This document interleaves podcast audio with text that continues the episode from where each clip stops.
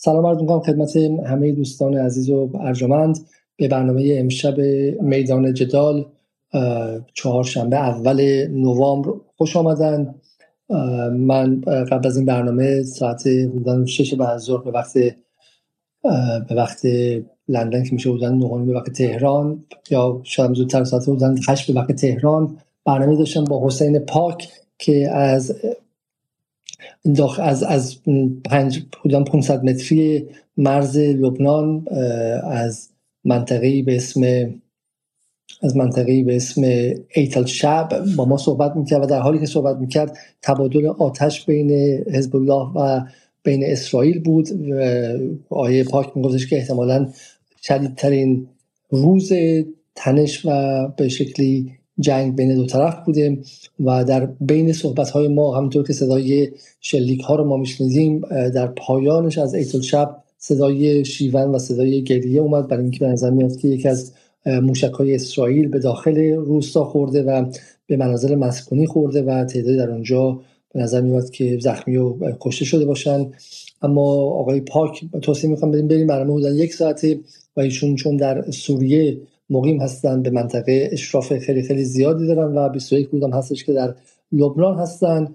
می‌گفتن که چشم ها به جمعه و به سخنرانی سید حسن هستش و همینطور هم در لبنان نکته خیلی مهمی که گفت آقای پاکین که در لبنان به رغم همه حرف هایی که رسانه های آمریکایی می‌زنن اما احساس کلی اینه که احساس کلی اینه که نه فقط مقاومت باعث به هم خوردن وضع اقتصادی نمیشه بلکه وضع اقتصادی نابود شده لبنان که خیلی ها دست پنهان اسرائیل درش می‌بینن و اون رو بخشی از جنگ هیبریدی اسرائیل در این سالها می‌بینن.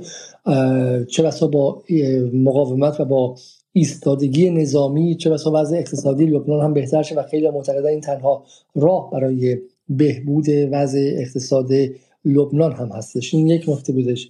نکته بعدی که اشاره کردن این بود که برخلاف همه گفته ها حزب الله از روز اول بسیار بسیار محکم ایستاده و تعداد حالا هم نه طرف ولی ولی میزان آتشی که رد و بدل شده گاه از مقایسه میشه با سال 2006 حالا من امیدوارم که این گفته رو گوش کنیم و همینطور از آقای پاک در برنامه های آینده استفاده کنیم. دو تا خبر داشتم برای اونهایی که صدا رو نشنیدن. یکی این که برنامه دیشب با مهداد خلیل شهابی به دلایلی از یوتیوب حذف شده. ما این برنامه رو با حذف بخش هایی و تغییر به شکل تصاویر فردا بعد از ظهر به صورت زنده دوباره پخش خواهیم کرد و دوستان می‌تونن اونجا ببینن. برنامه بود که در همون ساعت اولیه حدودا 40 هزار ویو در یوتیوب فقط خوردش و استقبال خیلی زیادی شد. از آقای شهابی به عنوان یک مترجم چپ و چپگرا و سکولار ایرانی که خیلی خیلی محکم در مورد اسرائیل و در مورد بحث حقوق فلسطینی ایستادن. فردا شب هم برنامه خواهیم داشت با علی عبدی درباره عملیات حک اخیر موسا اسای موسا که علی عبدی معتقد این از نظر ضربه اطلاعاتی به اسرائیل قابل مقایسه با خود عملیات هفته اکتبر بسیار عالی. من دیگه بیش از اطلاف وقت بیشتر. میرم سراغ خانم نصرآبادی و بعدش به شکلی باز می‌کنیم به دوستانی که می‌خوام بیان صحبت کنن و میگم غیر از این دوستانی که بحث فنی و بحث تحلیلی دارن یک جا و همینطور دوستانی که می‌خوان ریسپشن یا دریافت قضیه رو در سطح اجتماعی و در داخل فضای سیاسی ایران باز کنن اونها هم جای دیگری دارن. خب حالا بس تا دوستان بیان بالا من خودم بخش از اخبار رو با شما قسمت می‌کنم تا دوستان برسن. یک مسئله پیامی بود که امروز از طرف خانم نرگس محمدی اومد و به شکلی پس از اعتراضاتی که شد به ایشون در فضای فارسی بالاخره امروز از داخل زندان اوین خانم محمدی پیامی دادن به این شکل که حمله به مردم بیپناه کشتار کودکان زنان و غیر نظامیان گروگانگیری آنان بمباران بیمارستان ها و مدارس و موشکباران مناطق مسکونی جهان را به حیرت وحشت و حتی استیصال کشانده و قلب دردمند من از استبداد دینی را به دردی فوزونتر مبتلا کرده. از پشت دیوارهای سر و سیاه زندان وین گرچه پای به زنجیره اما با رساترین صدا خواهان آتشبس فوری پایان دادن به جنگ کوتاه کردن دست جنگفروزان از سر مردم بیگناه احترام به حقوق انسانها و ایجاد امکان زندگی مسالمت آمیز مردمان در کنار یکدیگر هستم. یقین دارم با قدرت افکار عمومی جهانی و انسجام بینالمللی نهادها و مدافعان حقوق بشر و صلحطلبان جهان این مسیر گرچه با دشواری محقق خواهد شد با آرزوی صلح پایدار جهانی و برابری و آزادی.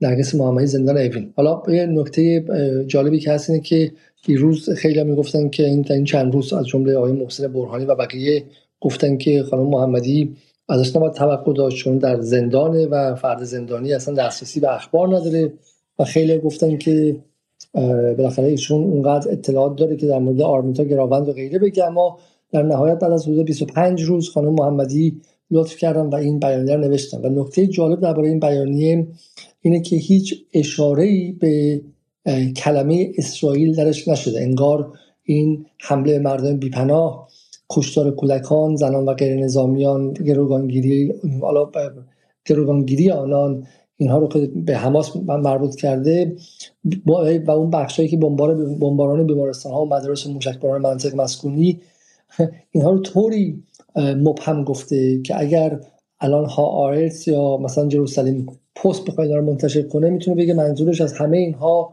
بحث حماس بوده و مرگ انسان هم که انگار تقصیر اسرائیل نبوده. کلمه اسرائیل در اینجا به هیچ شکل نیومده. و بعد جمله بعدی جمله جالبیه که میگه قلب در دردمند من از استبداد دینی را به دردی فزونتر مبتلا کرده.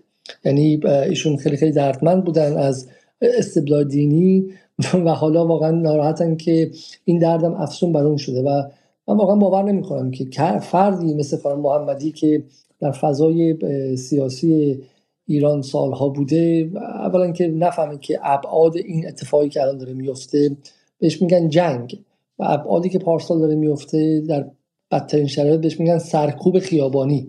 دو تا پدیده کاملا متفاوت هستن اینا از هم دیگه.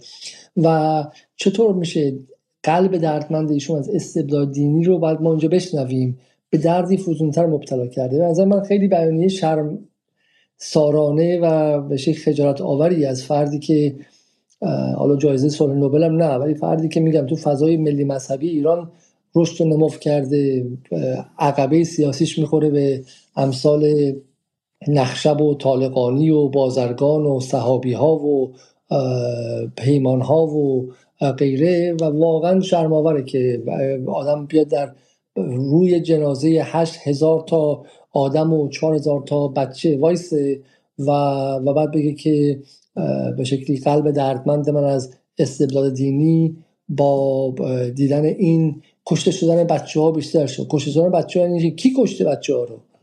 بمباران بیمارستان ها رو کی انجام داده؟ اصلا انگار نه انگار اسرائیل هست. و این واقعا به شما نشون میده که چگونه این جوایز بین المللی چگونه عمیقا همبسته است با قدرت صهیونیستا در سطح بین الملل تا جایی که آدم ها شما برین نوشته های خانم, خانم محمدی در مورد اسرائیل بخونید تو دهه 70 دهه 80 و مقایسه کنیم با الان. چی میشه که اون جایزه رو که می‌گیرن؟ به جای اینکه صداشون انعکاس پیدا کنه صداشون پژواک پیدا کنه صداشون بلندتر بشه برای دفاع از حق و حقیقت صداشون بریده میشه و انگار زبانشون رو موش خورده. یعنی خیلی جالبه ها یعنی به شما به کسی جایزه میدی که اون دیگه حرف نزنه. بهش جایزه میدی به عنوان یک باج به عنوان باج سیبیل که دیگه دیگه صحبت نکنه و سکوت کنه. این این به شما نشون میده که ما در چه جایی وایسادیم این یکی از خبرهای به نظر من امروز مهم بود. و حالا به اخبار دیگه می‌رسیم. آیه علی عبدالله زاده سلام عرض ادب دارم خدمت همه دوستان آقای علی زاده و دیگه بزرگواران. بله ببینید عملیات هایی که رژیم قاسب صهیونیستی حالا در این حوزه در نوار غزه انجام داد قطعا محتوم به شکست خواهد بود و این حالا بعضی شاید بگن که چرا به چه شکل؟ توضیح بدم که با نیروهای دفاعی که رژیم قاسب صهیونیستی اومدن اون چینش که ایجاد دادن و اون عملیات رو و درگیر شدن و نسل کشی رو در فلسطین در بین فلسطین ایجاد کردن و وارد جنگ شدن. مشخص شد که بعدها در حوزه روابط دیپلماتیک با اسرائیل قبلا خب توسط بولیوی روابطشون قطع شد. اردن، کلمبیا، شیلی سفیران خودشون از فلسطین اشغالی فرا خوندن. نظر من قطع روابط دیپلماتیک با, با همین رژیم صهیونیستی خب با برخی از کشورها خب اینجا دیگه نقش بسزایی داشتن و اینا. اینا می‌تونه خیلی سهمگین باشه واسه رژیم قاسم صهیونیستی که بعد قبلا می‌تونسته با اینا تبادل داشته باشه و خیلی چیزهای دیگه.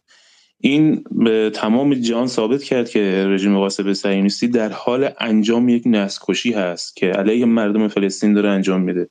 و جامعه جهانی باعث چی بشه؟ متحد بشه و بگه که این نسل رو توقف کن و الان دیگه در تمامی کشور جهان و چه مسلمان چه غیر مسلمان الان دارن این فریاد رو می‌زنن. اغلب کشورهای مسلمان هم خب نسبت به سرنوشت مردم فلسطین متاسفانه من دارم می‌بینم اغلب کشورهای مسلمان منظور عرب های چیز هستش مثل حالا حالا من نگیم اسمشون و مثلا امارات و عربستان و اینا هستش. به نظر می‌رسه متاسفانه یه مقدار کور شدن نسبت به این مسائل مثل مصر و خیلی کشور دیگه اینجوری. متاسفانه می‌تونیم حمایت مردم فلسطین رو ببینیم از کشورهای غیر مسلمان بیشتر الان می‌بینیم. یعنی بیشتر شما ببینید در نیویورک بدین شکل هست در شهرهای دیگه می‌بینیم. حتی خود یهودی های امریکایی در نیویورک قشنگ علنا در مقابل رژیم قاسم صهیونیستی واکنششون دادن در خود انگلستان در خیلی جاهای دیگه. در کرالای هند و خیلی جاهای دیگه. پس زمان اون فرا رسیده که فلسطین در این جنگ پیروز بشه و رهبرهای کشورهای مسلمون در باید این کار رو بکنن بیدار بشن چشم پسیرت پیدا بکنن. دیگه دیره دیگه. اگه بخوان یه مقدار دیرتر بخوان بجنبن پس معلوم شد که چه کسی دوست و دشمن هست در این موارد. رهبرای این کشورها خب مسلمان ها خب از نمی‌دونم از ترس از ارتش اسرائیل دارن از امکانات اسرائیل و می‌دونم ارتشش و حمایت های ویژه که امریکا از این می‌کنه با انگلیس و چه می‌دونم شورای امنیت و فلان و غیره و زالک و قدرت های بزرگ دارن ترس از این دارن و یعنی به این شکل هستن یعنی به این نفسش من به نظر من معتقدم که ادعای رژیم قاسم صهیونیستی هم الان که ما داریم می‌بینیم در رسانه ها یک اهداف نظامی نادرست و پوچی رو داره دنبال می‌کنه. یعنی فقط داره مردم رو برون معروف به همین شکل همین جوری می‌زنه نابود می‌کنه می‌کشه بیمارستان رو هدف قرار میده مکانهایی که مردم اونجا هستن. و نابود می‌کنه. فقط نسکشی رو داره گسترش میده و هیچ چیز راهبردی ویژه‌ای نداشته. و دیدیم که امروز اینقدر تلفات سنگین بوده که حتی کنست خود یهودیان هم اونجا قشنگ یعنی داشتن گریه می‌کردن از تعداد آمار بالا و حتی شبکه بالا خبر برگزاری بالا اونجا علنا اعلام کرده بود که الان دارن چیز خبرگزاری الجزیره الجزیره اعلام کرده بود که اینقدر آمار بالا هستش که دارن یه کار رسانه‌ای می‌کنن که بخوان افکار عمومی رو اونجا آماده بکنن. واسه چی؟ واسه گفتن آماری که تو تلفات دادن. یعنی اینقدر وحشتناک هستش. و اینکه بر اساس این اطلاعاتی که هستش که وجود داره که رژیم صهیونیستی از رسانه ها واسه ریشه کردن خودش هم الان داره استفاده می‌کنه و مردم خودش داره استفاده می‌کنه. یعنی چی؟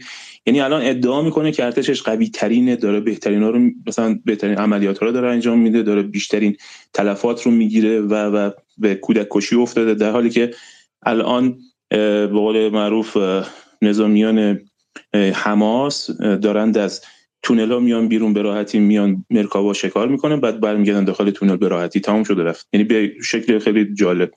ارتش اسرائیل الان تو جنگ زیاد یعنی موفق نبوده خودش داره موفق جلوه میده و این یک خودزنی خیلی بد بدی هستش که داره یک دروغ آشکاری رو میگه در اخبار و اینا. و چندین روزه که اصلا توی نبرد با حماس اصلا متحمل خسارت خیلی زیادی شده و خسارت عظیم بهش وارد شده و سربازای اسرائیلی از نظر روحی روانی واقعا متشنج شدن. و جنگی مدتیه که اصلا همینجوری داره ادامه داره و همینجوری داره فقط به این شکل با نسل کشی اونها داره ادامه پیدا می‌کنه. مردم فلسطین آرزوی بزرگی دارن در این رابطه با سالهای رنج که برای اینا رفته به نظر من آزادی سرزمین های خودشون هست و اینکه بتونن هر چیز زودتر بتونن به اون سطح برسن که اون معروف اون زمین هاشون آزاد بشه سرزمینشون آزاد بشه و اون روحی شجاعی که دارن و روحی شجاعانه که دارن فرزندانی که اونجا هستن یک ملت مبارز باقی موندن می‌تونن اونجا بجنگن و بمونن و اون روحی جنگی خودشون حفظ بکنن و اون دشمن خودشون شکست بده. و فقط قسمت آخر عرض کنم که دستاورد جنگی که در این حوزه هستش نیروی اسرائیلی با فلسطین قطعا این هستش که در مرحله اول هستیم در مرحله اولیه جنگ هستیم و این رویداد مهمی که در آینده اتفاق خواهد افتاد این هستش که رژیم صهیونیستی حمله به غزه اگه بیش یعنی پیش از جمعه متوقف نکنه نیروهای به قول معروف جبهه مقاومت منظور حالا عراق حزب الله یمن و سوریه قطعا دیگه اونجا درگیر خواهند شد ها که درگیر شدند و این قطعا برای رژیم قاسم صهیونیستی بسیار سنگین و سنگین خواهد ممنون از شما. حتی من فقط اشاره کنم که ادعای IDF اینه که اون گریه هایی که امروز دیدی به خاطر کشتارهای فعلی نبوده و به خاطر دیدن تصاویری از فیلم هایی بوده مربوط به هفت اکتبر و دیدن خشونت حماس در اون حمله که حالا البته این بازی رسانه روانی بیشتر نیست چرا که چرا که اون بودن چهار پنج روز پیش اصحاب رسانه مثل نیویورک تایمز و واشنگتن پست و همین رسانه های آمریکایی انگلیسی هم بردن توی اتاق دربسته و دوربیناشون و موبایلشون هم گرفتن ازشون و اون فیلم ها رو نشون دادن و اونا گفتن که خیلی متاثر شده بودن غیر در حالی که ما می‌دونیم که این فیلم ها باید بیاد بیرون و مورد بررسی خبرنگاران تحقیقی قرار بگیره خبرنگاران جنایی قرار بگیره تا معلوم شه کدومش راست کدومش دروغه. ولی فقط خواستم بگم که ادعای اینکه این گریه ها به خاطر بحث هفت اکتبر بوده رو IDF مطرح کرده. من برم سراغ خانم فرشته صادقی. سلام خانم صادقی شبتون بخیر. شب شما بخیر. سلام عرض می‌کنم به همه دوستانی که توی این space حضور دارن. خانم ها و آقایان. من سعی می‌کنم که در مورد آخرین اخبار یه کمی صحبت کنم. ولی قبل از اون الان چون که همین الان داشتین راجع به تصاویر صحبت می‌کردین فکر می‌کنم شما مرحوم رابرت فیسک خبرنگار انگلیسی رو می‌شناسین. خبرنگار معروف ایندیپندنت بود و همیشه هم تو خاورمیانه تو منطقه خاورمیانه کار می‌کرد و یه حدود دو سه سال پیش فوت کرد. رابرت فیسک یه جا یه حرفی می‌زنه میگه که فکر می‌کنم سر جنگ لبنان بود با یعنی سر جنگ اسرائیل با حزب الله غربیا مردم خودشون هم به جوش بیان. بنابراین یه واقعی که اتفاق میفته اینه که خیلی از این تصاویری که مثلا ما تو توییتر تو رسانه های خودمون می‌بینیم اصلا غربی ها نمی‌بینن نشون نمیدن. حالا موضوع که امروز در مورد تصویره یه موضوع دیگه فکر می‌کنم تصویری باشه که همه دیدن. تصویر آقای آنتونی بلینکن بود وزیر خارجه آمریکا تو داشت در مورد جنگ غزه و اسرائیل و حماس صحبت می‌کرد و بعد هی سخنانش قطع می‌شد به خاطر اینکه یه گروهی بیشتر فکر می‌کنم عضو گروه کنت بودن.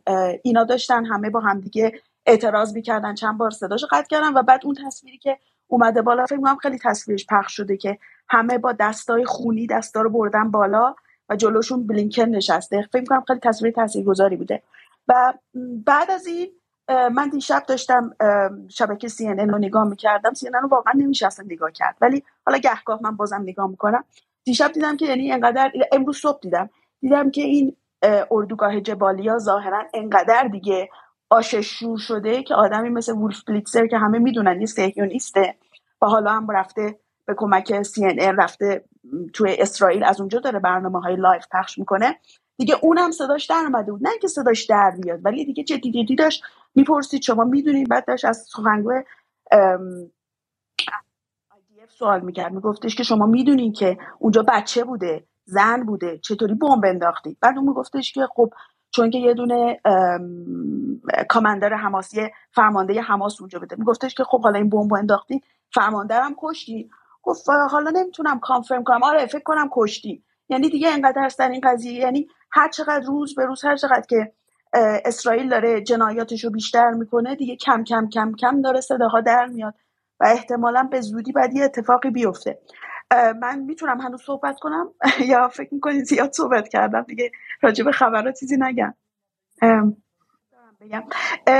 چند تا خبر بود. یکی اینکه مهمترینش اینه که در آستانه سخنرانی آقای نصرالله روز جمعه سکرتری بلینکن اصلا نه اصلا شما نه نه نه نه بگین. ما اصلا خیلی خیلی استقبال می‌کنیم. شما ببینید که حالا مثلا سالها تجربه ندارم. آقای علیزاده من ادامه میدم. اگه شما رو صدای شما رو شنیدم من صدامو من نیستم. حالا در آستانه صحبت در آستانه صحبت های روز جمعه آقای نصرالله به نظر می‌رسه که همه تقریبا منتظرن ببینن که ایشون چه خواهد گفت. حالا سر اینکه این ویدیوها واقعی نیست چون من مثلا دیدم ایرنا منتشر می‌کنه بعد میگن که نه نصرالله صفحه صفحه نداره صفحه تو اینستاگرام هم نداره. حالا سر این کمی بحثه بنابراین خیلی نمیشه روی این ویدیوهایی که میاد منتشر میشه نمیشه روشون حساب کرد ولی به هر حال همه منتظرن. و مهمتر این که آقای بیلینکن دوباره داره میره اسرائیل. حالا چیزی که من احساس می‌کنم این برداشت من و برداشت من می‌تونه کاملا اشتباه باشه.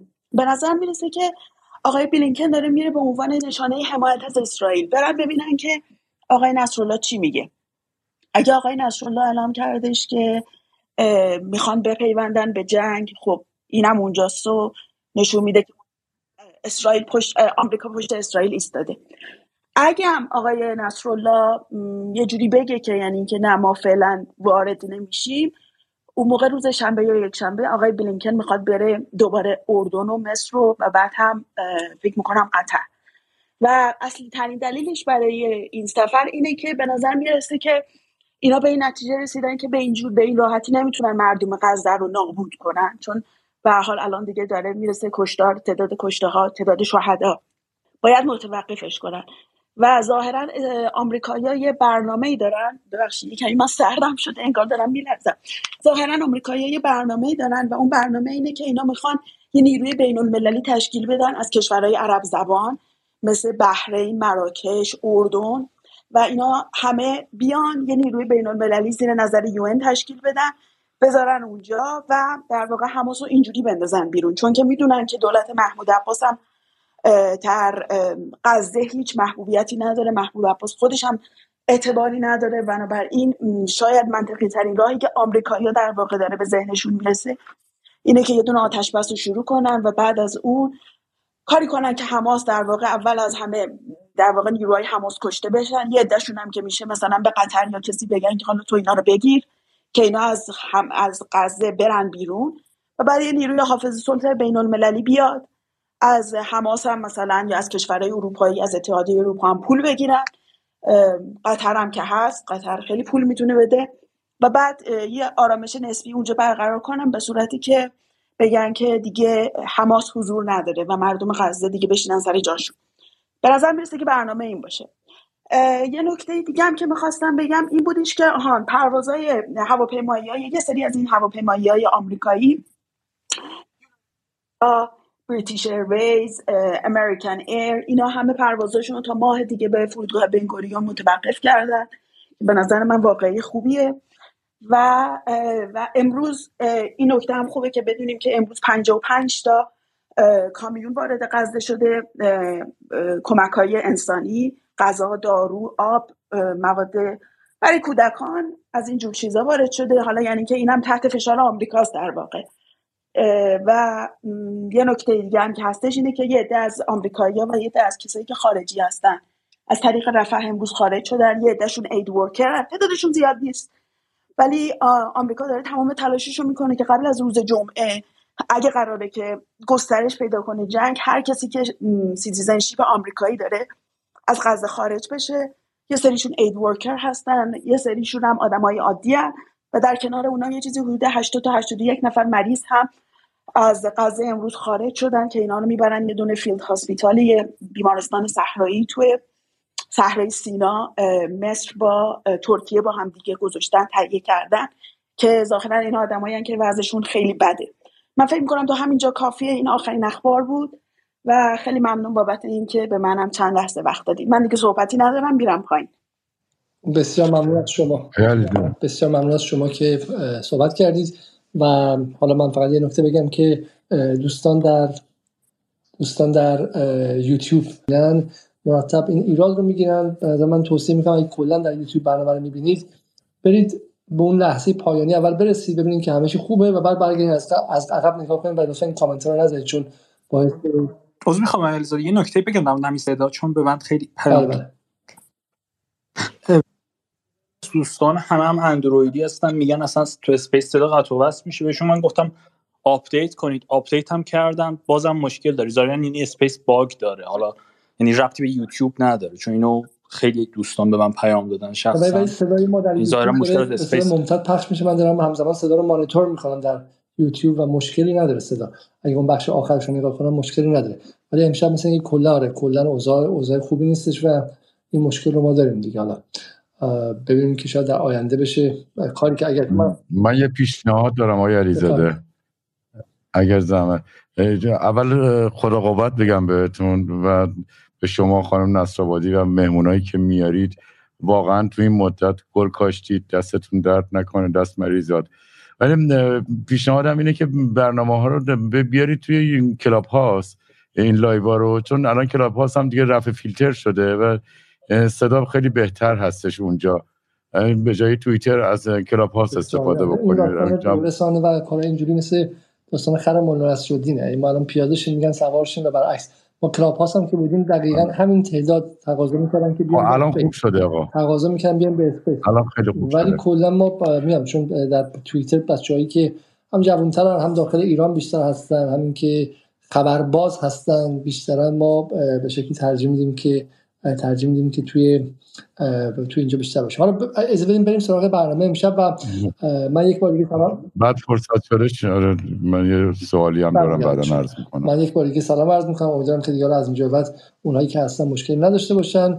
بریم سراغ شب 25 و یک سوالی که مطرح میشه اینه که دیروز خب اردوگاه جبالیا حمله شد. اتفاق عجیبیه دیگه. شما به افراد بگید که بلندشن برن به یک اردوگاه در اونجا پناه بگیرن و و بعد همون اردوگاه رو بزنید و بعد هم بهانه بیارید که از این زیر می‌رفتن به سمت دریا از اونجا ارتباط به حماس بوده و غیره. و امروز هم دوباره همونجا حمله شد. مثلا عجیبی یعنی دیروز اعلام کرده یو که حالا احتمالا در معدبانه میگه یادتون باشه چه بلایی سر گوترش اووردن به خاطر همون نقدی که کردش. ولی حالا با احتیاط گفته که احتمالا جنایت جنگی رخ داده در قضیه حمله به جبالیه و من چیزی که خودم فکر می‌کنم این که چرا الان خب بحث جبالیه که 400 نفر توش کشته شدن از اون بیمارستان الاهلی هم واقعا دردناکتر بود. ولی ما اون جریان انفجار خشم رو دیگه نمی‌بینیم. و این یه لحظه خطرناکه لحظه ای که افکار عمومی جهان داره عادت می‌کنه به شر داره عادت می‌کنه به سطح کشتار سطح زیاد کشتار. و و این و این بالا من دوستان می‌پرسن که در مورد این قضیه هم حرف بزنن که بالاخره 400 تا اینجا 400 تا بیمارستان. و جالبش اینه که دیگه این یکی رو اسرائیل دیگه براش بهانه نمیاره. نمیگه که کار حواس بود کار جهاد اسلامی بود موشکشون بک فایر کرده بود و غیره. و ما در اصل به این لحظه به این لحظه رسیدیم. و به قول به قول معروف به قول این آقای حسین پاک امروز از مرز اسرائیل میگفتش که این حس در لبنان هست که واقعا گسترده کردن دامنه جنگ الان نه از روی ماجراجویی بلکه برای سروایوال یا بقاست.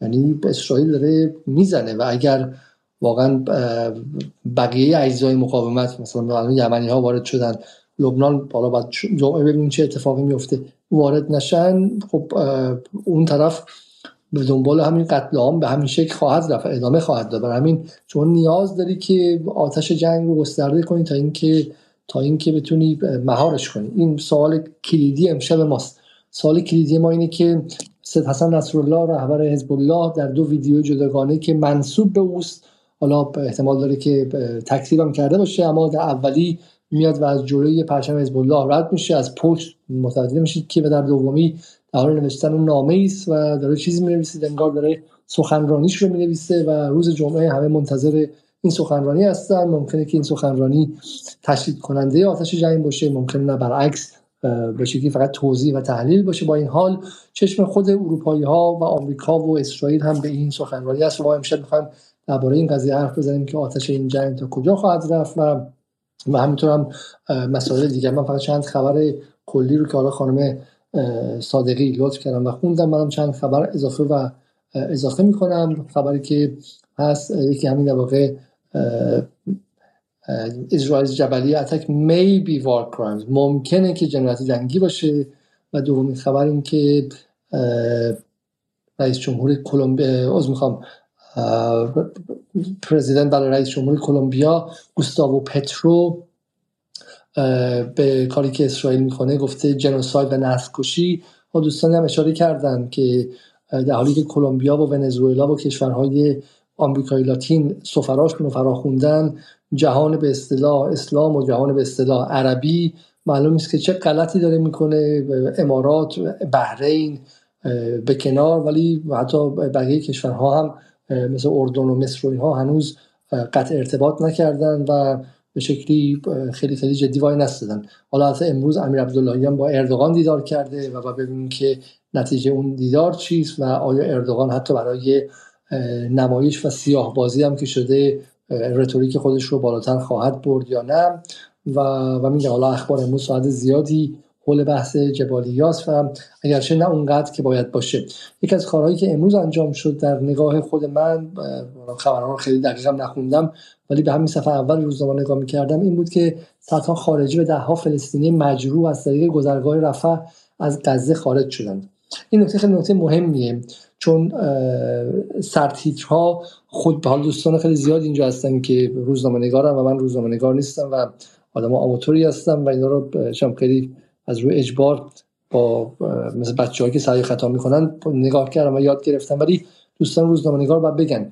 این این سرتیتر امروز نیویورک تایمز و بی بی سی و غیره که صدها خارجی و دهها فلسطینی مجروح از طریق گذرگاه رفح از غزه خارج شدن این مهندسی شده است. این در واقع این خبرها خبر نیست که یک اتفاقاتی در بیرون میفته و بعد ما میایم گزارشش می‌کنیم و ما در واقع راویان بیکس و کار یا منفعل اتفاقات بیرونی هستیم نه.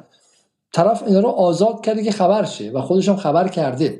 چون می‌خواد تلطیف کنه افکار عمومی دیروز جبالیه رو زده 400 نفر رو کشته و الان قاعدتا صفحه اول همه روزنامه جهان باید این باشه که جبالیا جنایت جنگی در حد صبرا و شتیلا. جنایت جنگی نتانیاهو توسط پاپ محکوم شد توسط فلان محکوم شد. کشتار مثلا صد کودک دیگر در جبالیا جبالیا جبالیا. و از جبالیا چیزی بسازه که در خاطره جمعی مثل صبرا و شتیلا باقی بمونه. اما برای اینکه اینو تلطیف کنه یک به قول معروف خبر خوب آورده. خب یک خبر شاد و خبر که شما وقتی می‌بینید من چون صبح خودم با این خبر بلند شدم فکر کنم که خب خیلی اوضاع بد نیست. چیزها به رو به بهتر شدن میره. یعنی من خودم رو در قالب یک خبرخان معمولی یک شهروند معمولی انگلیسی گذاشتم با اخبار ساعت 8 صبح رادیو 4 فکر کنم که نه خب پس پس داره اوضاع بهتر میشه. در حالی که بهتر نشد. دو ساعت بعدش دوباره جبالیه رو دوباره همونجا رو زد. یعنی رو جنازه رو جنازه رو جنازه انداخت. کسایی که داشتن جنازه در می آوردن رو هم زد. خب برای همینه که این حالا دوستان میان امشب در مورد این هم صحبت کنن جالبه که چگونه اسرائیل هم بمباران می‌کنه همین که سعی می‌کنه که نراتیو رو و روایت رو از دست نده و خود همچنان سازنده narrative باشه. به قول اون دختر جوان در در جلوی گذرگاه رفح.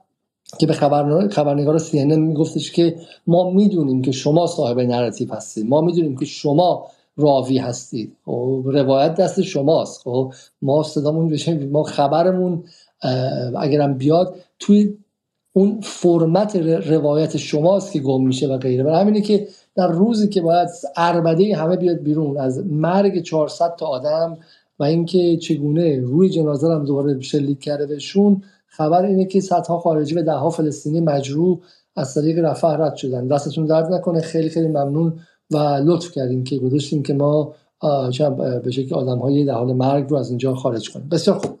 بریم سراغ آقای آقای شاکری که می‌خواستن سوالی کنن. آقای شاکری در خدمت شما هستیم. بعدم خانم ناتاشا بعدم آقای وحید حسین بله. خدمتتون عرض بکنم. خب ببینید الان ما در غزه بحث حماس رو داریم. از اون طرف حزب الله هم به یاری اومده. حالا فردا مشخص میشه که به اون برنامه حزب الله چی هستش از طریق لبنان. از این طرف هم یمنی ها به کمک اومدن و در واقع دارن وارد جنگ مستقیم شدن. حالا از یه طرف دیگه ناتو هم توی اوکراین گیر کرده. به نظر شما الان به سلام خب چند جبهه داره باز میشه؟ خب احتمال اینکه حزب الله بیادش و بره طرف مزارع شباب و شتیلا و اونجا رو به سلام جز خاک خودش هستش بگیره و اینکه سوریه به بلندی های جولان رو بگیره این احتمالات وجود داره که تو این شرایط. و مشخصا رژیم سیانیستی و آمریکا نمی‌تونن مقابله بکنن اون قدرت این رو ندارن. حالا اگر سوال من اینجاست اگر اینجا بیاد جبهه جدیدی از طرف چین باز بشه در رابطه با تایوان و از اون طرف کره شمالی بیادش برای کره جنوبی رو به صلاح تعرض بکنن اینا به صلاح بخوان اونجا وارد عمل بشن. به نظرتون آیا ناتو می‌تونه مقابله بکنه با این در این شرایط و چیزی رو داشته باشه رهابردی رو از این قضیه داشته باشه؟ این سوال من هستش که خواستم ببینم نظر شما چی هستش حالا دوستانی که باید جواب بدم ولی من فکر می‌کنم که ما اگه توی این ما با در جدال با عنوان کسایی که خودمونم روی این بحث نظم نوین جهانی و شرقش به شرق و غیر و غیر زیاد حرف زدیم شاید خودمونم مقصر باشیم که چنین به شکلی چنین تصاویری اصلا در ذهن شما به وجود میاد. یک افقی هست به صورت کلی این همگرایی ها وجود داره اما اینکه الان مثلا یه بلوکی باشه که حالا ایران و چین و روسیه دیگه مثل برادران تنی بگن که دیگه به اون دست بزنی انگار به همه ما دست دادی و مثل قیصر و فرمان اگر یکیشون رو اذیت کنی نفر بعدی هم بپره وسط و بگه که حالا میام پدرتون در میارم. و در تو فهم من از قضايا به این شکل نیست و ببینید چین که اصلا خیلی یعنی سالها کار داره تا اینکه بخواد بیاد و روی روی مستقیم کنه و اگرچه نافهاشو آورده اما این رو هم به یک یک قدرت نمایی خیلی ظریف انجام داده برای تعادل بخشی به وضعیت. نه اینکه مثلا بخواد بیاد و مستقیم وارد شه. و حالا ایده میگم ممکنه که مثلا چین هم مثلا تایوان بره. اگر این جبهه وسیع تر شه اما باید خیلی خیلی محتاطانه با این تغییرات برخورد کرد. یعنی آمادگی مثلا چین روسیه و بقیه برای اینکه بیان و یک اعلام جنگ رسمی کنم به نظر محدود. حداقل من فکر می‌کنم اینو با فهم خودم از چینی ها چینی ها فهمشون از امپریالیسم آمریکا که آمریکا یک دولت اون چیزی بهش میگن امپریالیسم نظامی. و امپریالیسمی که با جنگ همواره قدرت خودش بالا نگه داشته. برای همین اگرچه چین از کشاندن قضیه از از اینکه مثلا کار به قضیه نظامی برسه عقب دیگه نمی‌کشه و میگه که من فرار نمی‌کنم از جنگ اما هیچ گونه میلی برای استقبال جنگ رفتن و به آغوشش رفتن نداره. شما می‌دونه که طرف مقابلش یک لات بزن بزن در روه. یه لات تمام عیاره. همین واقعا علاقه به اینکه الان جنگ رو انجام بده و کار رو سطح نظامی بکشونه یا اصلا شاید, شاید 20 سال دیگه هم چنین علاقه نداشته باشه. و جنس قدرت در چین جنس متفاوتی است. نه الان در تمام تاریخش متفاوته. اون موقعی هم که چین یک امپراتوری بود سالها دورهای فراوانی بود که درونگرا بود نگاهش به مسئله نظامی دفاعی بود نه تهاجمی و جهان گستری و غیره. همین نظر من بعدا اما چی می‌تونم بگم که چنین میل رو ندارم. ولی ولی ولی اون دوره‌ای که خیلی هم انفعالی بازی می‌کرد و کلا سعی می‌کرد که آسته بره آسته بیاد که گربه شاخش نگذره اون گذشته و همین به نسبت خیلی خیلی فعالتر شده. اما اینکه بخواد بپره وسط یک جنگ جهانی این فکر می‌کنم که مقدار غلوه حالا دوستان دیگه نمازش می‌تونن صحبت کنم برم سراغ آقای آقای وحید حسین زاده بفرمایید آقای حسین زاده سلام مجدد آقای علیزاده و همه حضار در stage و شنونده ها من حقیقتش در مورد اون موضوعی که اول space داشتین اشاره می‌کردیم به همون بحث بیانیه امروز خانم نرگس محمدی در مورد قضیه غزه و بدون هیچ گونه اسم بردن و اشاره به اون گروگانگیری که تلیه منظورش حماس بود و بیشتر داشت اونو محکوم می‌کرد. من خودم تو این چند روز اخیر دیدم به حال یه سری از اصلاح طلبها بعد از مدت ها توییت زدن که چرا نرگس محمدی مثلا واکنش نشون نمیده؟ چهار نفر رو حالا به صورت خاص مثلا از افراد رسانه ایشون. حالا تو توییت هم هستن. اشاره نمی‌کنم. ازشون پرسیدم که چرا همین موضعی که در مورد نرگس محمدی داریم می‌پرسید همینا مثلا در مورد آقای میرحسین موسوی مثلا زهرا رهنورد مثلا مصطفی تاجزاده و مثلا خیلی دیگه نمی‌پرسید و اینا. و اکثرشون که اصلا جواب ندادن کلا. حالا خانم آذرپیک یه جوابی داد و اصلا واقعا مسخره بود. یعنی اصلا جوابش قانع کننده نبود. اما به حال همین فشارهای رسانه‌ای رو شما دیدین. فشارهای رسانه‌ای از سمت همین اصلاحات. همین دیشب توی space دیگری یکی از همین همسر آقای همسر خانم نرگس محمدی پرسید که چرا مثلا محکوم نمی‌کنید و اینا. اینا تاثیر داره. یعنی وقتی می‌بینن که مثلا همه دارن هجمه می‌کنن روشون میان یه چیز الکی که نصف و نیمه هست و بدون اسم بردن از مثلا اون دولت جنایتکار اسرائیل میان یه چیزی می که فشارها رو کم بکنن. اما نکته اینه که تا فشار نباشه هیچ تمایلی به محکوم کردن ندارن. و نکته دیگه ای که حالا تو این توییتا که زدم امروز حالا یه منشنی هم گذاشتن یکی از این دوستانی که من خواسته بودم که چرا هیچی در مورد مثلا میر حسین نمیگید یه آدرس سایتی رو منشن کردم به اسم همین دبیر پرس بود فکر کنم. مدرسین پرس بعد. مدرسین پرس که نامه بیش از هزار نفر از دانشگاهیان در مورد همین قضیه.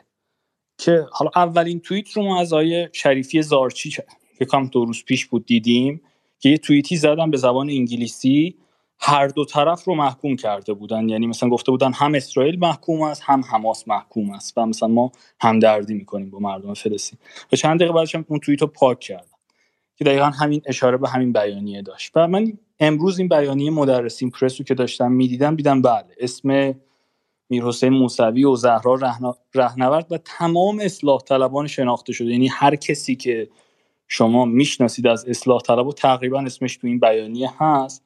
و بیانیه رو که خوندم دیدم طبق معمول همه حرفا رو می‌زنن ولی همه چی رو میندازن گردن هر دو طرف. هر دو طرف مثلا محکوم است خشونتاشون علیه غیر نظامی ها. یعنی باز همین بیانیه رو می‌خونید. من خیلی از این افرادی که تو این بیانیه هستن حالا بعضیشون اساتید دانشکده خود بنده بودن. حالا تو دانشکده خود میشناسمشون حاضر نیستن. یعنی بعد از چند هفته اومدن یه بیانیه خیلی ضعیف نصف نیمه بدون اشاره به اون عامل اصلی که مثلا آقا این داستان کلا چیزا رو امضا کردن.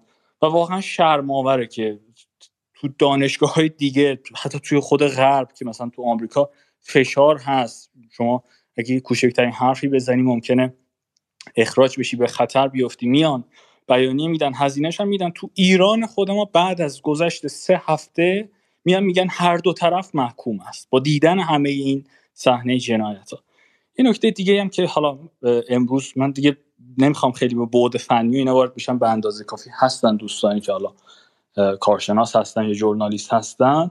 امروز یه چیزی که به نظر من معادله جنگ رو حتما درش تاثیر خوبی خواهد داشت همین اصابت موشک های یمنی به بندر ایلات اسرائیل هست که تایید شد دیگه. هم خبرش تایید شد چند ساعت پیش هم فیلماش دیگه کم کم داره میاد بیرون. به نظر من همین اتفاق مهم و حالا احتمالا بعد از سخنرانی سید حسن نصرالله در روز جمعه ما ورق دیگه ای از این جنگ رو شاهد خواهیم بود. دقیقا مثل همون اتفاقی که تو جنگ 33 روزه افتاد و ناو ناوچه سایر اسرائیل مورد اصابت قرار گرفت و سه روز بعد اسرائیل آتش بس رو پذیرفت. من نمیگم سه روز بعد اسرائیل آتش بس رو میپذیره اگه اتفاق جدیدی بیفته. احتمالا طولانی تر باشه. ولی به حال من فکر می‌کنم که به زودی تو این هفته آینده توی نقطه عطفی داشته باشیم که مثلا یه چیز جدیدی رونمایی بشه توی جنگ که تا الان کلا رونمایی نشده. متشکرم. خیلی ممنون. بسیار ممنون شما. یه نکته دیگه هم که حالا امشب بعد نیست دوستانی که بیشتر می‌دونن در صحبت کنن بحث اون بیانیه سازمان مللی که ایران هم اون رو امضا کرده. و حالا به شکلی خیلی اعتراض کرده بودن که از ایران یه بیانیه توضیحی هم داده که با حفظ تحفظ بوده و اینها ولی به قول دوستانی می‌گفتن که در مقدمه قطعنامه صراحتا همه اقدامات خشونت آمیز صورت گرفته علیه غیر نظامیان فلسطینی و اسرائیلی محکوم شده یعنی با این جمله condemning all acts of violence aimed at Palestinian and Israeli civilians که به این شکل حماس هم محکوم میشه. در بند هفتم هم سراحتا از حماس خواسته شده بدون هیچ پیش شرطی و فورا همه غیر نظامیانی که به صورت غیر قانونی به اسارت گرفته شدند آزاد شن که و در بند 13 هم به صورت گفته شده این مسئله فلسطین هیچ راهی که از راه حل دو دولتی ندارد. خب و حالا به شکلی حالا که از دوستان گفتش که برداشت من اینه که با موافقت ایران با این قطعنامه حتی میشه گفت که ایران به صورت غیر رسمی یا به صورت در واقع دو فاکتو موجودیت به اسم اسرائیل رو هم به رسمیت شناخته. در این صورت هیچ دلیلی برای رأی مثبت ایران به این قطعنامه که صراحتا برای اسرائیل شهروند قائل شده و به راهکار دو دولتی اشاره کرده وجود نداره. حالی که راهکار اصلی و رسمی ایران که توسط رهبرش همیشه اعلام شده گذاشتن رفراندوم و در واقع همون راه حل یک دولتی در اونجاست. خب و نکته عجیب ترین که وزیر خارجه ایران در هنگام بحث بر سر این پیشنویس در نیویورک بوده. و سوال این که آیا واقعا سفر امیر عبدالله مربوط به تصمیم گیری بر سر این تغییرات بزرگ دست کم در خطاب دادن اسرائیل بوده و این حالا چیزی که جایی نوشته شده. و به نظر من اون اگه دوستانی می‌دونن در صحبت کنن به جایی صحبت داره. حالا من خودم هم یک نقدی با آقای عبداللهیان داشتم که می‌خواستم مثلا برنامه ضبط کنم و دیگه اینقدر دیر شد شاید همین الان بگم بهتره. من سخنرانی مصاحبه آقای امیر عبداللهیان رو با بی بی سی با سی ان که دیروز دیدم حالا اشاره هم بهش دیروز کردم. ولی زیدی باور نکردنی بود. حالا من میگم امیر عبداللهیان از من در این چند ماه که بحث به مسائل منطقه و عربی رسید خب نشون داد که خیلی وزیر خارجه خوبیه. من مثالی که به ذهن من می‌رسه اینه که آقای ظریف مثل اون کسایی که توی فیلم هستن به عنوان اکسترا یا به عنوان سیالشکر مثلا بعد یه صحنه باشه که فقط یه لبخند بزنن و رد شن و بعد میان بالا میپرن پایین میپرن توجه می‌گیرن و کارگران میگه چرا این کارو می‌کنی؟ من بهت گفتم همینجا وایسا فقط یه لبخند بزن. باز میگه باشه باشه. برداشت دوم باز میاد اونجا خودش وسط می‌کنه و می‌خواد همش هنرپیشه نقشه اول شه. آقای ظریف اون بود آقای ظریف نمیدونستش که وزیر خارجه بخش عمده ای هنرپیشه نقشه هفتمه که بهش کار کوچولو میدن اونجا باید لبخند بزنه خب؟ و سیاست جای دیگه تعیین میشه. و آقای امیر عبداللهیان دقیقا همون کسی که اون لبخند رو می‌زنه و من گمان نمی‌کنم که واقعا تقصیری در کارش داشته باشه و غیره. ولی ولی این دو سه فقره ای که نیازمند یه مقدار حضور ذهن رسانه ای بوده و نیازمند اون تیزهوشی و این بوده که همونجا بتون جواب بده تیزهوشی خواسته نمی‌خواسته. شما بالاخره نباید بپذیری که مقصر مثلا حماسه و این رو تو همین مصاحبه هایی که بچه های 20 ساله 25 ساله عرب تو این چند هفته اخیر با رسانه های رسمی آمریکایی و انگلیسی داشتن انجام دادن. طرف پرسیده که آیا حماس رو محکوم می‌کنی؟ جواب داده که مثلا نمی‌دونم چه اتفاقی افتاده اونجا. شما مگه گذاشتی خبرنگار غیر اسرائیلی پاشه بره ببینه که چه اتفاقی افتاده؟ شما مگه فیلم های کیبوتس رو رسما منتشر کردی؟ شما مگه نگفتی که 40 تا بعد چه کسی این سوال از امیر عبدالله می‌پرسه و به قول انگلیسی ها گریلش می‌کنه؟ یعنی تحت فشار قرارش میده و ده بار سوالش رو تکرار می‌کنه. CNN کدوم CNN CNN که با وقاحت اومده فریاد زده که ای وحشی های حماس چل تا بچه سر بریزی؟ و دو روز بعد رفته گفته که این خبر دروغ بود. این به جای اینکه امیر عبداللهیان بگه که کدوم خبر؟ خبر چل تا بچه و CNN رو در مقاب در مقام شرمساری قرار بده با میاد میگه که نه ولی مسئله این نیست بعد برگردیم به 1948 و اینجا حالا واقعا میگم من چون پیروز اینجا نقد کردم ولی واقعا به یاد این گفتم که احمدی نژاد متقدم در سالهای 84 تا 88 واقعا به درش اینجایی می‌خورد. چون اولین سوالش این بود که آیا شما خودتون اونجا بودید؟ آیا شما دیدید که حماس چی کار کرد؟ از این سوالا می‌کرد و به عبارتی می‌تونه طرف رو خل سلاح کنه و من نمی‌دونم چرا آیا امیر عبدالله چه این کار نکرد. مصاحبه بسیار مصاحبه بدی بود و یا اینکه واقعا در وزارت خارجه هیچ کس نیستش که یه ترینینگ ساده رسانه‌ای بده به این دوستان در سطح وزیر یا اینکه یا اینکه نه. وزارت خارجه مثلا به همون سیاق آقای ظریف گمان می‌کنه که بعد وسط بازی کنه و مثلا موضع متفاوت از بقیه نظام بگیره. برای خود من جای سواله و من متوجه نشدم و این قضیه بیانیه شورای سازمان ملل رو هم لطفا یکی بیاد و من رو از سردرگمی در بیاره. چون من متوجه نمیشم چطور می‌تونه ایران چنین بیانیه ای رو امضا کنه. خب بریم سراغ آقای من می‌تونم در این مورد چیزی بگم؟ بله بله خانم صادقی در اختیار شما هستیم. در مورد CNN حالا فکر می‌کنم کسی هم معمولا ترجیح میده که همه معمولا سعی می‌کنن محافظه کاری کنن در مورد وزارت خارجه نظری ندن ببینید کلا مقامات ایرانی. آقای احمدی نژاد و آقای رئیسی آقای آقای روحانی آقای خاتمی که اولین بار شد و بعد وزیرهای خارجه هر کدوم. ببینید اینا در مقابل CNN من نمی‌دونم چه ضعفی دارن که حسابی می‌برن از CNN یعنی اینکه من تا به حال ندیدم که اینا حالا به قول شما حالا شاید آقای احمدی نژاد بوده که سوال با سوال جواب می‌داده و میپیچوندشون. منتها اینا همشون یه رعبی دارن در مقابل CNN یک حسابی می‌برن از CNN که اصلا اصلا تعجب آوره. در صورتی که CNN همه می‌دونن یه بلنگوه بلنگو تبلیغاتی شاخه شاخه فرهنگی فرهنگی نه شاخه رسانه‌ای ناتو و دولت آمریکا به خصوص دموکرات هاست. چون که زمانی که ترامپ رئیس جمهور بودین شمشیر از رو بسته بود علیه ترامپ. پس معلوم میشه که این شاخه رسانه‌ای دموکرات هاست و بعد من نمی‌دونم چطور اینا انقدر در مقابل CNN مرعوب میشن. خیلی باعث تعجبه و معمولا هیچ کس هم هیچی نمیگه. حالا به قول شما حالا یا آموزش ندیدن یا میترسن یا میشینن اونجا جو میگیرتشون. من اینو هنوز متوجه نشدم. حالا انتقادم کردم. لابد به گوششونم یه جوری می‌رسه. یکی اینو شما گفتین. یکی در مورد اون موضوعی که گفتین که می‌خوان تصویر رو تغییر بدن در مورد جبالیا نه. اینم یه که اینا دارن یه در رو گذاشتن خارج بشن. خب آخه آمریکا در عین حال کشورهای غربی و به خصوص آمریکا فشار افکار روبومی هم روشون زیاده.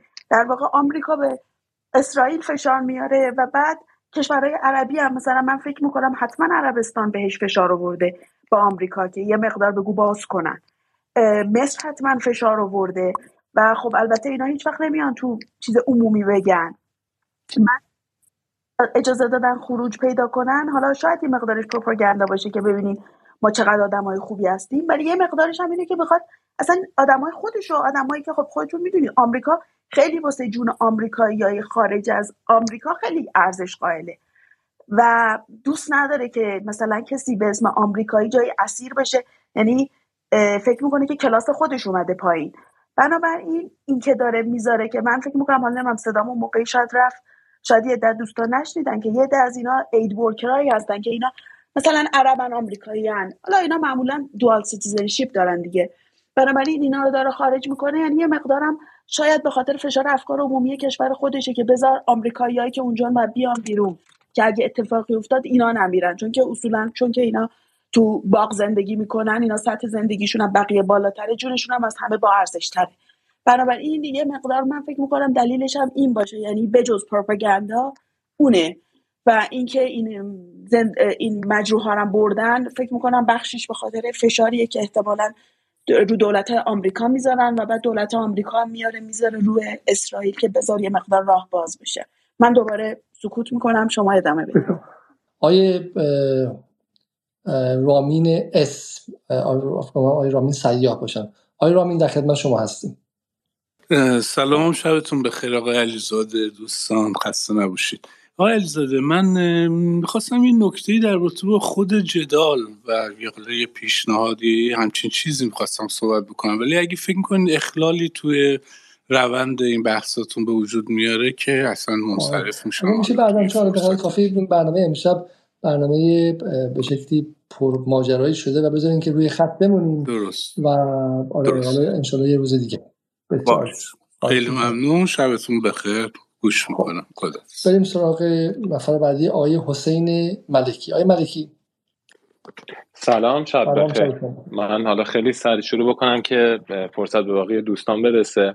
جان علیزاده خب بحث های خیلی متنوعی شد. حالا از جهات مختلف این قضیه تو افزا بررسی شد. حتی کشورهای عربی نقششون کارایی که انجام شده حالا محور مقاومت هم اینو بررسی شد.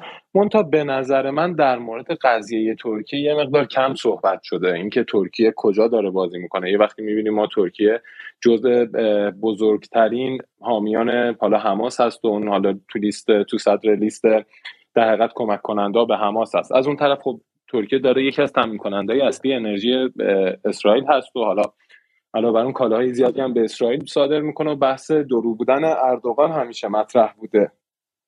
سالی که حالا من چند روز پیشم داشتم در حقیقت یه برنامه از دایی دکتر بازرگان گوش می‌کردم. حالا قبل از این قضیه طوفان الاقصا بود که اینکه ترکیه از این که راه جدیدی از طریق شامات به دریای مدیترانه باز بشه در حقیقت یه زنگ خطری براش بوده و هست. دوست نداره راهی جز خود ترکیه باشه. این رو می‌خواستم ببینم دوستانی که حالا مطلع هستن چقدر این رو در راست توی تحریک کمربند یک راه می‌بینن؟ چون تصور من اینه که ترکیه می‌خواد یه حماسی باشه که اونجا اسرائیل رو هر از گاهی ناام بکنه ولی خب در این حال می‌خواد اون بازی پاندولی اون به حقیقت منافعی هم که می‌تونه از اسرائیل داشته باشه رو ببره. حالا اگر دوستان یا حالا حضرت عالی نظری داشتین خیلی ممنون میشم که این قضیه رو باز کنید. بسیار ممنون از شما. حالا اگرچه فکرم تو برنامه قبلی ما بهش پاسخ داده شدش من خیلی کوریدور شناس و اینا نیستم ولی بهش پاسخ داده شد که این قضیه این منظور شما این که در واقع اردوغان از این قضیه استقبال کنه برای متوجه نشدم. یا اینکه منظورتون این که من انجام ده در راستای منویات اردوغان. دقیقا یعنی اردوغان یه بازی داره از این وسط که حالا هم داره با اسرائیل تجارت می‌کنه همین این که راه جدیدی رو اجازه نمیده که به جز ترکیه حالا به سمت اروپا از آسیا باز بشه. فکر می‌کنم یه بازی خیلی سخت و پیچیده اونجا داره انجام میده. حالا که چی میگن دنبال اون وضعیت مالی و اون بهره برداری اقتصادیشه. یعنی اصلا بحث ایدولوژیکی. چون یک بار صحبت بود که اردوغان حالا به آنتیتز تفکر حالا شیعی و جمهوری انقلاب اسلامی هست برای اسرائیل می‌خواد بیاد. حالا یه جوری صاحب بشه این افکار عمومی و نظر از یه حدی شورتر بشه. ولی خب من فکر می‌کنم بخش مهمش اینه که ترکیه دنبال منافع اقتصادی حالا خودش هست تو این قضیه. حالا از هر دو طرف هم حماس رو کمک بکنه هم با اسرائیل بتونه برگ برنده داشته باشه توی تجارت و ارتباطش. مسلمه که برای ترکیه که بازیگر بسیار بی پرنسیپ و بازیگر بسیار به قول معروف حالا پاندولی و اینها رو من به معدبانه است. بازیگر بسیار کثیفیه برای اینکه حالا شاید رویچه داشته باشه در اینکه خودش هم هویت خودش رو نمی‌دونه. می‌خواد اروپایی باشه می‌خواد آسیایی باشه و غیره. ولی ولی واقعا اگر به شکلی بازیگر با کمی حتی منافع ملی دراز مدت بود می‌فهمید که این منطقه رو باید اول اصلا امنیتش رو درونزا کنه نه اینکه پای اون نیروهای بیرونی بیاره. ولی خب فراموش نکنید که ترکیه دومین ارتش بزرگ ناتو دیگه. این یعنی با 700 هزار نفر دومین ارتش بعد از آمریکاست. و همین که به تاریخش که نگاه می‌کنی و از 1950 به این بعد یه جایی خودش در واقع در درون بلوک غرب تعریف کرده و مقدار این پیچیدگی هستش. و همین نظر من بالا به حماس هم من مطمئن نیستم چی کمکی کرده به حماس. شما نشون این چی کمکی به حماس کرده.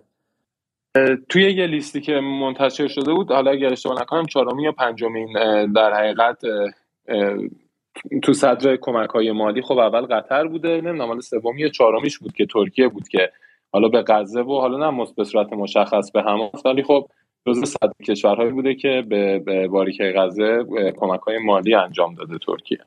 بس بحث کمک مالی نیست در حماس. حماس به خیلی مشخص حمایت امنیتی می‌خواد و کمک های نظامی و امنیتی می‌خواد و اینکه ترکیه که داره با اسرائیل اینقدر به کار می‌کنه و جزو دلالان تطبیع و عادی سازی اسرائیل در منطقه است.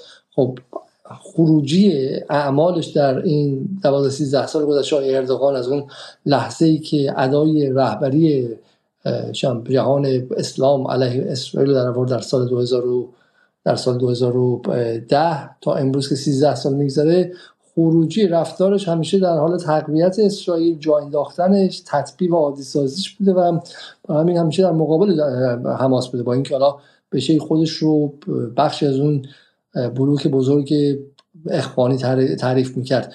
برای من واقعا نمی‌بینم که چگونه مثلا این پرسش در اون ترکیه مطرح نمیشه و در اون جهان اسلام مطرح نمیشه آقا اصلا چم اردوغان همین کارهایی که الان داره می‌کنن به هیچ قابل اعتماد نیستش.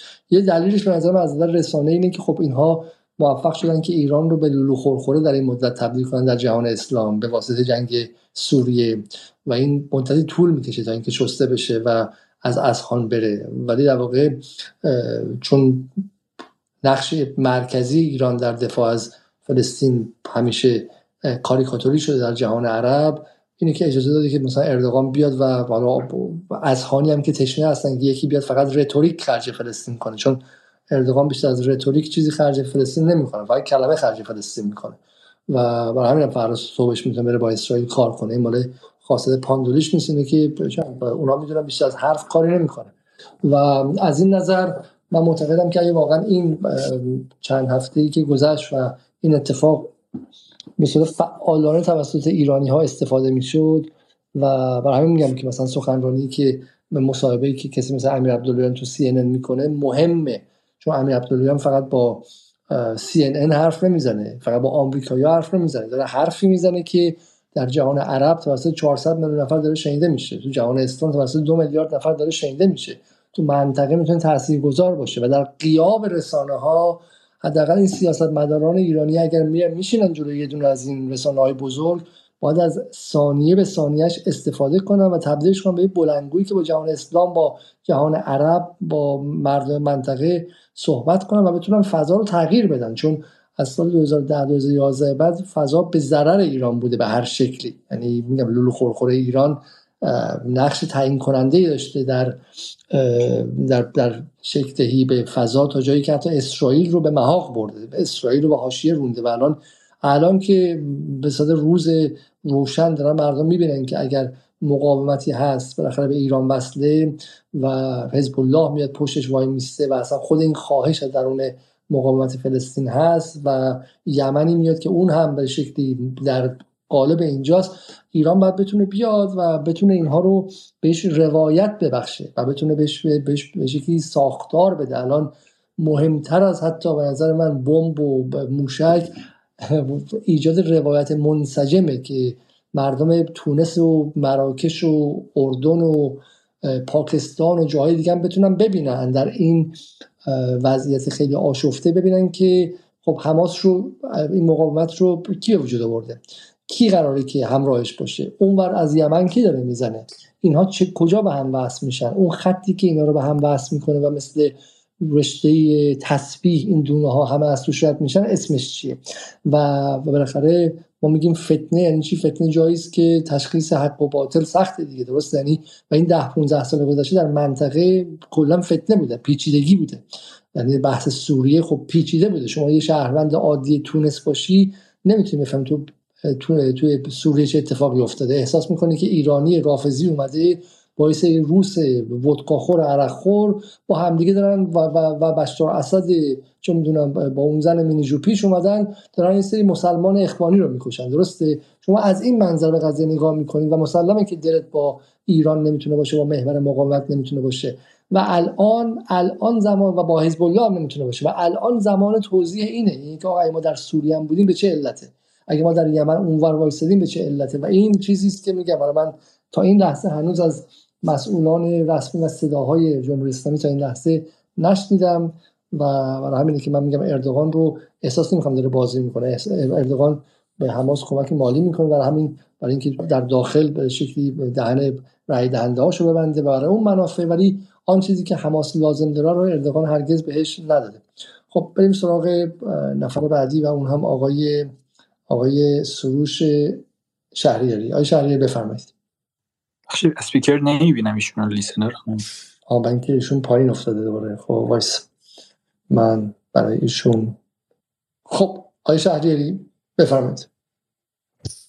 با سلام خدمت دوستان عزیز. ببخشید من چند سال طول من چند تا نکته رو می‌خواستم بگم خدمت دوستان. حالا فضای جهان اسلام به کنار. امروز اخبار من که رصد می‌کردم شبکه های اسرائیلی رو.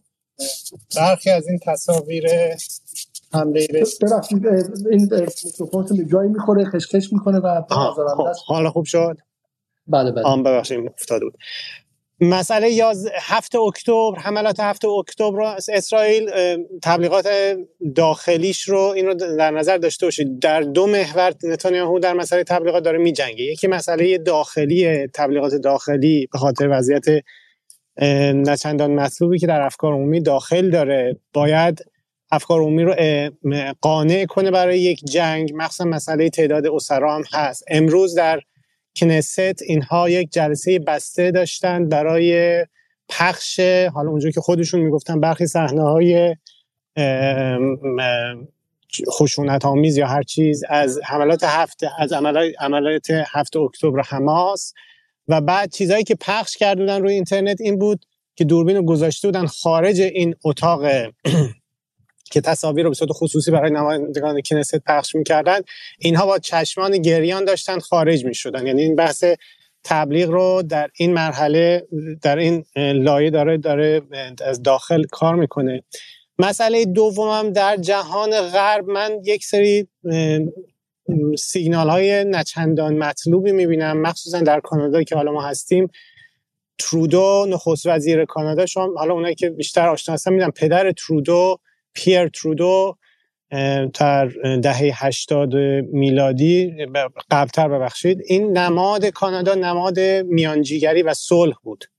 و کانادا رو همیشه به عنوان کشور میانجی میشناختن الان کانادا سیاستهاش مخصوصا در دورای از بعد از هارپر نخست وزیر پیشین که محافظ کار بود در ترودو هم بدتر شده شاید حتی به شدت به سمت صهیونیست‌ها متمایل شده. دو بیانیه ای که آقای ترودو داد روی توییتر یا دو پیامی که داد بلافاصله بعد از دو بمباران بود. و من اصلا شوکه شدم. یعنی ایشون بلافاصله بعد از بمباران بیمارستان اشفا یک بیانیه داد و گفت ما حق اسرائیل این جمله تکراری حق اسرائیل رو برای دفاع از خودش در چارچوب قوانین بین‌المللی و رسمیت می‌شناسیم و حماس رو محکوم کرده بود. دیروز هم بعد از بمباران یا پیروز هم بعد از بمباران اردوگاه. بلافاصله ترودو پیام داد رو توییتر که من در تماس تلفنی با فلان کس حق اسرائیل رو به دفاع از خودش به رسمیت می‌شناسم. من این تفسیرم یا فهمم از این مسئله این است که اسرائیل برای کشتار غزه چراغ سبز خیلی پررنگی رو گرفته از کشورهای حتی کشوری مثل کانادا که یک زمانی مدعی میانجیگری بود. و اینها حداقل در اوکی رو گرفتن از آمریکا و کانادا احتمالا کشورهای غربی که تا جایی که می‌تونن بکشن و برنامه طولانی مدتشون هم اینه که تا می‌تونن برن به سمت پاکسازی نژادی. یعنی غزه رو اینها می‌خوان برای یک بار که تمام کنن مسئلهش رو حداقل این اون چیزی که در حد اکثر برای خودشون تعریف کردن. حالا در عمل چه پیش بیاد یک مسئله دیگر است. و این هم میگم مسئله داخلی رو هم نتانیاهو به نظر من داره این با این شیوه مدیریت می‌کنه با یعنی با پخش ذره ذره فیلم های مسئله هفته اکتبر حملات هفته اکتبر داره فضای داخلی هم برای خودش تامین می‌کنه از فضای خارجی هم اینجوری نیروگیری کرده. اینها مسائلی است که باید منتظر موند ببینیم روز جمعه چه اتفاقی میفته اما اسرائیل چراغ سبز رو گرفته از کشورهای آمریکا و کانادا و ظاهرا هیچ چیزی هم جلودارش نیست. یعنی از این کشتارها همونجور که شما هم گفتید درسته ولی ولی این چیزها که خیلی استاتیک و به شکلی ثابت نیستن که بالاخره اونها هم درون اون دموکراسی های محدود خودشون یه بازیایی می‌تونن بکنن دیگه درسته؟ ب... اگر فردا مثلا تظاهرات اونجا زیاد شه اگر مثلا میگم همین همین مثلا اردوغان اگه به خاطر همین سیاه بازیاش هم بیاد و چند تا از مثلا contract ها و قرارداداش رو رد کنه اون یکی همینطور و غیر اینها. این مجموعی از این ما ما معتقدیم که ما که میگم این تو علوم سیاسی شما معتقدید که آقا جنگ که میشه مثل یه فرایند شیمیایی که همه مشغول تلاطم میشه همه مولکولا خیلی حرکت می‌کنن و همه ممکنه. یعنی توش ترکیب های خیلی عجیب ممکنه تجزیه های خیلی عجیب ممکنه و برای همین که سرعت گرفتن اتفاقات کانتینجنسی رو هم بالا می‌بره امر تصادفی رو هم بالا می‌بره و شما با پدیده های نو هم ممکن روبرو باشید برای همین که بله همونطور که گفتید شما از همون سفر بایدن تا سفر ریشی سوناک تا سفر مکرون تا واکنش کانادا و مثلا همون حرفی که وزیر دفاع کانادا زد خودش که بیمارستان الاهلی کار خود فلسطینیا بود آقا مثلا تو تو سر پیازی تای پیازی به چی دسترسی داشتی؟ تو چه می‌دونم از کی تا حالا موظف شدی که در مورد جنگ فلسطین و فلان. وزیر دفاع کانادایی تو. خب چی؟ بخوا همه این نشانهایی که داره دخالت می‌کنه و داره کارت بلنش یا چک سفید میده برای اونها. همه رو ما می‌دونیم. ولی قضیه اینه که آیا اینطوری هم می‌تونه بمونه؟ و آیا مثلا اگر اون ور واکنش سنگین باشه الان توی مثلا حالا من نمیگم امارات و بحرین که خیلی خاک بر سر هستن ولی مثلا قطر الان بیاد یکی از قراردادهاشو با کانادا لغو کنه آیا مثلا باز به همین شکل میمونه؟ خب دو تظاهرات تو کانادا اتفاق بیفته آیا وضع به همین شکل میمونه؟ بالاخره در خود انگلیس داره هزینه دار میشه یعنی به همین تظاهرات ها و افکار عمومی نقش داشته. الان بی بی سی زیر فشار خیلی سنگینیه چون میگن که اسرائیل دارن محکومش می‌کنن که شما توسط اسلامگراها و طرفداران فلسطین محاصره چیز شدیم اشغال شدیم حالا بی بی سی که ما معتقدیم برعکس که اتفاقا چه می‌دونم قشنگ در خط صهیونیست است. بی بی سی انگلیسی منظورمه. خب به منظورم که دو طرف دارن فشار میارن و همین نباید به بازی رو تمام شده دیدش و اینکه مثلا اسرائیل هر کاری که بخواد بکنه می‌کنه. ولی اینکه شما گفتین تا درسته. دیروز هم در یک برنامه به گفته شد که به جای اینکه بخوان به قول معروف اون تا استراتژی چمن زنی رو داشته باشن این دفعه استراتژی از ریشه بیرون کندن رو دارن و قراره که از ریشه بیرون بکنن نخواهند تونست ولی معتقدن که هر چقدر ما بتونیم هر چقدر که بتونیم حواس رو بزنیم و تضعیفش هم کنیم بالاخره غنیمت به افکار عمومی میگیم به افکار عمومی خودمون میگیم که اومدیم حواس رو برای همیشه از بین ببریم. ولی توانش رو بتونیم مثلا چند به 10 درصد هم برسونیم یعنی خب وقت خریدیم دیگه درسته؟ برای همین تا حد ممکن سعی می‌کنن که بکشن و بزنن و نابود کنن و غیره. خب بریم سراغ خانم نصرآبادی که امیدوارم که این موبایلشون بالاخره جواب بده. خانم نصرآبادی. سلام صدای من هست؟ بله، الان شما هستش بفرمایید. بله بله بله. سلام به همگی به همه کسانی که صدامو میشنون و خوشحالم که بالاخره این مشکل برطرف شد که امشب هم خلاصه مزاحمت ایجاد بکنیم مقدار.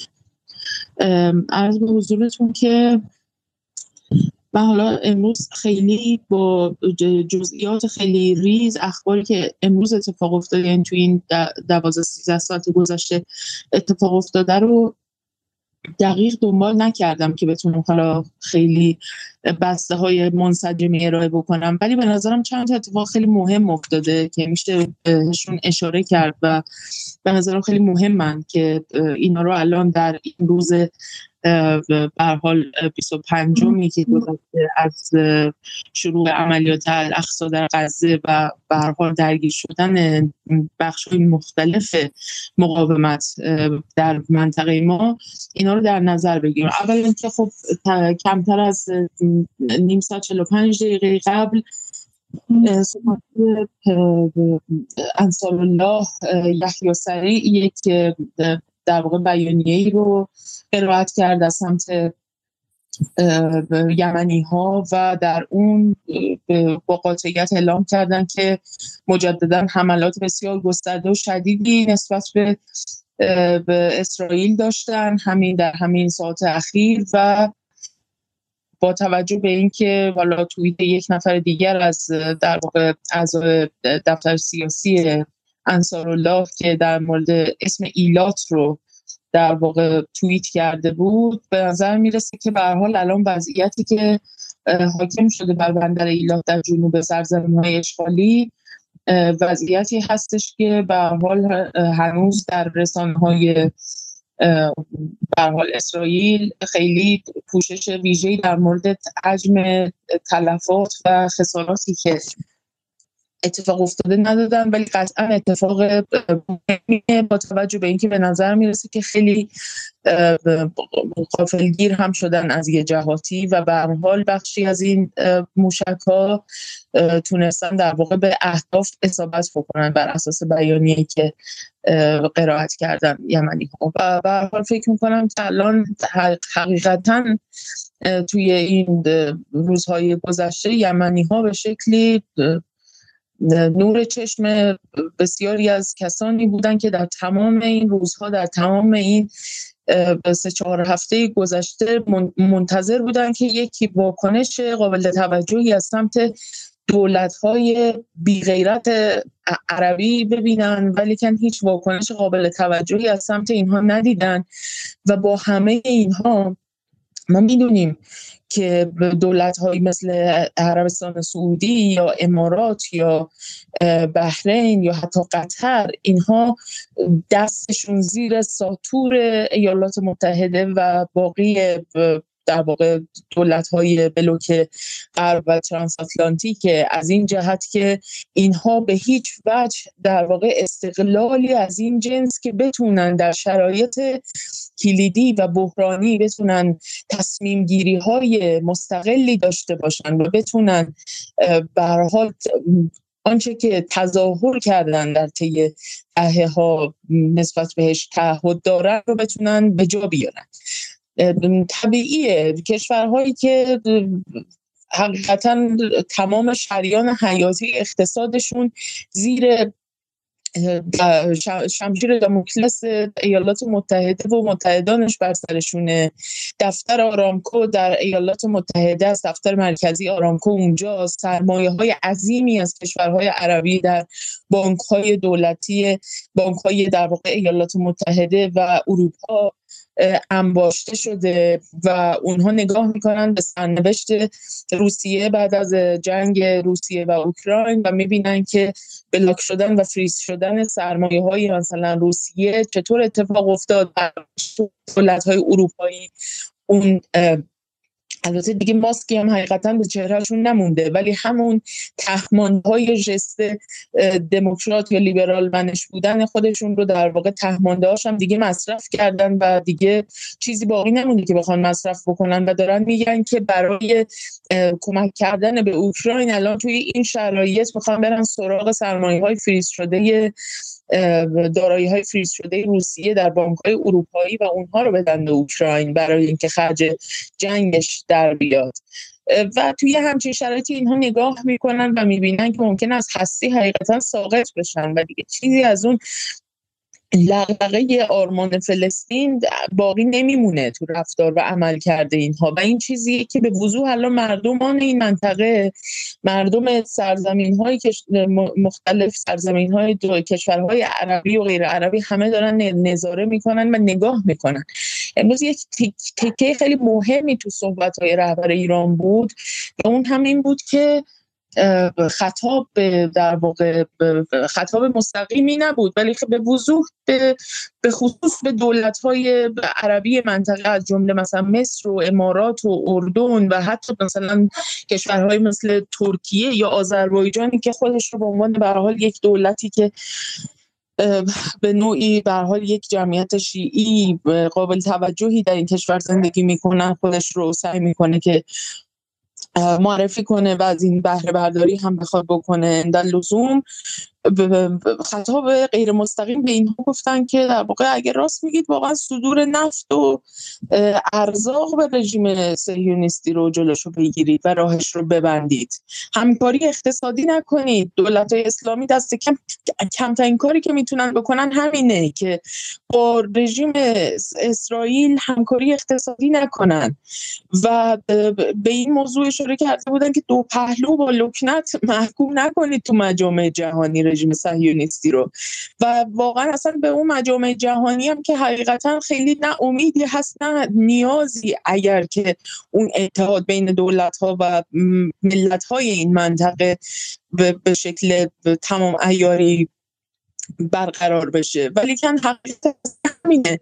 اردوغان با این جستای حقیقتا بیمایه و نمایشی که می‌گیره فقط کافیه که حتی به شکل سمبولیک هم که شده دو ساعت شیر نفت و گاز رو بخواد ببنده به اسرائیل. ولی هم هرگز همچین کاری نمی‌کنه.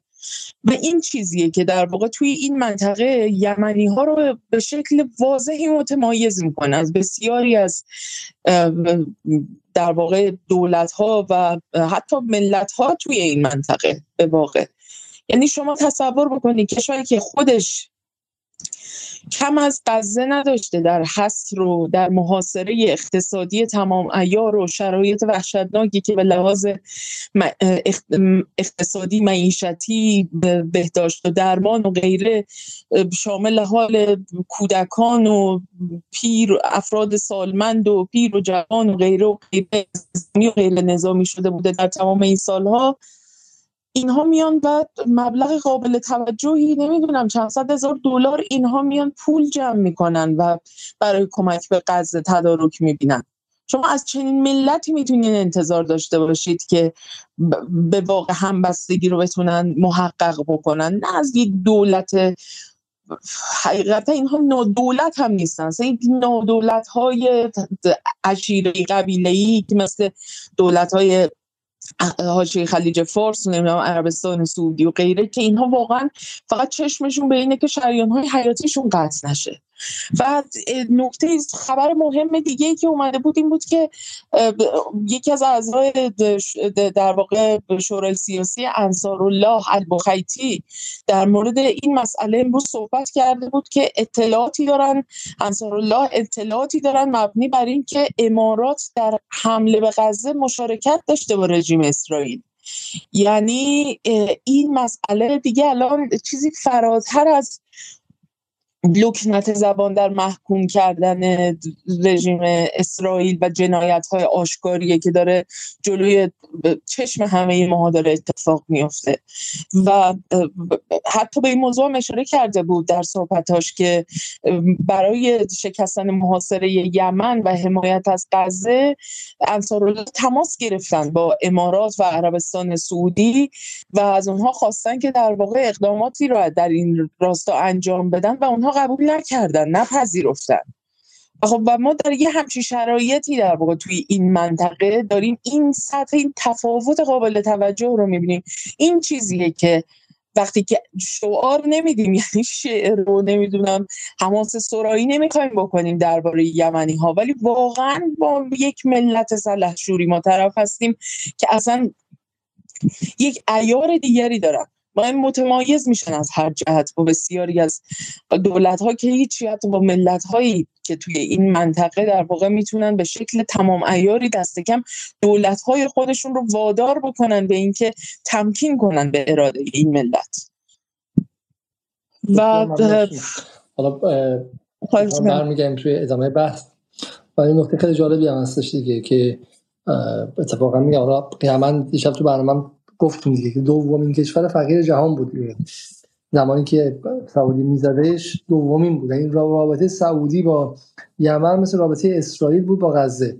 الان اسرائیل هفته اول چیکار کرد؟ رفت نونوایی رو زد. توی یمن چیکار کرد؟ دقیقا توی یمن هم کامیون هایی که آرد می آوردن رو می‌زد. درسته؟ کامیون آرد رو می‌زد. و همین از این نظر واقعا یمن رفتش و یک تجربه خیلی خیلی عجیب داشت از یه جنایت علیه بشریت. فراموش نکنید عددهایی که حتی همین Crisis Group و اینا می‌دادن آخرین بار فکر 300 خورده هزار نفر بود. والا اگر حالا ایران با سعودی صلح کرده ولی من امیدوارم که حتما حتما امیدوارم که ایران از پشت در از پشت در کمک کنه به صورت مخفیانه برای اینکه فیلم هایی ساخته بشه درباره جنایات جنگی سعودی در یمن. فیلم ها فعالان رسانه‌ای گزارش های روزنامه‌نگاران اما اون سالهایی که سعودی یمن رو نابود کرد رو باید بخونیم. نباید فراموشش کنیم. نباید به هیچ وجه فراموشش کنیم. خب اگر اینها فراموش نشه الان سعودی نمی‌تونه بیاد اینجا و وسط بازی کنه. چون میگم سعودی همین الان به قول آقای فؤاد داره عادی سازی رو تا بخش عمده انجام داده. خیلی شرکت های اسرائیلی الان در داخل ریاض دارن کار می‌کنن. فعالن. اسمشون رو پیشم مثلا توی روی کشور اروپایی خودشون ثبت کردن ولی عملا شرکت اسرائیلی هستن و غیره. و همین این دولت ها میگم دولت ها خیلی راحت میرن و میان. این دولت های متحجر و ارت حالا به شکلی دوزد و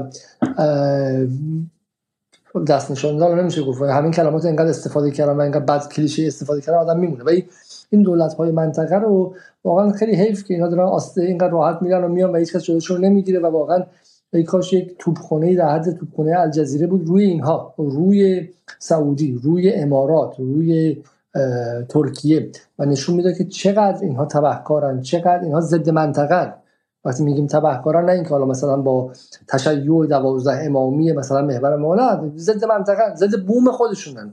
ضد بوم خودشونن و اصلا نیست که منافع ملی داشته باشن. اتفاقا سعودی چیزی از منافع ملی نمی‌دونه.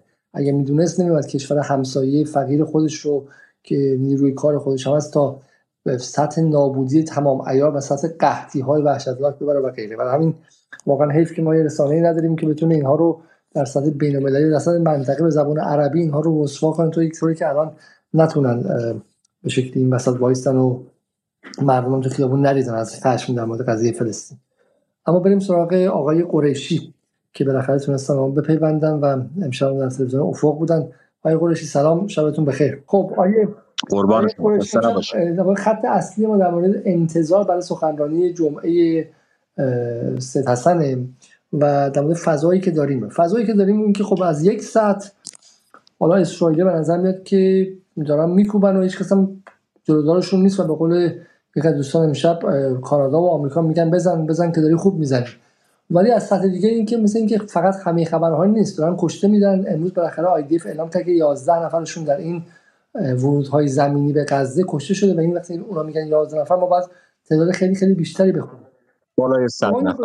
این این چه خبر بودی در خود غزه. و بعد ما رو ببرید به لبنان و فضای منطقه.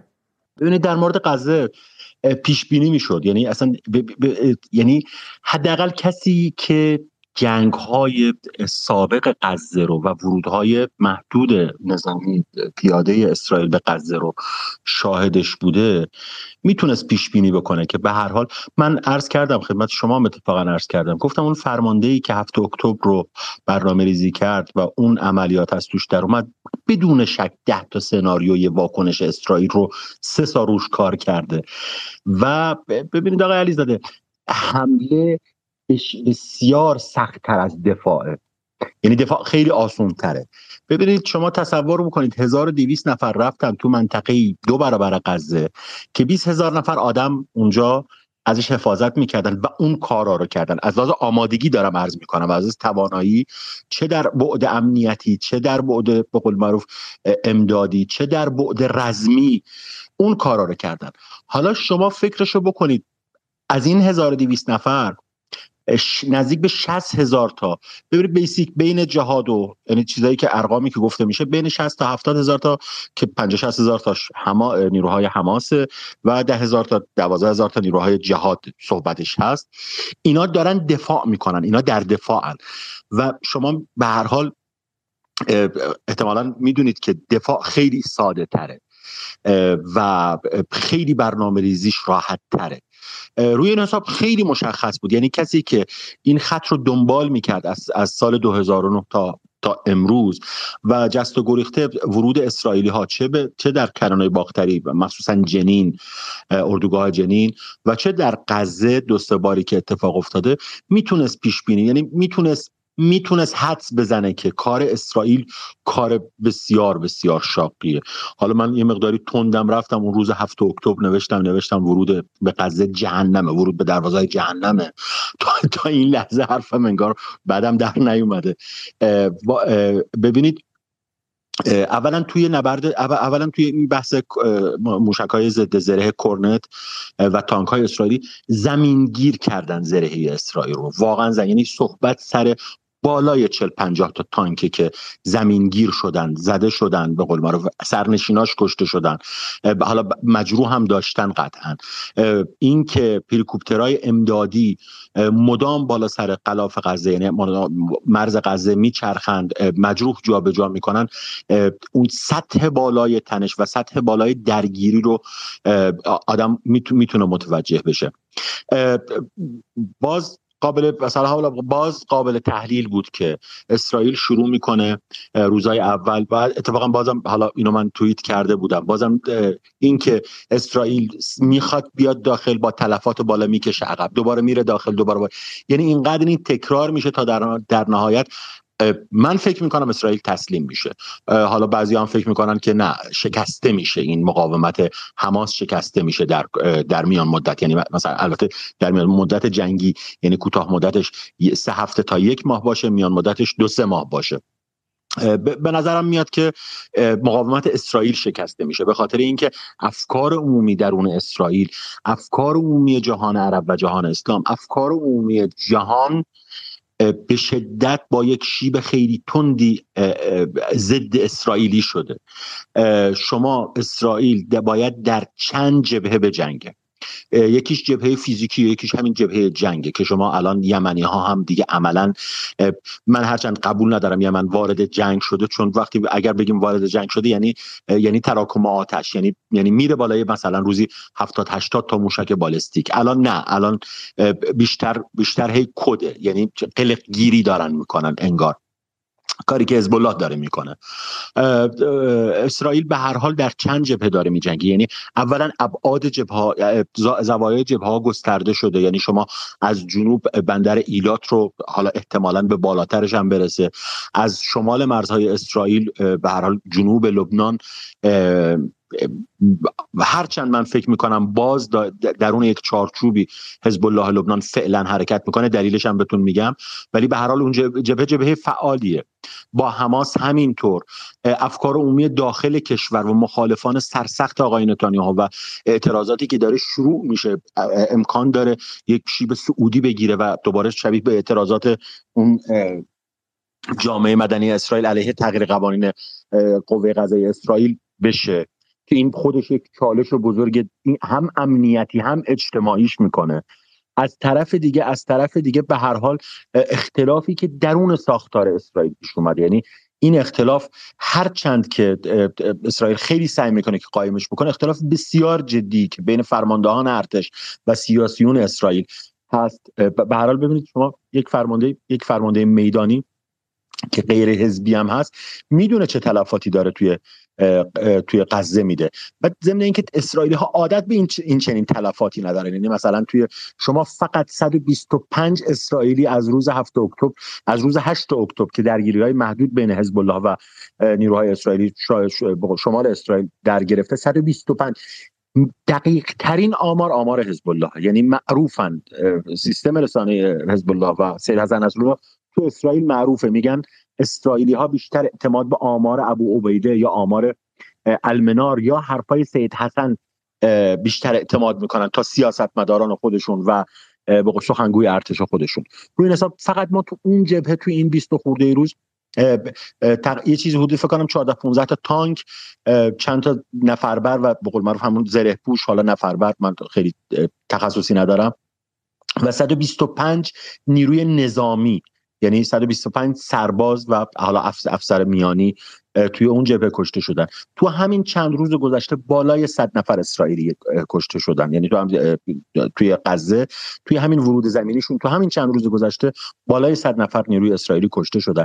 و اسرائیل عادت نداره به این میزان تلفات. یعنی ما هر چقدر که جنگ طولانی تر بشه اسرائیل بیشتر تحت فشار خواهد بود. از چند از چند به قول جبهه تحت فشار خواهد بود. حتی حتی صحبت اینه که ازل قهری نتانیاهو داره میشه. یعنی صحبت سر اینه که نتانیاهو داره اسرائیل رو نابود می‌کنه و ترورش حتی به نفع اسرائیل خواهد بود. ازل قهریش به نفع اسرائیل خواهد بود. و روزهای آینده این این فشار به روی دولت اسرائیل و ارتش اسرائیل که حواسمون باشه ارتش اسرائیل ارتشیه که داره دچار فروپاشی میشه. آقای علیزاده ببینید ارتش اسرائیل اگر در غزه موفق نشه که من فکر می‌کنم زیر 5 درصد شانس موفقیت داره. از این به بعد هر کسی از بدونید یک ارتش دچار فروپاشی دچار فروپاشی شده از لحاظ روانیه. یعنی شما یه ترقه اگر تو مرز لبنان بندازید ممکنه یک گردان از هم فرو بپاشه. به خاطر اینکه تا, تا این لحظه همچین نبردی رو ارزم به حضورتون تجربه نداشت. درست 2006 تجربه داشت. ولی 2006 که این تجربه رو پیدا کرد مثل اولین بارش بود که همچین شکستی رو تجربه می‌کرد و فکر می‌کرد می‌تونه خودشو بازسازی بکنه. امروز اون افسر اسرائیلی اون سربازی که داره تو خط مقدم میجنگه با اون حافظه تاریخی که داره می‌دونه اصلا اصلا انگار که انگار که خودش رو بیشتر بازنده می‌دونه. یعنی یک ناخودآگاه بازنده در میدان پیدا می‌کنه.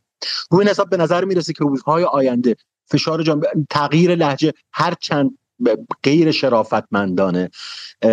ولی خب به هر حال از لحاظ سیاسی دارم عرض می‌کنم چون واقعا توجیه نمی‌کنم. تغییر لحجه رهبران دنیا از روز اولی که می‌گفتن اسرائیل حق داره و الان که مرتب دارن به افکار عمومی خودشون میگن ما داریم به اسرائیل میگیم که تو باید به قول معروف جان غیر نظامی ها رو حفاظت بکنی باید نمی‌دونم از قوانین پیروی بکنی.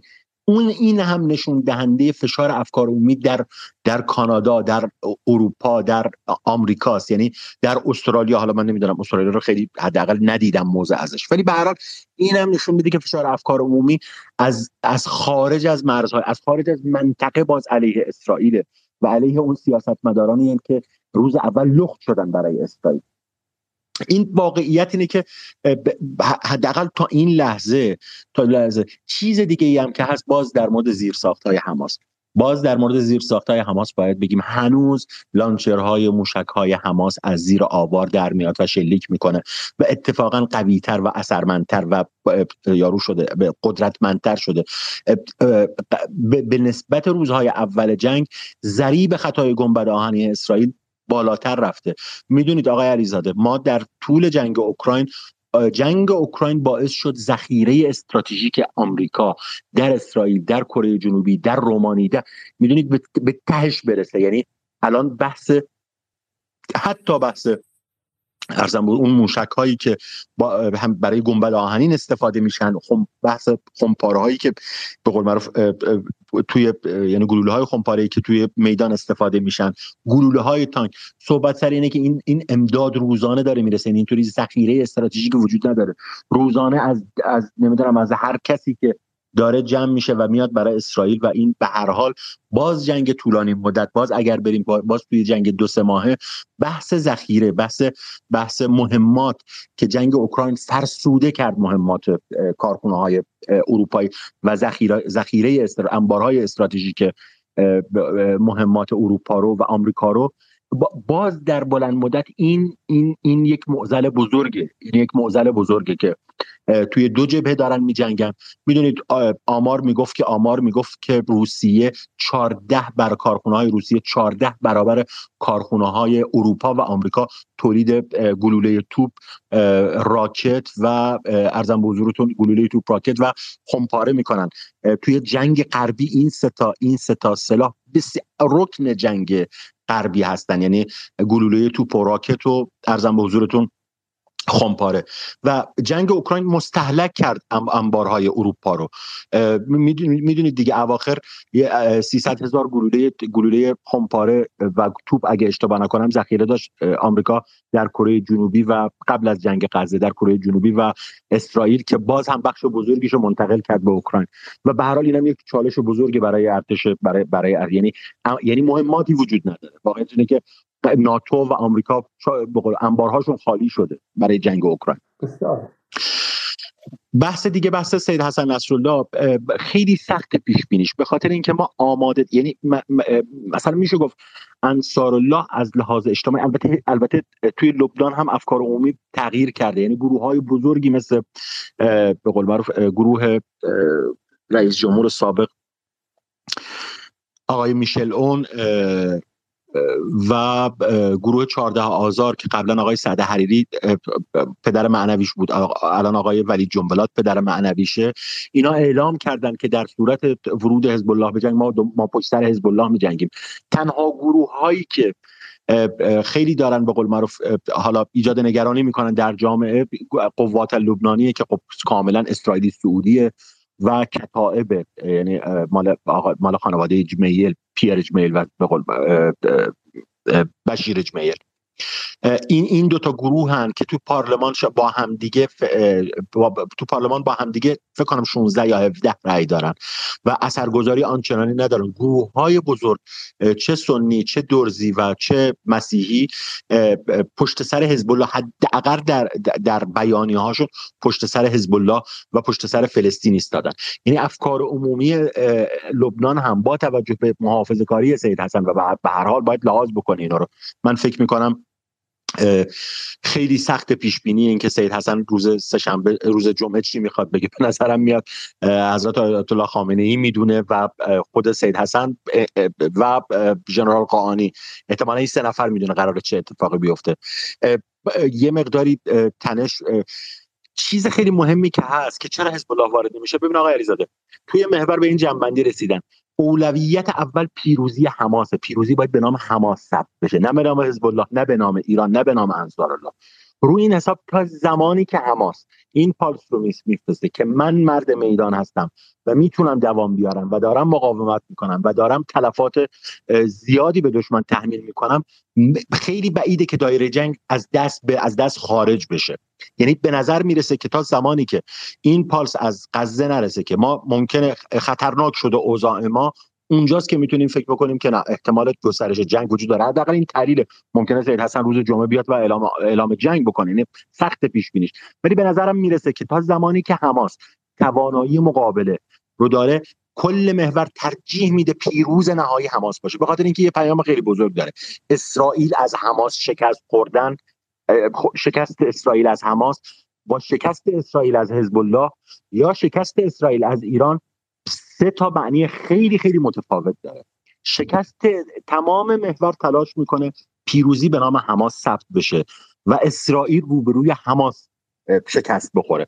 و این خیلی مهمه. یعنی اگر که شما اگر که ما یک کندی می‌بینیم یا یک ورود جسورانه ای نمی‌بینیم یا محافظه کاری می‌بینیم به خاطر اینکه جبهه هما جبهه جبهه غزه جبهه مقاومیه و تونسته شاهکار بکنه در میدان تونسته شاهکار بکنه. بحث تلفات و درد ناشی از تلفات برای همه ما و احتمالا برای همه دنیا یک طرفه.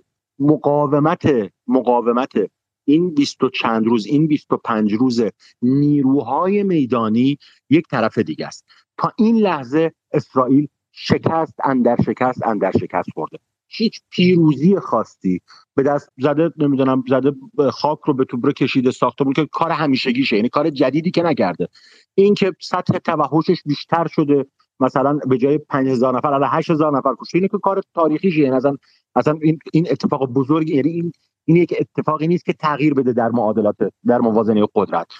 این که حماس تونسته با این با چند تا ناو و, چند روزانه هواپیمای ترابری قول پیکر آمریکا و انگلیس بشینن و مهمات بدن و کمک امنیتی بکنن و نمی‌دونم کماندوی متخصص تونل وارد جبهه بکنن. تا این لحظه برنده میدان بوده و وزیر دفاع اسرائیل با اون قیافه میاد و میگه بسیار تلفات دردناکی دادیم. میگن 13 تا ولی اصلا این تلفات 13 تا که دردناک نیست. تلفات 13 تا که خب یه چیز خیلی ساده است برای یه جنگ نظامی. احتمالا 130 تا بوده در در مثلا ظرف 4 5 روز که اینقدر دردناک اومده. احتمالا 50 60 تا تانک بوده که اینقدر خطرناک شده اوضاع. و اینقدر دست به عصا کرده اسرائیل رو. روی این حساب به نظر می‌رسه به نظر می‌رسه که ما هنوز هنوز محور به قول معروف این پالس رو از غزه می‌گیره که من توانمندم من دارم به خوبی دفاع می‌کنم و من از پس اسرائیل برمیام. باید ببینیم روزای آینده چی میشه. ببخشید. بسیار عالی. من حالا ببینید این جمله آخر شما این بحث آخر شما به نظر من خیلی بحث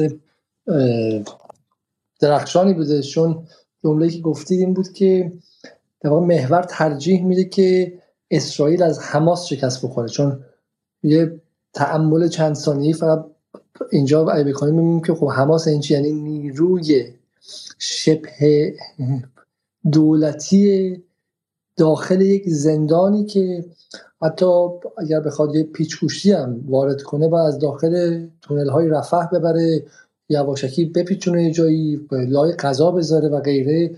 و این نیرو اومده الان و اسرائیل رو شکست داده یا حداقل نذاشته که اسرائیل پیروز شه خیلی اتفاق عظیمیه و در واقع تحقیری که اسرائیل خواهد شد خیلی متفاوت از اینه که مثلا اسرائیل از حزب اللهی که تو لبنانه بالاخره تامین مالی و نظامی از طرف ایران میشه و غیره اینها. این نکته از نکته خیلی خیلی خیلی درخشانی بودش و قابل تأمله.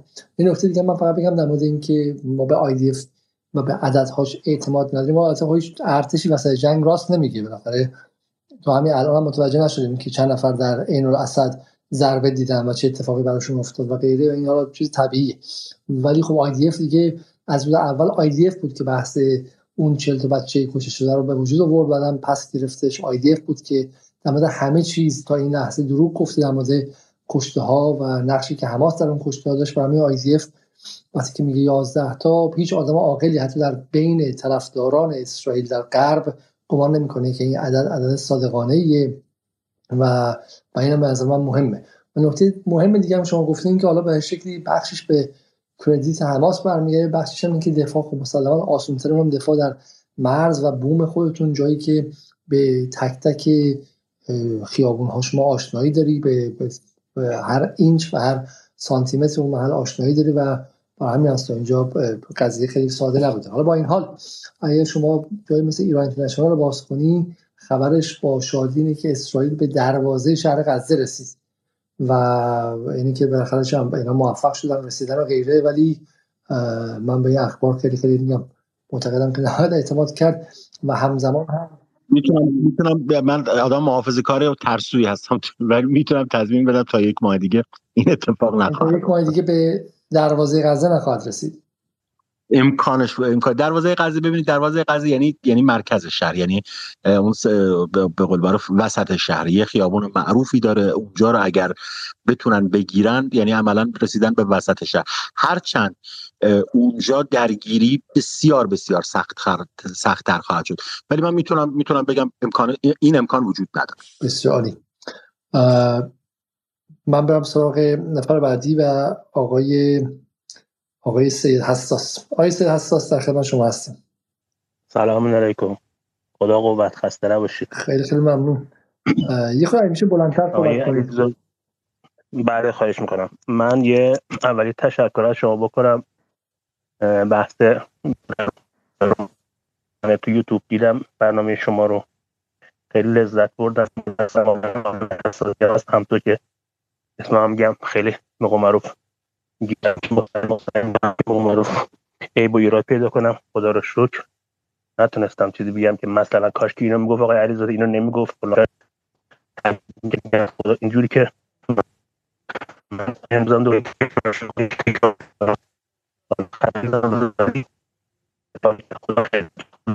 این تشکر بود شما. نه من خیلی ممنون. امروز امروز که دوستان من هم برای من یه فایلی فرستاد از صحبت های شما توی این اتاق اسپیس این قرقره ها و اولش فکرم که امید داناست چون صداش خیلی شبیه اون بود و یه جور شل حرف زدن و یه خیلی چم کودکانه حرف زدن. خیلی فهمیدم که این آیه علیزه مستوفیه و برای من فرستادم و شما یه تنه مقابل هم هفت و هشت آدم و بشه خیلی خیلی خیلی مناظره جالبی بودش. و شما جواب تقریبا همش رو با هم دیگه دادیم خواهش کنم کدومش؟ اخیه چند چند شب بود؟ یکی بود. آره، اون نامور. آن دیشب بود؟ بله آخه بله. یکی هم یه بگو من حالا خودم نباید تعریف کنم ولی یه مورد دیگه هم بودش. اون شبای اول با نامور حقیقی بود. اون کارشناس اینترنشنال. علیرضا نامور. اونم وقتم از داره بخوایم دانلود کنیم. اونم خیلی چیز جالبی شد. دوستان ها لطف داشتن به من ولی شما فرمودید دیگه منم به قول تک خواهش می‌کنم. لطف دارید شما. نه نه نه. ما بود که شما فرمودید کشتی بهش میگن چغر. و من تعجب کردم شما بیرون نکردن و بازم آخرش فضا رو طوری کردن که برای دفعه بعد بیاین. یعنی اولش فکرم شاید واقعا این خود ساختگی مثل این کشتی کچای آمریکایی و ایناست. چون شما همه جوره زدینشون و کوتاه نیومدین ولی بازم آخر دعوت کردن که دوباره بیاین. من در صفحه یه جایی فکرم که نکنه بشه شما نه اتفاقا ولی هر چی که اون خدا رو شکر. کردی. خواهش می‌کنم لطف آخه اتفاقا اون شبی که با نامور حقیقی هم بود بعد جالبی بود. حالا خدا رو شکر این طوفان الاقصا و برکت خون شهدای غزه یه سری اصلا دوستان اصلاح طلب اومدن توی دایره توی اینا به شدت از من تشکر می‌کردن که حالا مثلا خدا فلانی نامور حقیقی که دیگه میشناسیدش که چقدر متاسفانه. چقدر مثلا خوب چقدر لهش کردی اینا. حالا کیا بودن؟ خودشون مثلا بعض دوستانی که حالا ما اینا رو اصلاح طلب می‌دونیم خدا رو شکر. این طوفان الاقصا یه اختلاف بین اینا انداخت که حالا می‌بینیم مثلا محمود صادقی موزه گیریش بد نیست امیر تنها به نسبت که مثلا دیشب همین دیشب توی همین اتاق سر موزه گیری نرگس محمدی که من گفتم چرا ایشون هر چیزی از توی زندان براش بیانیه میده هر چی بخواد صحبت می‌کنه آزاده. بعد در مورد شهدای غزه یک کلمه حالا توی زندانم یک کلمه نگفته و اینا. خلاصه داشتم دوستان همینم توجیه می‌کردم متاسفانه. که حالا امروز حالا مثلا حتی من امیر تنها مثلا دیروز اینا امروز دیدم مثلا یه چیزی گفته و اینا. که چرا نرگس محمدی چیه چیزی نمیگه؟ حالا اینکه مثلا صلح نوبل ما که میگیم جنگ نوبل مثلا اسم صلح نوبل خنده داره اسم این یا اون شیرین عبادی هم بهشون گفتم بودم که توی دنیای آزاده. اینا این هم فکرن عین همن برای همین جایزه صلح نوبل می‌برن اینا رو همین صحبتی که شما حالا گوش دادید خاطی تیکه بود حالا فکر کنم شما آخرش رو گوش دادید که شما گوش کردین خوندیم اون بیانیه امروز نرگس محمدی رو من خوندم ولی دو پهلو بود دیگه طبق معمول طبق مثل بیانیه شبه اصلاحات و آذر منصوری و اینا که آخرش خوشناتی یه حالت چیزی نه اینو من توی همین اتاق بودم بعد همون اولی که قبل اینکه شما چی بشید اینا اتاق دیدم بعد اون دوست آقای مصطفی از روش حالا نمی‌دونم همشو خوند یه تیکایشو خوند برای دوستان حاضر. که من دیگه اومدم بعدش دیگه خدمت دیگه کفرم در اومد دیگه اونجا یه چند تاشون با هم جفت شده بودن و اینا خیلی حال به همزن بود که مثل اینکه خیلی ذوق زده بودن که اسرائیل می‌خواد دیگه کار حماس رو تموم شده می‌دونن و نیروی ویژه آمریکا میاد و خیلی اینجوری بود که بعضی از اونها گفتم حالا فعلا من دیگه اصلا اینجا بخوام سرم درد می‌گیره. که اومدم بیرون خدمت شما و حتی می‌خوام به آقای مصطفی بگم آقای مصطفی یه جوری اگه قبول که نمی‌کنه بگم یه جوری اتاق تو بذار که روی اتاق آقای علیزاده نباشه. یه شب در میون بذارید که ما به تو معروف بتونیم که اونجا استفاده کنیم دوستان. خلاصه اینجا اگه بشه اونجا خدمت دوستان دیگه برسیم. ولی دیگه حالا من اومدم خدمت دوستان شما و شما و اینا. حالا در خدمت نرگس محمدی جالبه بیشتر شبیه بیانی های هواشناسیه. چون یه سری بمب آمده مثل تگر که میاد بعد سری بچه کشته شدن. جمله همشون جمله های مجهوله. یعنی یه اتفاق افتاده بدون اینکه فاعلی در کار باشه. خب شده. آره کلمه شده دقیقا. در خدمت شما بله من می‌خواستم اتفاقا من در راستای صحبت شما خیلی این جالب برای حالا ما دیگه ما همه چیو حواستمون هست و صحبتشو می‌کنیم ولی آقای قیس فرمودن آقای قیس این جملهشو خیلی جالب برام که اینا حالا منم که اینکه اسرائیل که حالا شما هم تاکید کردید که اسرائیل شکستش از حماس خیلی براش بگم برای برای جبهه مقاومت پیروزی این خیلی جالب بود برای من در این حال که با آدم باید چیزای قشنگم تاکید کنه که همین الان نوشتم که بگم که شما گفتید. و به رو تاکید کرد خیلی جالب. بله در همین راسته حالا من خواستم بگم که متاسفانه موزگیری عربستان که شنیدم که معاون مشاور امنیتی ملی آمریکا جان کربی که بوده گفته که ایشون مثلا بن سلمان پیغام داده به ما که مطمئن باشید مثلا توافق و اینا به هم نمی‌خوره. حالا ما در آینده دوباره میام سراغ حالا اگه این فلان اینو بعد من دیدم که حتی عربستان موزه گیری هم نکرد یعنی تلویحا وقتی تکذیب نکنه نکنه. خب یعنی تایید کرده دیگه. خیلی دردناکه. از اون طرف فروش نفتش مثل اینکه عربستان گفته مثلا تا 3 میلیون نفت می‌تونم اضافه کنم. یعنی ما تو این وضعیت بحرانی که حضرت آقا می‌فهمن که چیز ارزاق و نفت اسرائیل اینا چی بشه حالا مثلا اگه یه ذره فروش نفت چی کنه که یه قیمت نفت بره بالا. نه عربستان همین الان متاسفانه من واقعا برای متاسفانه برای جامعه اسلامی که ادعای رهبری امت اسلام رو دارن و فلان همین الان هم یک کم به قمر از فیتیلیتیز کم نمی‌کنن. از فیتیلمی وقاحتشون کم نمی‌کنن. از اون طرف برای نیروهای یمنی که گفتن ما بریم مثلا توی چیز اجازه خروج نیرو. حالا موشک اینا که میزن حالا بحثش هست که رهگیری هم می‌کنه عربستان. حالا یعنی اینقدر این دولت متاسفانه سعودی وقاحتش هنوز داره. بله اینکه در مورد دوستان دیگه خواستم بگم که حالا یه خوبی داره داره. حالا ما حماس و دوستان رو می‌دونیم دیگه. صد درصد با ما هماهنگ نیست. حضرت آقا فرمودن که ولی در مورد هسته اصلا نصر الله و اینا ما می‌دونیم که دیگه همون که آقای قیسم فرمودن تک تکی کلماتش و هماهنگ با هم. حالا چه بخوام وارد جنگ بشن چه نشن که ما دیگه درایت رهبری و حتی سه دست دست نصر الله می‌دونیم و هر تصمیم و هر سخنرانی و هر اتفاقی بیفته حالا حماس هم در حد خودم اعتماد داریم ولی خب خیلی جا خودش دیگه حالا خودتون می‌دونید که جریان حماس اینا رو همه دوستا می‌دونن. ولی در مورد حزب الله رو دیگه خیالمون تخته که دیگه هم با درایت که از حضرت آقا رهبری سراغ داریم و هم با خود سید حسن نصرالله اینکه حالا 20 روز معطل می‌کنه خیلی هم موقع معروف موقع از دید چیز نگاه می‌کردن. و به علاوه اینکه استاتیک بودن جنگ عدم استاتیک بودن جنگ واقعا درسته. الان بحث کشورهای غربی افکار عمومیشون الان همه جاستین ترودو و دوستان حالا اینم تاکید باید بکنیم برای دوستانی که حالا هستن. ببینید حق و ناحق بودن جبهه مقاومت ما اینجا میشه. هر کسی که با ایران تندتر بوده مثلا جاستین ترودو بحث ویزاش بحث رفتارش با ایرانیا بحث تو همه حوزه ها هر کسی با ما تندتر بوده تو, تو جنگ الان هم تندترین مواضع نسبت به مردم فلسطین و نمی‌دونم آتش بس لازم نیست و ادامه بدید و خیلی جالب. یعنی هر جایی مثلا ما میریم توی حزب کارگر انگلیس آقای کوربی کنن که اخراجشون کردن و رهبری حزب کارگر ازشون گرفتن و به قول دیگه همش شدن یه کاسه. حالا حزب کارگر حزب محافظه کار و اینا. می‌بینیم که الان هم دوباره توی انگلیس هم همون وضعیته که میگن آتش بس نباشه ولی در این حال ابراز تاسف میگن که خب این ابراز تاسف خود اسرائیل هم می‌کنه. خیلی چیز خاصی نیستش که یک کشور غربی بیاد از ابراز تاسف کنه از اون طرف نیروهای ویژه‌شو بفرسته و اجازه کشتار کودکان اینطوری بده به اون دولت های دولت وقیه صهیونیستی بعد بعد نقاط دیگه هم خواستم بعدم میگم که دوستان جام جهانی عربستان گرفت خب جام جهانی که قطر هم گرفت. تموم شد رفت. ذوق این اتاق که صحبت آقای خیلی دوستان با افتجوری میگن که ما کجاییم و ما چی هستیم و عربستان جام جهانی هم میزبانیشو گرفت خب حالا گرفت حالا قطر گرفت چه اتفاقی افتاد تموم شد رفت الان کی تعیین کننده است تیم پول قطر خدا خیر شده حالا پول میده به حماس کمک می‌کنه ما تشکر می‌کنیم ازشون و با قابل به نسبت دولت های عربی وقیه دیگه نسبت قطر با اون خیلی فرق کنه ولی در این حال قطر هم قطر هم جام جهانیشو گره برگزار که حالا یه ذرم توی دنیا وایرال شد. تموم شد رفت. ولی الان کی تعیین کننده است؟ الان کی تو منطقه کلاف است؟ دولت اردوغان دیگه تعارف که نداریم که دالان تورانی که می‌خواستن بزنن و بحث همش رفت به مها. سه به علاوه که تشکیل شد توی ایران کی اینا بارش می‌رفتن؟ کی علیف می‌گفت که زنگ زود دیگه تموم شد؟ خب اینو برکت بعد دوستان میگن که اونجا چه ربطی به ما داره؟ خب این اثراتش دیگه. یک حماس یک نیروی حماس چطوری تونسته پوز همه به خاک بماله. الان اردوغان کلاف از اردوغان کلاف یه طرف می‌خواد نفت و ارزاق و رفاقت دورویی تزویرش رو با اسرائیلیا بازی کنه. از اون طرف افکار خود عمومی خودش میاد اون جمعیت میلیونی میان جلو باید اونطوری بازی کنه. نمی تا یه حدی می‌تونه. الان جمهوری اسلامی رهبری که امروز فرمودن ارزاق اینا دقیقا منظورشون دولت ترکیه بود. نمیشه تا کی می‌خوای دورادوزه بازی کنه.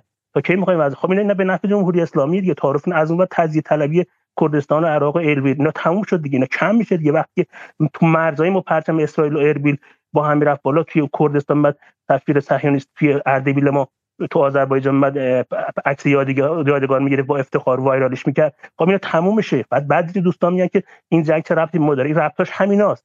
مگه شما دنبال تجزیه طلبی هستی؟ حالا ما اون کسایی که یه تعداد معدود شاید انگشت 100 هزار تا نباشن تو کل دنیا کاری نداریم.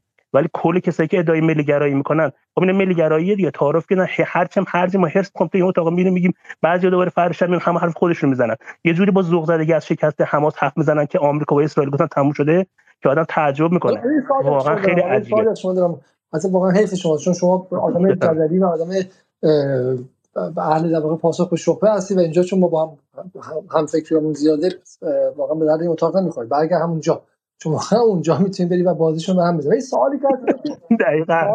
خاصم سردرد می‌گیره آقا علیزاده به خدا. سردرد میگم من دنبال کرده باشه اینها رو. آیا واقعا مسئله شون مثلا تحلیل سیاسی یا دارن خط خاصی رو تزریق می‌کنن؟ چون طبیعی نیستش. یعنی طبیعی شما از شکست خوردن حماس و غزه و اینها.